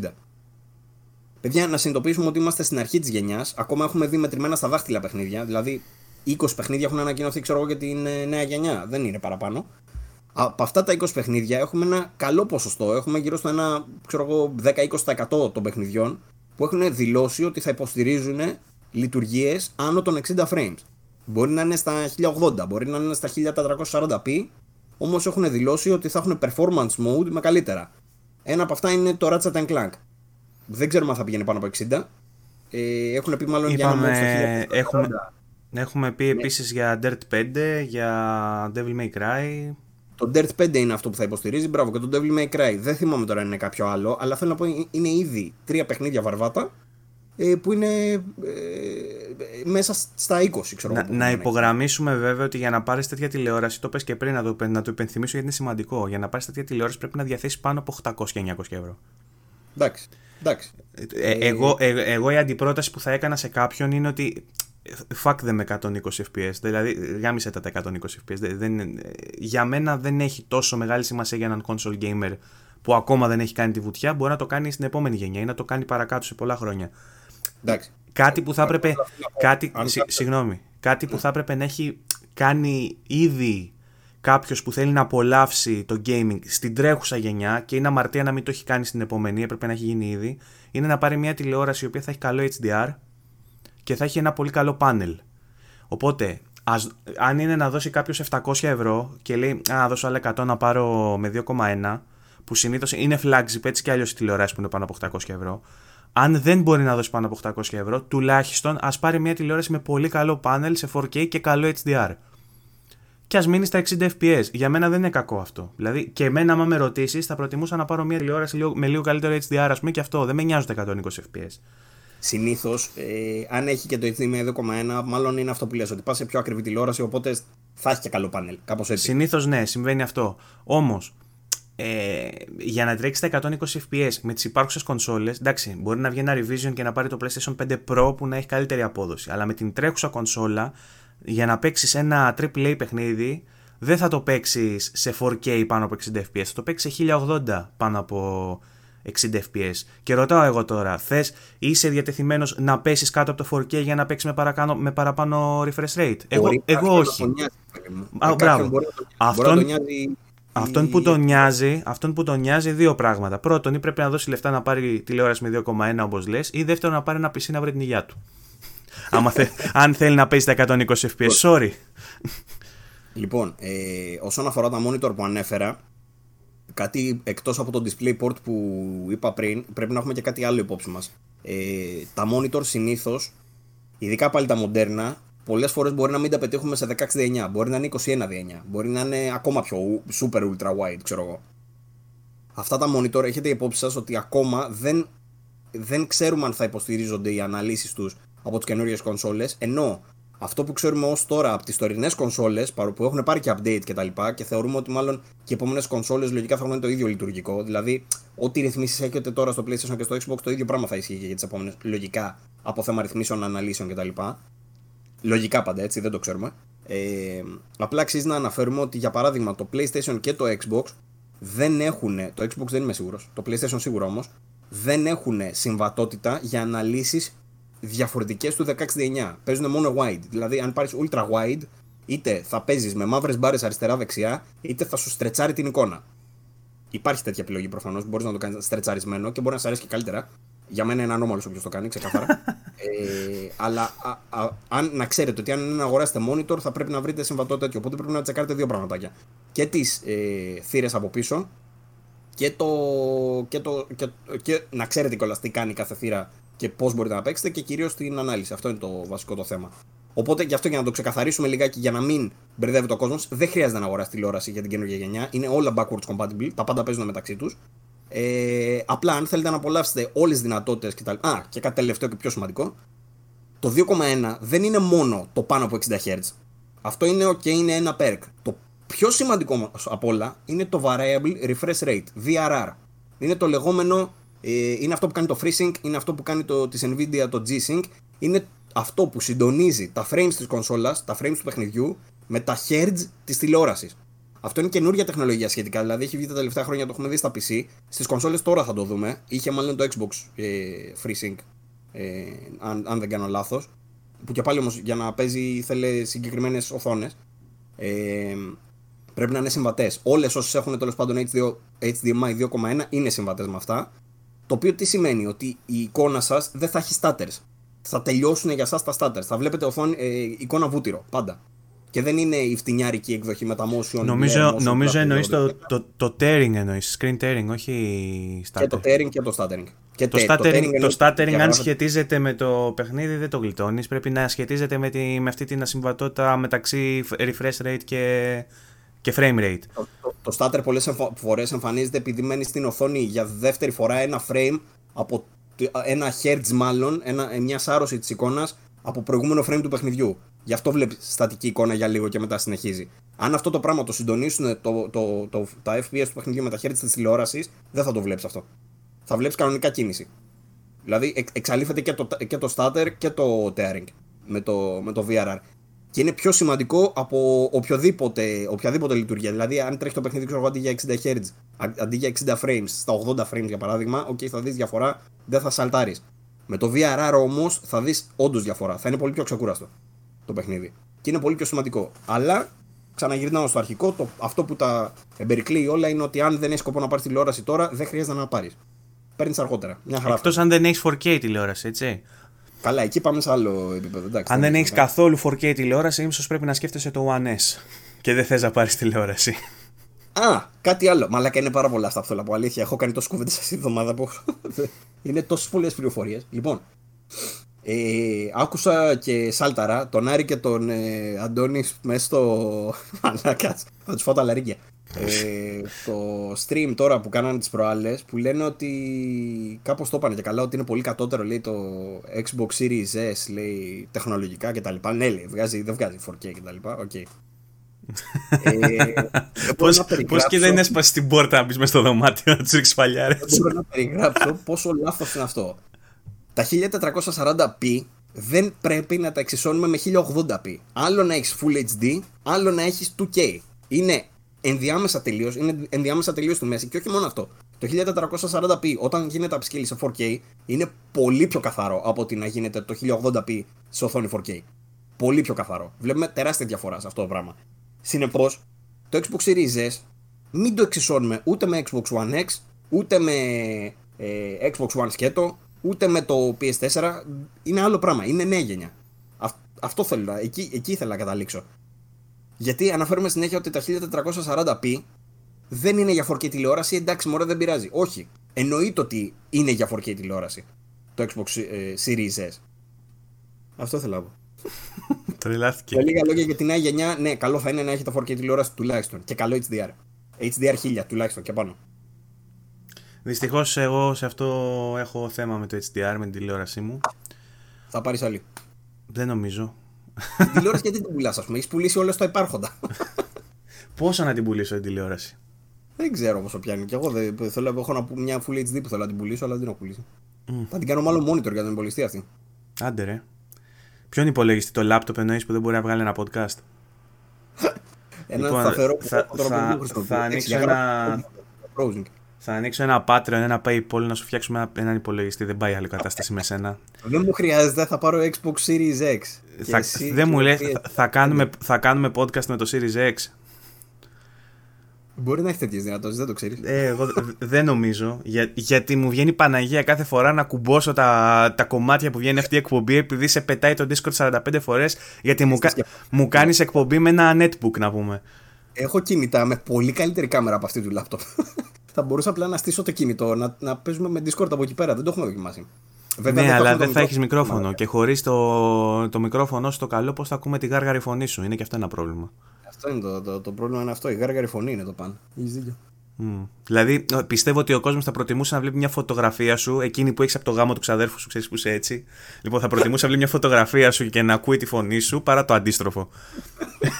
Παρά την κάμερα. Ποιος τη θέλει την κάμερα; Κατά ανάγκη τη βάλαμε την κάμερα, έτσι, να τα πούμε και αυτά. Η κάμερα, η κάμερα έτσι κι αλλιώς μπήκε επειδή το ζήτησε ο κόσμος. Εμείς αρχικά όνειρό μας ήταν να γίνουμε podcasters και να ακούγεται μόνο η φωνή μας. Τώρα το ότι, τα, ότι αντιστοιχίστηκε, αντιστοιχίστηκε, αντιστοίχησε κάποιος τη, τη φωνή αυτή με αυτή τη μούρη είναι ένα τυχέ συμβάν, ας πούμε, που απλά ήταν σαν fan service, ας πούμε. Αλλά εγώ δεν θα το λέγα τα ατυχές. Είστε πολύ τυχεροί που μας έχετε και τις μούρες μας. Μπράβο. Έτσι, για να, για να κάνετε δίαιτα, να μην μπορείτε να φάτε το μεσημέρι. Δεν πειράζει, καλά να πάθουν. Τα θέλανε και τα πάθανε. Λοιπόν. Ε, ε, ε, εκεί που κολλάω εγώ είναι αυτό, επειδή νομίζω ότι το, το απόσταγμα της εκπομπής είναι ότι είμαστε απογοητευμένοι. Έτσι μου φαίνεται. Δηλαδή, ξέρεις τι... Καλά και το πριν. Δεν είμαστε απογοητευμένοι. έχουμε, επειδή τσαντιστήκαμε με συγκεκριμένα πράγματα, νομίζω ότι δεν αφιερώσαμε πολύ χρόνο να μιλήσουμε με θετικά λόγια για αυτά που αξίζουν να μιλήσουμε με θετικά λόγια. Θέλω να σου πω τι έκανα στον God of War, όταν, όταν παίχτηκε God of War, για να, για να μεταφέρω λίγο την εικόνα. Εκείνη τη στιγμή εγώ, λέει, λέει ο, πώς το λένε, λέει ο Ράιαν, και έχουμε και ένα πράγμα λέει ακόμη. Εκείνη τη στιγμή ξέρεις ότι θα δεις κάτι κάθε φορά σε αυτές τις εκθέσεις. Όταν σου λένε έχουμε ακόμα ένα πράγμα να σας δείξουμε, ε, είσαι για να πετάξεις βρακιά και να ασκήσει τα ρούχα σου και τέτοια. Και λες, Οπα, εδώ είμαστε. Γραπώνε από την καρέκλα, βλέπεις χιόνι. Αρχίζεις, λες, Οπα, μαλάκα, τι έγινε. Εκείνη τη στιγμή είχα όλους τους μαλάκες εσάς στο chat και στο τέτοιο μαλάκι. Εσύ δεν ήσουν, ήταν όλοι οι υπόλοιποι. Δεν μπορούσα να ακούσω επειδή μιλάγανε, επειδή φωνάζανε, επειδή ακούγονταν τα γκλινγκ γκλινγκ από τα μηνύματα και από αυτά. Και δεν μπορούσα, ε, ε, ήταν χαμηλά ο ήχος του stream και δεν άκουγα. Και εκείνη τη στιγμή αρχίζει και μιλάει ο κράτος, αλλά εγώ δεν τον κατάλαβα, ακούω ένα ψήθυρο. Μετά αρχίζει και παίζει μουσική, επίσης δεν την κατάλαβα. Στο διάλογο. Και μετά βλέπω το σήμα. Λέει το λογότυπο και λέει Α, ναι. Αυτό. Έπρεπε να δω το λογότυπο. Ε, εγώ μπήκα στο live stream που κάναν τα παιδιά, έγραψα ότι σήμερα θα δούμε God of War 2 και έφυγα. Αυτό. και, και πήγα και το είδα στο YouTube σαν άνθρωπο, γιατί δεν είναι, ότι τα δεν είναι ότι τα σνομπάρω τα παιδιά, είναι ότι δεν γουστάρω τα live stream για αυτό το λόγο. Δεν θέλω να ακούω άλλον. Θέλω να είμαι μόνο μου. Θέλω να είμαι εγώ και ανακοινώσει.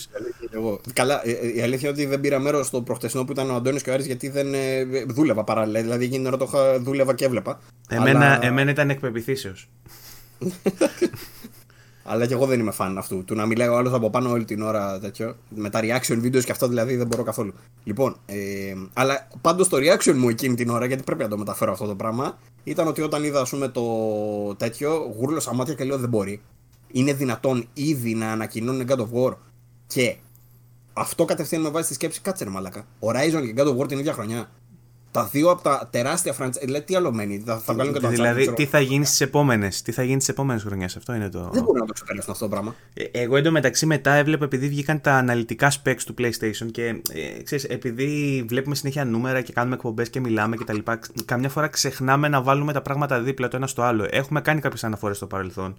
Αλλά επί της ευκαιρίας που βγήκαν τα αναλυτικά specs, ε, συνειδητοποίησα το τι είδαμε στην προηγούμενη γενιά, τι παιχνίδια είδαμε και πώς ήταν και αμέσως μετά είδα τα charts που, στα τα δύο τα πινακάκια που είχε από τη μία PlayStation 4 από την άλλη PlayStation 5 και έλεγε στο ένα 2,8 teraflops πόσα έλεγε και στο άλλο έλεγε 10 teraflops. Και προσπαθούσα να σκεφτώ το The Last of Us 2 που, έ, στα δύο. που έτρεχε στα 2 teraflops και προσπαθούσα να αναλογιστώ τι θα μπορέσει να τρέξει στα 10 teraflops. Οπότε, αν κάτι σώζει την κατάσταση και αν κάτι είναι εγγυητικό, είναι αυτά τα studios που φτιάχνουν αυτά τα παιχνίδια και η τεράστια δύναμη που έχουν αυτή τη στιγμή στα χέρια τους σε σχέση με αυτή που είχαν και τι βγάλανε με τα 2 teraflops και τι θα μπορέσουν να βγάλουν ενδεχομένως με τα 10 αυτά teraflops. Δηλαδή όλα, το μαλάκα τα πάντα είναι στο developer. Τα πάντα, τα πάντα. Το ταλέντο του developer. Είναι μόνο αυτό. Αν και... θα καταφέρουν να κάνουν optimization, αν θα καταφέρουν να, να φτιάξουν το παιχνίδι ακριβώς όπως το γουστάρει, σωστό design, αυτά είναι τα, το πάνω. Και αν, και, αν και είναι λίγο κολοτούμπα αυτό που είπαμε με το Horizon και ενδεχομένως με το God of War και με πολλά άλλα παιχνίδια που θα είναι cross-gen, αν είναι λίγο κολοτούμπα αλλά αφορούν το 2021, που έτσι κι αλλιώς είτε η γενιά ε, προωθούσε το cross-gen ας πούμε και υπήρχε αυτό το μεταβατικό στάδιο που υπάρχει και σε άλλες γενιές, απλά τώρα σε αυτή τη γενιά είναι πιο έντονο απλά, βλέπεις το 2021 που είναι η μεταβατική χρονιά ε, μεταξύ γενεών να έχει δύο παιχνίδια σαν το God of War 2 και το Horizon cross-gen. Δύο τέτοια παιχνίδια σε cross-gen που είναι στην πρώτη χρονιά τη μεταβατική. Θα έχουμε άλλα 5 χρόνια. 6, 7, δεν ξέρω πόσα θα είναι, τουλάχιστον 5 σε αυτήν την γενιά. Αν στον πρώτο χρόνο βλέπουμε God of War και Horizon, να δούμε τι επιφυλάσσει για μας το μέλλον. Και ήθελα να, ήθελα να κλείσει έτσι για να αφήσουμε και ένα θετικό, ας πούμε, γιατί νομίζω ότι εστιάσαμε στις μαλακίες, αλλά υπάρχουν και ελπιδοφόρα μηνύματα από όλο αυτό. Όχι, ρε. Ε, ε, ε, να το πούμε, όση ώρα βλέπαμε την παρουσίαση, ουρλιάζαμε. Και εγώ και ο Βαγγέλης. Δεν είναι δηλαδή ότι ε, μας χάλασε εκείνο. Μετά αρχίσαμε και σκεφτόμασταν κάποια προβληματάκια. Αλλά τα παιχνίδια είναι αυτά που θέλαμε να δούμε. Τα παιχνίδια πήραμε και γαμό. Αυτό είναι το, το θέμα. Εγώ έχω ενθουσιαστεί πάρα πολύ για τη νέα γενιά. Θεωρώ ότι όλα αυτά που έχουμε δει και από Microsoft και από Sony είναι σε ψηλοειδανικό επίπεδο. Είναι από τις προβλέψεις μας στα καλά επίπεδα και αυτά που βγάζουν οι εταιρείες και οι τιμές τους και τα όλα σχεδόν, άσχετα και από τα προβλήματα παιδί που αναφέραμε, νομίζω ότι είμαστε σε πολύ καλό επίπεδο. Το να υπάρχει ας πούμε κάποιος ο οποίος δεν ασχολείται με κονσόλα και να ξέρει ότι θα πάρει ένα Xbox Series S με ένα Game Pass που θα έχει αυτά τα παιχνίδια. Αυτό το πράγμα τέτοια αξία δεν την έχουμε ξαναδεί σε καμία προηγούμενη γενιά. Δεν έχει ξαναγίνει αυτό το πράγμα. Ή ότι θα έχεις την πρώτη χρονιά της κονσόλας του PS5 στο launch, ξέρω εγώ, Demon Souls, έτσι όπως το είδαμε, και Spider-Man, και μέσα σε λίγους μήνες θα έχεις Ratchet, Horizon, God of War. Αυτά δεν έχουν ξαναγίνει ποτέ στην πρώτη χρονιά της κονσόλας. Τέλος πάντων. Ε, και, και έτσι, έτσι επιβεβαιώνεται και ο τύπος που είπε ότι το line-up στο launch window του PlayStation 5 θα είναι ανεπανάληπτο, έτσι, γιατί τον κοροϊδεύαν αυτόν. Αν, αν όλα αυτά βγουν μέσα στη χρονιά και δεν φάνε κανένα delay τρελό, η Sony θα κάνει μακράν την καλύτερη χρονιά της. Μακράν. Και έχουν, έχουμε δει χρονιές και χρονιές από, από τη Sony, έτσι. Με Uncharted κτλ. Ε, λοιπόν, αυτό ήθελα να αναφέρουμε. Λιγάκι να δώσουμε μια εικόνα, ήθελα για το launch για κλείσιμο. Δεν ξέρω αν έχεις εσύ κάτι άλλο. Όχι, όχι. Αυτό που θέλω να πω είναι το εξής. Στο λανσάρισμα των κονσολών, στα μέσα του Νοέμβρη, να δούμε λιγάκι τι θα παίζει από κυκλοφορίες. Θα έχουν βγει ήδη Call of Duty, Assassin's Creed ε, Valhalla βγαίνει ταυτόχρονα. Ε, Watch Dogs Legion, Dirt 5. Έχουμε όλα αυτά τα παιχνίδια ε, και ταυτόχρονα θα σκάσουν και στα λανσαρίσματα. Η Microsoft δυστυχώς δεν έχει τίποτα για το δεύτερο εξάμεινο. Δηλαδή το τελευταίο που βγάλε είναι το Tell Me Why και μετά έχει νομίζω και το Gears Tactics που θα βγει για κονσόλες 10 Νοεμβρίου, όπως ανακοινώσανε. Αλλά κατά τα άλλα δεν έχει τίποτα. Που έχει βγει ήδη σε PC αυτό. Ε, αλλά όλες οι υπόλοιπες έχουν άπειρα παιχνίδια. Τώρα, όταν πάει κάποιος να αγοράσει την κονσόλα, το PS5 και το Xbox One, ε, Xbox Series X και S, θα έχει τη δυνατότητα να πάρει όλα αυτά τα παιχνίδια. Κάποια από αυτά θα είναι βελτιωμένα. Θα είναι δηλαδή σε εκδόσεις next gen. Για παράδειγμα, το Valhalla και το Watch Dogs Legion το έχουν ανακοινώσει ότι θα είναι ε, ε, στην, ε, στις νέες εκδόσεις. Το ίδιο και το Call of Duty ε, και περιμένουμε κι άλλα. Υπάρχει ένα σοβαρό πρόβλημα. Εκείνες τις μέρες και συγκεκριμένα 19 Νοεμβρίου που κυκλοφορεί και το PlayStation 5 βγαίνει το παιχνίδι κατά πάσα πιθανότητα της δεκαετίας. Το Cyberpunk 2077. Δεν αναφερθήκαμε καθόλου σε αυτό. Και έγινε, και, έγινε και παρουσίαση. Και έγινε και παρουσίαση χθες Παρασκευή. Ανακοινώσανε και τα minimum και recommended specs για το, για το παιχνίδι. Τα, οποία είναι... πολύ χαμηλά. Τύπου... Ε, Επίσης, σημείωση. Το, το next gen πακέτο με, το, με την ενημέρωση που θα έχει τα next gen features της κονσόλης θα βγει το 21. Ε, αυτό ήθελα τώρα, γιατί μου χαλάσει το, το peak μου. ναι, αλλά εγώ ήθελα να πω για το PC τώρα. Τι θα γίνει. ότι, ότι, ότι στο launch, όποιος έχει καλό PC θα το παίξει full το παιχνίδι με ray tracing κτλ. Όποιος έχει κονσόλα θα περιμένει. Όπ, τι έγινε. λοιπόν, ο Βαγγέλης έχει πολύ δίκιο σε αυτό. Λυπάμαι που σας ξενερώνουμε κατά αυτόν τον τρόπο, αλλά επειδή το συζητάγα και με τον Αντώνη και επειδή και εγώ δεν το είχα συνειδητοποιήσει μέχρι να το κάτσω να το σκεφτώ όντως, το Cyberpunk 2077 δεν θα βγει για next gen το Νοέμβρη. Για next gen, οι εκδόσεις δηλαδή PlayStation 5 και Xbox Series X και S θα βγουν το 2021. Το patch για τα, για τα next gen θα βγει το 2021. Στις 19 Νοεμβρίου θα πάρουμε την έκδοση για PC, PlayStation 4 και Xbox One. Θα μπορείτε σημαίνει... όμως να πάρετε την έκδοση για, για την προηγούμενη γενιά να την παίξετε στην επόμενη. Χωρίς τις βελτιώσεις όμως. Αυτό που θέλω, οπότε καταλήγουμε εκεί πέρα. Θα πάτε λοιπόν να αγοράσετε το PlayStation 5 σας, θα το πάρετε από το κατάστημα και θα πείτε ποιο παιχνίδι να αγοράσω. Τι έχει βγει, Assassin's Creed Valhalla, λέμε τώρα. Ε, Cyberpunk 2077. Είναι σχεδόν μονόδρομος, έτσι. Ε, θα δεις, ξέρω, Watch, Watch Dogs Legion. Ε, κατά πάσα πιθανότητα να καταλήξει στο Cyberpunk. Όμως πρέπει να ξέρεις ότι το Cyberpunk θα πάρει το κουτάκι που λέει PS4. Ναι, να, σου πω, να σου πω όμως κάτι, να, να, να, σου πω κάτι όμως να στα γαμίσω όλα. Για πες. Το Cyberpunk θα το πάρεις στην τιμή της τρέχουσας γενιάς όμως. Δεν το πάρεις με την τιμή της επόμενης.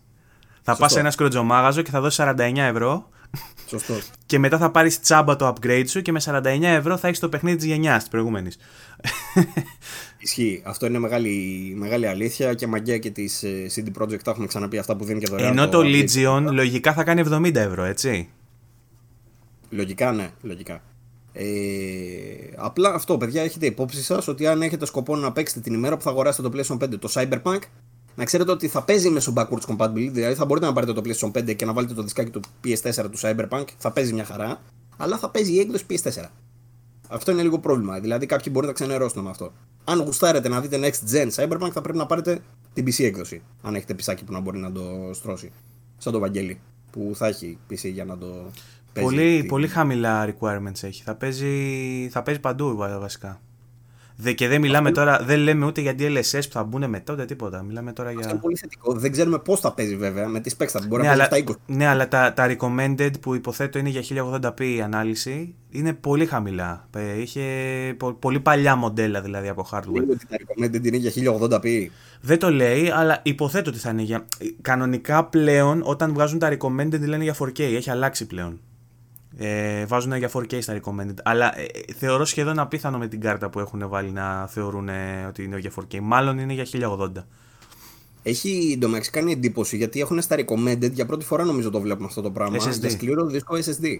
Το οποίο σημαίνει ότι μάλλον το παιχνίδι βασίζεται πάρα πολύ στον SSD. Αν βασίζεται όμως τόσο πολύ στον SSD, πώς θα παίζει τι κονσόλες παλιότερης γενιάς; Ε, θα παίζει, αυτό το ξέρουμε. Δεν ξέρουμε πώς θα παίζει. Θα έχει, popping, θα έχει popping, θα έχει random spawns ε, από αντικείμενα. Είναι και επίσης και η Project Red εντωμεταξύ δεν φημίζεται για τα παιχνίδια τους όταν βγαίνουν, ε, ότι βγαίνουν ε, τέλεια ψεγάδιαστα. Συνήθως δηλαδή ε, παίζει και λίγο bug fixing. Οπότε όσοι περιμένουν θα έχουν και την τύχη να παίξουν και μια πιο καλή έκδοση του παιχνιδιού που δεν θα έχει τόσα bugs, ας πούμε και τόσα. Θεωρώ ότι για το μέγεθός του θα έχει bugs. Έτσι πιστεύω για το μέγεθος. Ελπίζω να μην είναι game breaking, ελπίζω να μην, το, να μην του στοιχήσουν. Αλλά αυτά τα λίγα που ενδεχομένως θα έχει μέχρι να κυκλοφορήσει η έκδοση για PlayStation 5 και Xbox Series X και S. Μας έχουν γαμίσει με τα ονόματά τους, ρε Έμα. Ε, θα έχουν επιληθεί πολλά από αυτά. Λοιπόν, παρένθεση τώρα, μιας και είπαμε για PC, να πούμε ότι Football Manager 2020, ε, Watch Dogs 2 και Stick It to the Man έρχονται τσάμπα στο Epic Game Store. Μπείτε κατεβάστατα. Τώρα. Η ενέργεια θα κρατήσει από τις 24 Σεπτεμβρίου, όχι από τώρα, Παύλο. Ε... Όχι, ρε. Μέχρι τις 24 είναι. Α, μέχρι. Α, εντάξει, ωραία. Μαλακία είπα. Λοιπόν, μέχρι τις 24, οπότε μπείτε τώρα. Καλά είπε ο Παύλος. ε, Football Manager 2020, πολύ παράξενο. Βέβαια, κοντεύει να βγει το 21. Το θεωρώ δηλαδή πολύ δυνατό παιχνίδι για να το δίνουν έτσι. Το είχαμε δώσει και, στο, και στην κλήρωση που κάναμε με τα παιχνίδια.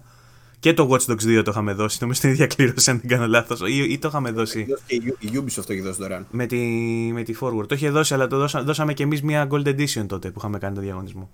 Τέλος πάντων, ο Football Manager και Watch Dogs 2 παιχνιδάρες εννοείται και το Sticky to the Man είναι ένα indie παιχνίδι που είναι πιο παλιό, ωραίο. αλλά είναι από τα αγαπημένα μου. Είναι πάρα πολύ ωραίο. Ωραίο, ωραίο. Και με χιούμορ και τα λοιπά. Πολύ ωραίο το Sticky to the Man. Λοιπόν... Το δεν έχω πει τίποτα για το παιχνίδι που παίζω όλη τη βδομάδα που είναι το Mario, έτσι. Έβαλ, νομίζω μου πες θα βάλεις μεγάλο βαθμό, έτσι. Το, το Mario το έχουμε... Ε, εντάξει, οι διαφωνίες μου είναι ήδη με άλλων μέσων. Δηλαδή, τα βασικά του είναι ότι λείπει... Δεν θα πω τώρα για το Mario γιατί κουράστηκα, αλλά τα βασικά του είναι αυτά που ξέρουμε. Ότι λείπει το Super Mario Galaxy 2, ότι δεν έκαναν καμία πιο σοβαρή μετατροπή στα παιχνίδια. Ε, αυτά βασικά. Και θα μπορούσε ξέρω εγώ, το Super Mario 64 να τρέχει στα 60 FPS αντί για τα 30. Αλλά το, παρόλα αυτά. Το είναι... έχουμε κράξει δύο επεισόδια σε και πήρε 9. Εντάξει, δεν είναι για κράξιμο γιατί παίζω τα παιχνίδια και συνειδητοποιώ πόσο λαμπρός είναι ο σχεδιασμός. Είναι. Όχι, βάζει κάτω μοντέρνα παιχνίδια. Λες, δεν μπορεί να τα σκέφτονταν αυτά τότε με τέτοια εφευρετικότητα. Όλη την ώρα σου πετάει ιδέες. Και δεν, και έχει, και δεν έχεις παίξει Odyssey, έτσι; Όχι, το Odyssey δεν το έχω παίξει. Σου έχω πει να το πάρεις, αλλά δεν έρχεσαι. Φοβάσαι. Μη σε πετύχω. Ε, τώρα που έχω κολλήσει με τον Μάριο μπορεί να το ζητήσω. έχω τον Galaxy, είναι παιχνίδαρος. Είναι απίστευτο. Έχω, έχω λιώσει. OK. Okay. Ε, digital το έχεις υποθέτω, ε. Ναι, digital. Ε, το έχω εντωμεταξύ. Μας έχουν καταστρέψει. Κάποιο... Δώστε κάνα retail ρε παιδιά να κάνουμε καμιά τράμπα. Site είμαστε. Να πούμε, θέλουμε να έχουμε όλη άποψη. Κάθομαι και δουλεύω στον υπολογιστή μου, κόβεται το Ιντερνετ γιατί έχω κάποια προβλήματα. Απορώ πως δεν έχει κοπεί τόση ώρα που κάνουμε την εκπομπή. Είναι ένα αναρωτιέσαι. Ε, έχω κάθε μισή ώρα αποσυνδέσεις και κάθε φορά που μέχρι να ξανασυνδεθεί είχα το switch δίπλα, πάταγα, έπαιζα, κέρδιζε ένα αστέρι. Το ξανόβαζα στην άκρη. Ήταν γαμάτι αυτή η εβδομάδα. Ωραία, περνάς. Λοιπόν, ναι. τώρα όσον αφορά τη συνέχεια, από εδώ και πέρα νομίζω θα δούμε πολλά, πολλά νέα για τις κονσόλες. Θα αρχίσει το πραγματικό console war τώρα, θα αρχίσει να απαντάει ο ένας τον άλλον. Χθε μας ήρθε το Crisis Remastered, το έχει πάρει ο Άρης για PC, το έχω πάρει εγώ για Xbox One X. Βλέπω Ray Tracing στο Xbox One X, δεν τα έχω δει ακόμα, τώρα θα το βάλω. Υποθέτω και ο Άρης βλέπει Ray Tracing με την 2060 που έχει. Ο Άρης θα δει σίγουρα Ray Tracing, εγώ απορώ. Το, το, έχω μάθει ότι έχει Ray Tracing, είναι μέσω software, το ανέφερε το Digital Foundry και η ίδια η Crytek προφανώς. Ε, και παιδιά να ξέρετε ότι το Crisis Remastered έχει Ray Tracing σε PS4 Pro και Xbox One X. Μέσω, ναι, so, μέσω software λύσεις βέβαια, όχι hardware λύσεις, δεν έχει hardware λύση και είναι θεόβαρο και τρέχει στα 1080 κτλ. Αλλά πραγματικά να ρωτιέμαι, θέλω να δω πώς είναι. Mm-hmm. Ωραία. Αυτά. Τώρα, ε, είπαμε, περιμένουμε τις επόμενες εβδομάδες περισσότερα νέα. Σίγουρα θα δούμε από Sony να βγάζει στο blog της, ε, ε, αυτό περιμένω τουλάχιστον, να βγάζει στο blog της περισσότερα, περισσότερες πληροφορίες. Περιμένουμε... και τιμές για τα αξεσουάρ, Mm-hmm. Κάμερες, χειριστήρια, δεν τις θυμάμαι τώρα. Η Βασούλα θυμάμαι είχε νομίζω 30 ευρώ, αν δεν κάνω λάθος. 100 ευρώ έχουν τα ακουστικά. Ε, 59 νομίζω έχει κάμερα, αν δεν κάνω λάθος. Ε, και... Κάντε μου μια χάρη. Όλοι εσείς που λέτε ότι θα πάω να αγοράσω ακουστικά της Sony, μην τα παίρνετε μόνο για τον brand. Όχι εσύ, ο Άρης ας πούμε το είπε, το, το διαβάζω και από πολλούς. Περιμένετε να δούμε αν δουλεύει το 3D audio. Ναι, ναι. Δεν λέω ότι δεν θα δουλεύει, αλλά λέω περιμένετε. Μην, μην, μην, μην προπαραγγέλνετε ακόμα. Πε, περιμένετε να κάνουμε review. Σιγά, μου, σιγά μου τα δώσει ο Παύλος να κάνω review στα ακουστικά άμα έρθουν. Έχει, μπροστά του, μπροστά του έχει μια βιβλιοθήκη γεμάτη ακουστικά και gadgets. Ο Παύλος δεν δίνει τίποτα για. Δεν τα βλέπω, δεν τα δίνω ποτέ. Μαλάκα. Ε, θέλω, πραγματικά να ρωτιέμαι για τα 3D audio που λένε. Θέλω να δω αν δουλεύει και πώς δουλεύει. Δε, ε, απορώ. Είναι ακουστικά. Δηλαδή, πόσο καλύτερα μπορεί να το κάνει από τα ήδη υπάρχοντα virtual λεφτά κομμάτια. Ναι, μπορεί να στέλνεις φωτογραφία του αυτί σου όπως λέγανε και μετά να μεταμορφώνονται, να γίνονται πολύ καλύτερα. Είναι κάπως πετυχημένα κάποια. Απορώ. Αν έχει όντως τόση διαφορά, ναι, εντάξει. Γιατί δεν είναι και φτηνά. 100 ευρώ δεν είναι τα φτηνά φτηνά. Επίσης, λίγο... συζητούσαμε τον Γιώργο το Μαυράκη που είχε έρθει προχθές επίσκεψη για να κοροϊδέψουμε, ε, για να μιλήσουμε για το event της Sony. Ε, και του δείξα τα gold που είχα πάρει εγώ τα ακουστικά, τα οποία δεν έχει μείνει πάνω τίποτα, μόνο το πλαστικό έχει μείνει. Και μου είπε και αυτός ότι έχει πάρει τα platinum και του έχουν γίνει φίλο και φτερό. Δηλαδή φεύγουν οι δερματίνες, χαλάνε. Και... Ε, είναι είναι παράξενο γιατί είναι, είναι ακριβά τα ακουστικά, ρε φίλε. Είναι ακριβά τα ακουστικά. Θεωρητικά, θεωρητικά παίρνεις premium ακουστικό, δερμάτινο ξέρω εγώ και έχει γίνει κόλος. Ναι. Και σε ποιότητα τέλος πάντων, τα platinum λέω ότι είναι τα καλά. Τα gold λένε ότι είναι μέτρια, ειδικά για την τιμή τους, ότι είναι και ακριβά για την ποιότητα. Αλλά η, το θέμα της ποιότητας κατασκευής όντως είναι. δεν βγάζουν τα καλύτερα. Γι' αυτό λέω, ε, παίζει πάρα πολύ το brand εκεί πέρα. Ότι ξέρεις ότι έχω PlayStation, πρέπει να πάρω τα PlayStation ακουστικά. Δεν είναι έτσι. Υπάρχουν πολύ καλύτερες. Όχι, εγώ, εγώ αν έπαιρνα θα έπαιρνα για την τεχνολογία τη 3D audio. Μπορεί να βγουν άλλα και να είναι συμβατά. Επίσης μπορεί να πάρει update το, η κονσόλα και να το κάνει αυτό emulate και σε άλλα ακουστικά. Να μην το κάνει μόνο. Αχ, τώρα που πες update, θυμήθηκα κάτι άλλο που θέλω να πω, Ευαγγέλη. Ξαναπετάγομαι πάλι στο προηγούμενο το θέμα για το HDMI το 2.1. Ήταν μια πορεία ενός ε, αναγνώστη, ενός φίλου σαν ένα group νομίζω. Αν θα πάρει update να γίνει 2.1 αν μπορεί να πάρει update μια θύρα HDMI 2.0 να γίνει 2.1. Παιδιά, αυτό γελάει ο άλλο μαλάκι. Θα σου πω, δεν έχει πολύ άδικο το παλικάρι που το ρωτάει, γιατί έχουν βγει πολλές εταιρείες και λένε ότι θα το κάνουν. Τι εννοούν όμως, αυτό πρακτικά δεν γίνεται. Γιατί έχει να κάνει με τη θύρα και είναι hardware το θέμα και το bandwidth που μπορεί να βγάλει μια θύρα και η άλλη είναι συγκεκριμένο. Αυτό που μπορούν να κάνουν είναι με update, να βάλουν, με, με firmware update στη θύρα, να βάλουν κάποια χαρακτηριστικά του 2.1. Δεν αλλάζει όμως από 2 σε 2.1 για να μπορείς να βλέπεις αυτό που λέμε το variable refresh rate και τα 120 fps. Αυτό δεν αλλάζει. Αν δεν έχεις δηλαδή θύρα 2,1 δεν παίζει από τη 2,0 να πας στη 2,1. Αυτό. Ωραία όμως δεν θα ήταν να, κάνεις με, να βάζεις ένα στικάκι και να μεγαλώνει. Ε, να βάζεις ένα στικάκι δηλαδή και η τηλεόρασή σου. Η τηλεόρασή σου από 4K να γίνεται 8K. Να βάζεις ένα στικάκι και να έχουν πει. Πω, στη Sony νομίζω ανακοίνωσαν κάποιες τηλεοράσεις που θα βάλουν κάποια στοιχεία του HDMI 2.1 ξέρω εγώ στις ήδη υπάρχουσες θύρε και μπορεί και της LG, δεν είμαι σίγουρος. Αλλά, αλλά σίγουρα δεν γίνεται HDMI 2.1 έτσι όπως το εννοούμε. Ναι. Θα είναι πάλι HDMI 2.0. Okay. Λοιπόν, σίγουρα αυτή η εκπομπή ήταν λίγο συγχυσμένη, ήταν λίγο ε, φορτισμένη, ήταν λίγο. Θέλαμε να πούμε άλλα τόσα και δεν τα είπαμε. Μπορεί να θέλαμε να πούμε και λιγότερα μπορεί να θέλαμε να πούμε για μερικά πράγματα και να πούμε περισσότερα. Γενικά ήταν λίγο αποδιοργανωμένη, όχι όσο αποδιοργανωμένη ήταν η παρουσίαση της Sony, μπορώ να πω. Αλλά είχε κάποια θεματάκια, κυρίως επειδή υπάρχει τρικυμία εν κρανίο με όλα αυτά που γίνανε και με τον ενθουσιασμό και όλα αυτά. Ε, αλλά σίγουρα στο επόμενο επεισόδιο και στα επόμενα και με τις καινούριε πληροφορίες που βγαίνουν συνεχώς θα έχουμε να πούμε περισσότερα για την καινούργια κονσόλα της Sony. Περιμένουμε απάντηση σίγουρα και από τη Microsoft, σίγουρα κάτι θα κάνει ε, για να απαντήσει. Ελπίζουμε με παιχνίδια κυρίως. Ε, και εμείς θα είμαστε εδώ για να σχολιάζουμε και για να αφουγκραζόμαστε το, τη βιομηχανία και να δίνουμε, το, να δίνουμε τον παλμό. Λοιπόν, αυτά νομίζω σήμερα βιάζεται και ο Παύλος να φύγει γιατί έχει κάτι δουλίτσες. Πείτε μας και τις απορίες σας και τα οτιδήποτε έχετε. Δηλαδή, εμένα μου αρέσει πάρα πολύ αυτό το πράγμα, ρε παιδί μου, που κάναμε την προηγούμενη φορά που κάναμε μια κουβέντα και μετά έρχονται απορίες. Εμένα μου αρέσει πάρα πολύ γιατί μας δίνεται επιπλέον ε, ψωμάκι για να συζητήσουμε και για να. Ναι, ας μας γράψει ο κόσμος τις ανησυχίες του για την επόμενη γενιά. Τι φοβάται, ναι, τι. Ε, Εσείς πώς το βλέπετε, ρε παιδί. Δηλαδή, εμείς κάναμε τόση κουβέντα για τις τιμέ για τα παιχνίδια, για τις κονσόλες κτλ. Ε, με, εμένα με νοιάζει προσωπικά να, να δω τι σκέφτεται και ο κόσμος πάνω σε αυτό. Ωραία. Και αν, είναι τα, αν να μαζέψουμε σχόλια, τα συγκεντρώσουμε, θα τα σχολιάσουμε στο επόμενο. Αν μας μείνει χρόνος από τα, από τα νέα. Λοιπόν, αυτά λοιπόν ανακοινω... ε, ανακοινώνουμε. Ανανεώνουμε το. Είδες με τις ανακοινώσεις της Sony. Ανανεώνουμε το ραντεβού μας ε, για, την, ε, για την επόμενη εβδομάδα με το επόμενο επεισόδιο. Μέχρι τότε να είστε όλοι καλά, να περνάτε καλά. Προσοχή και χαιρετίσματα από μένα, τον Βαγγέλη Ερώ και τον Παύλο Κρούστη. Γεια σας.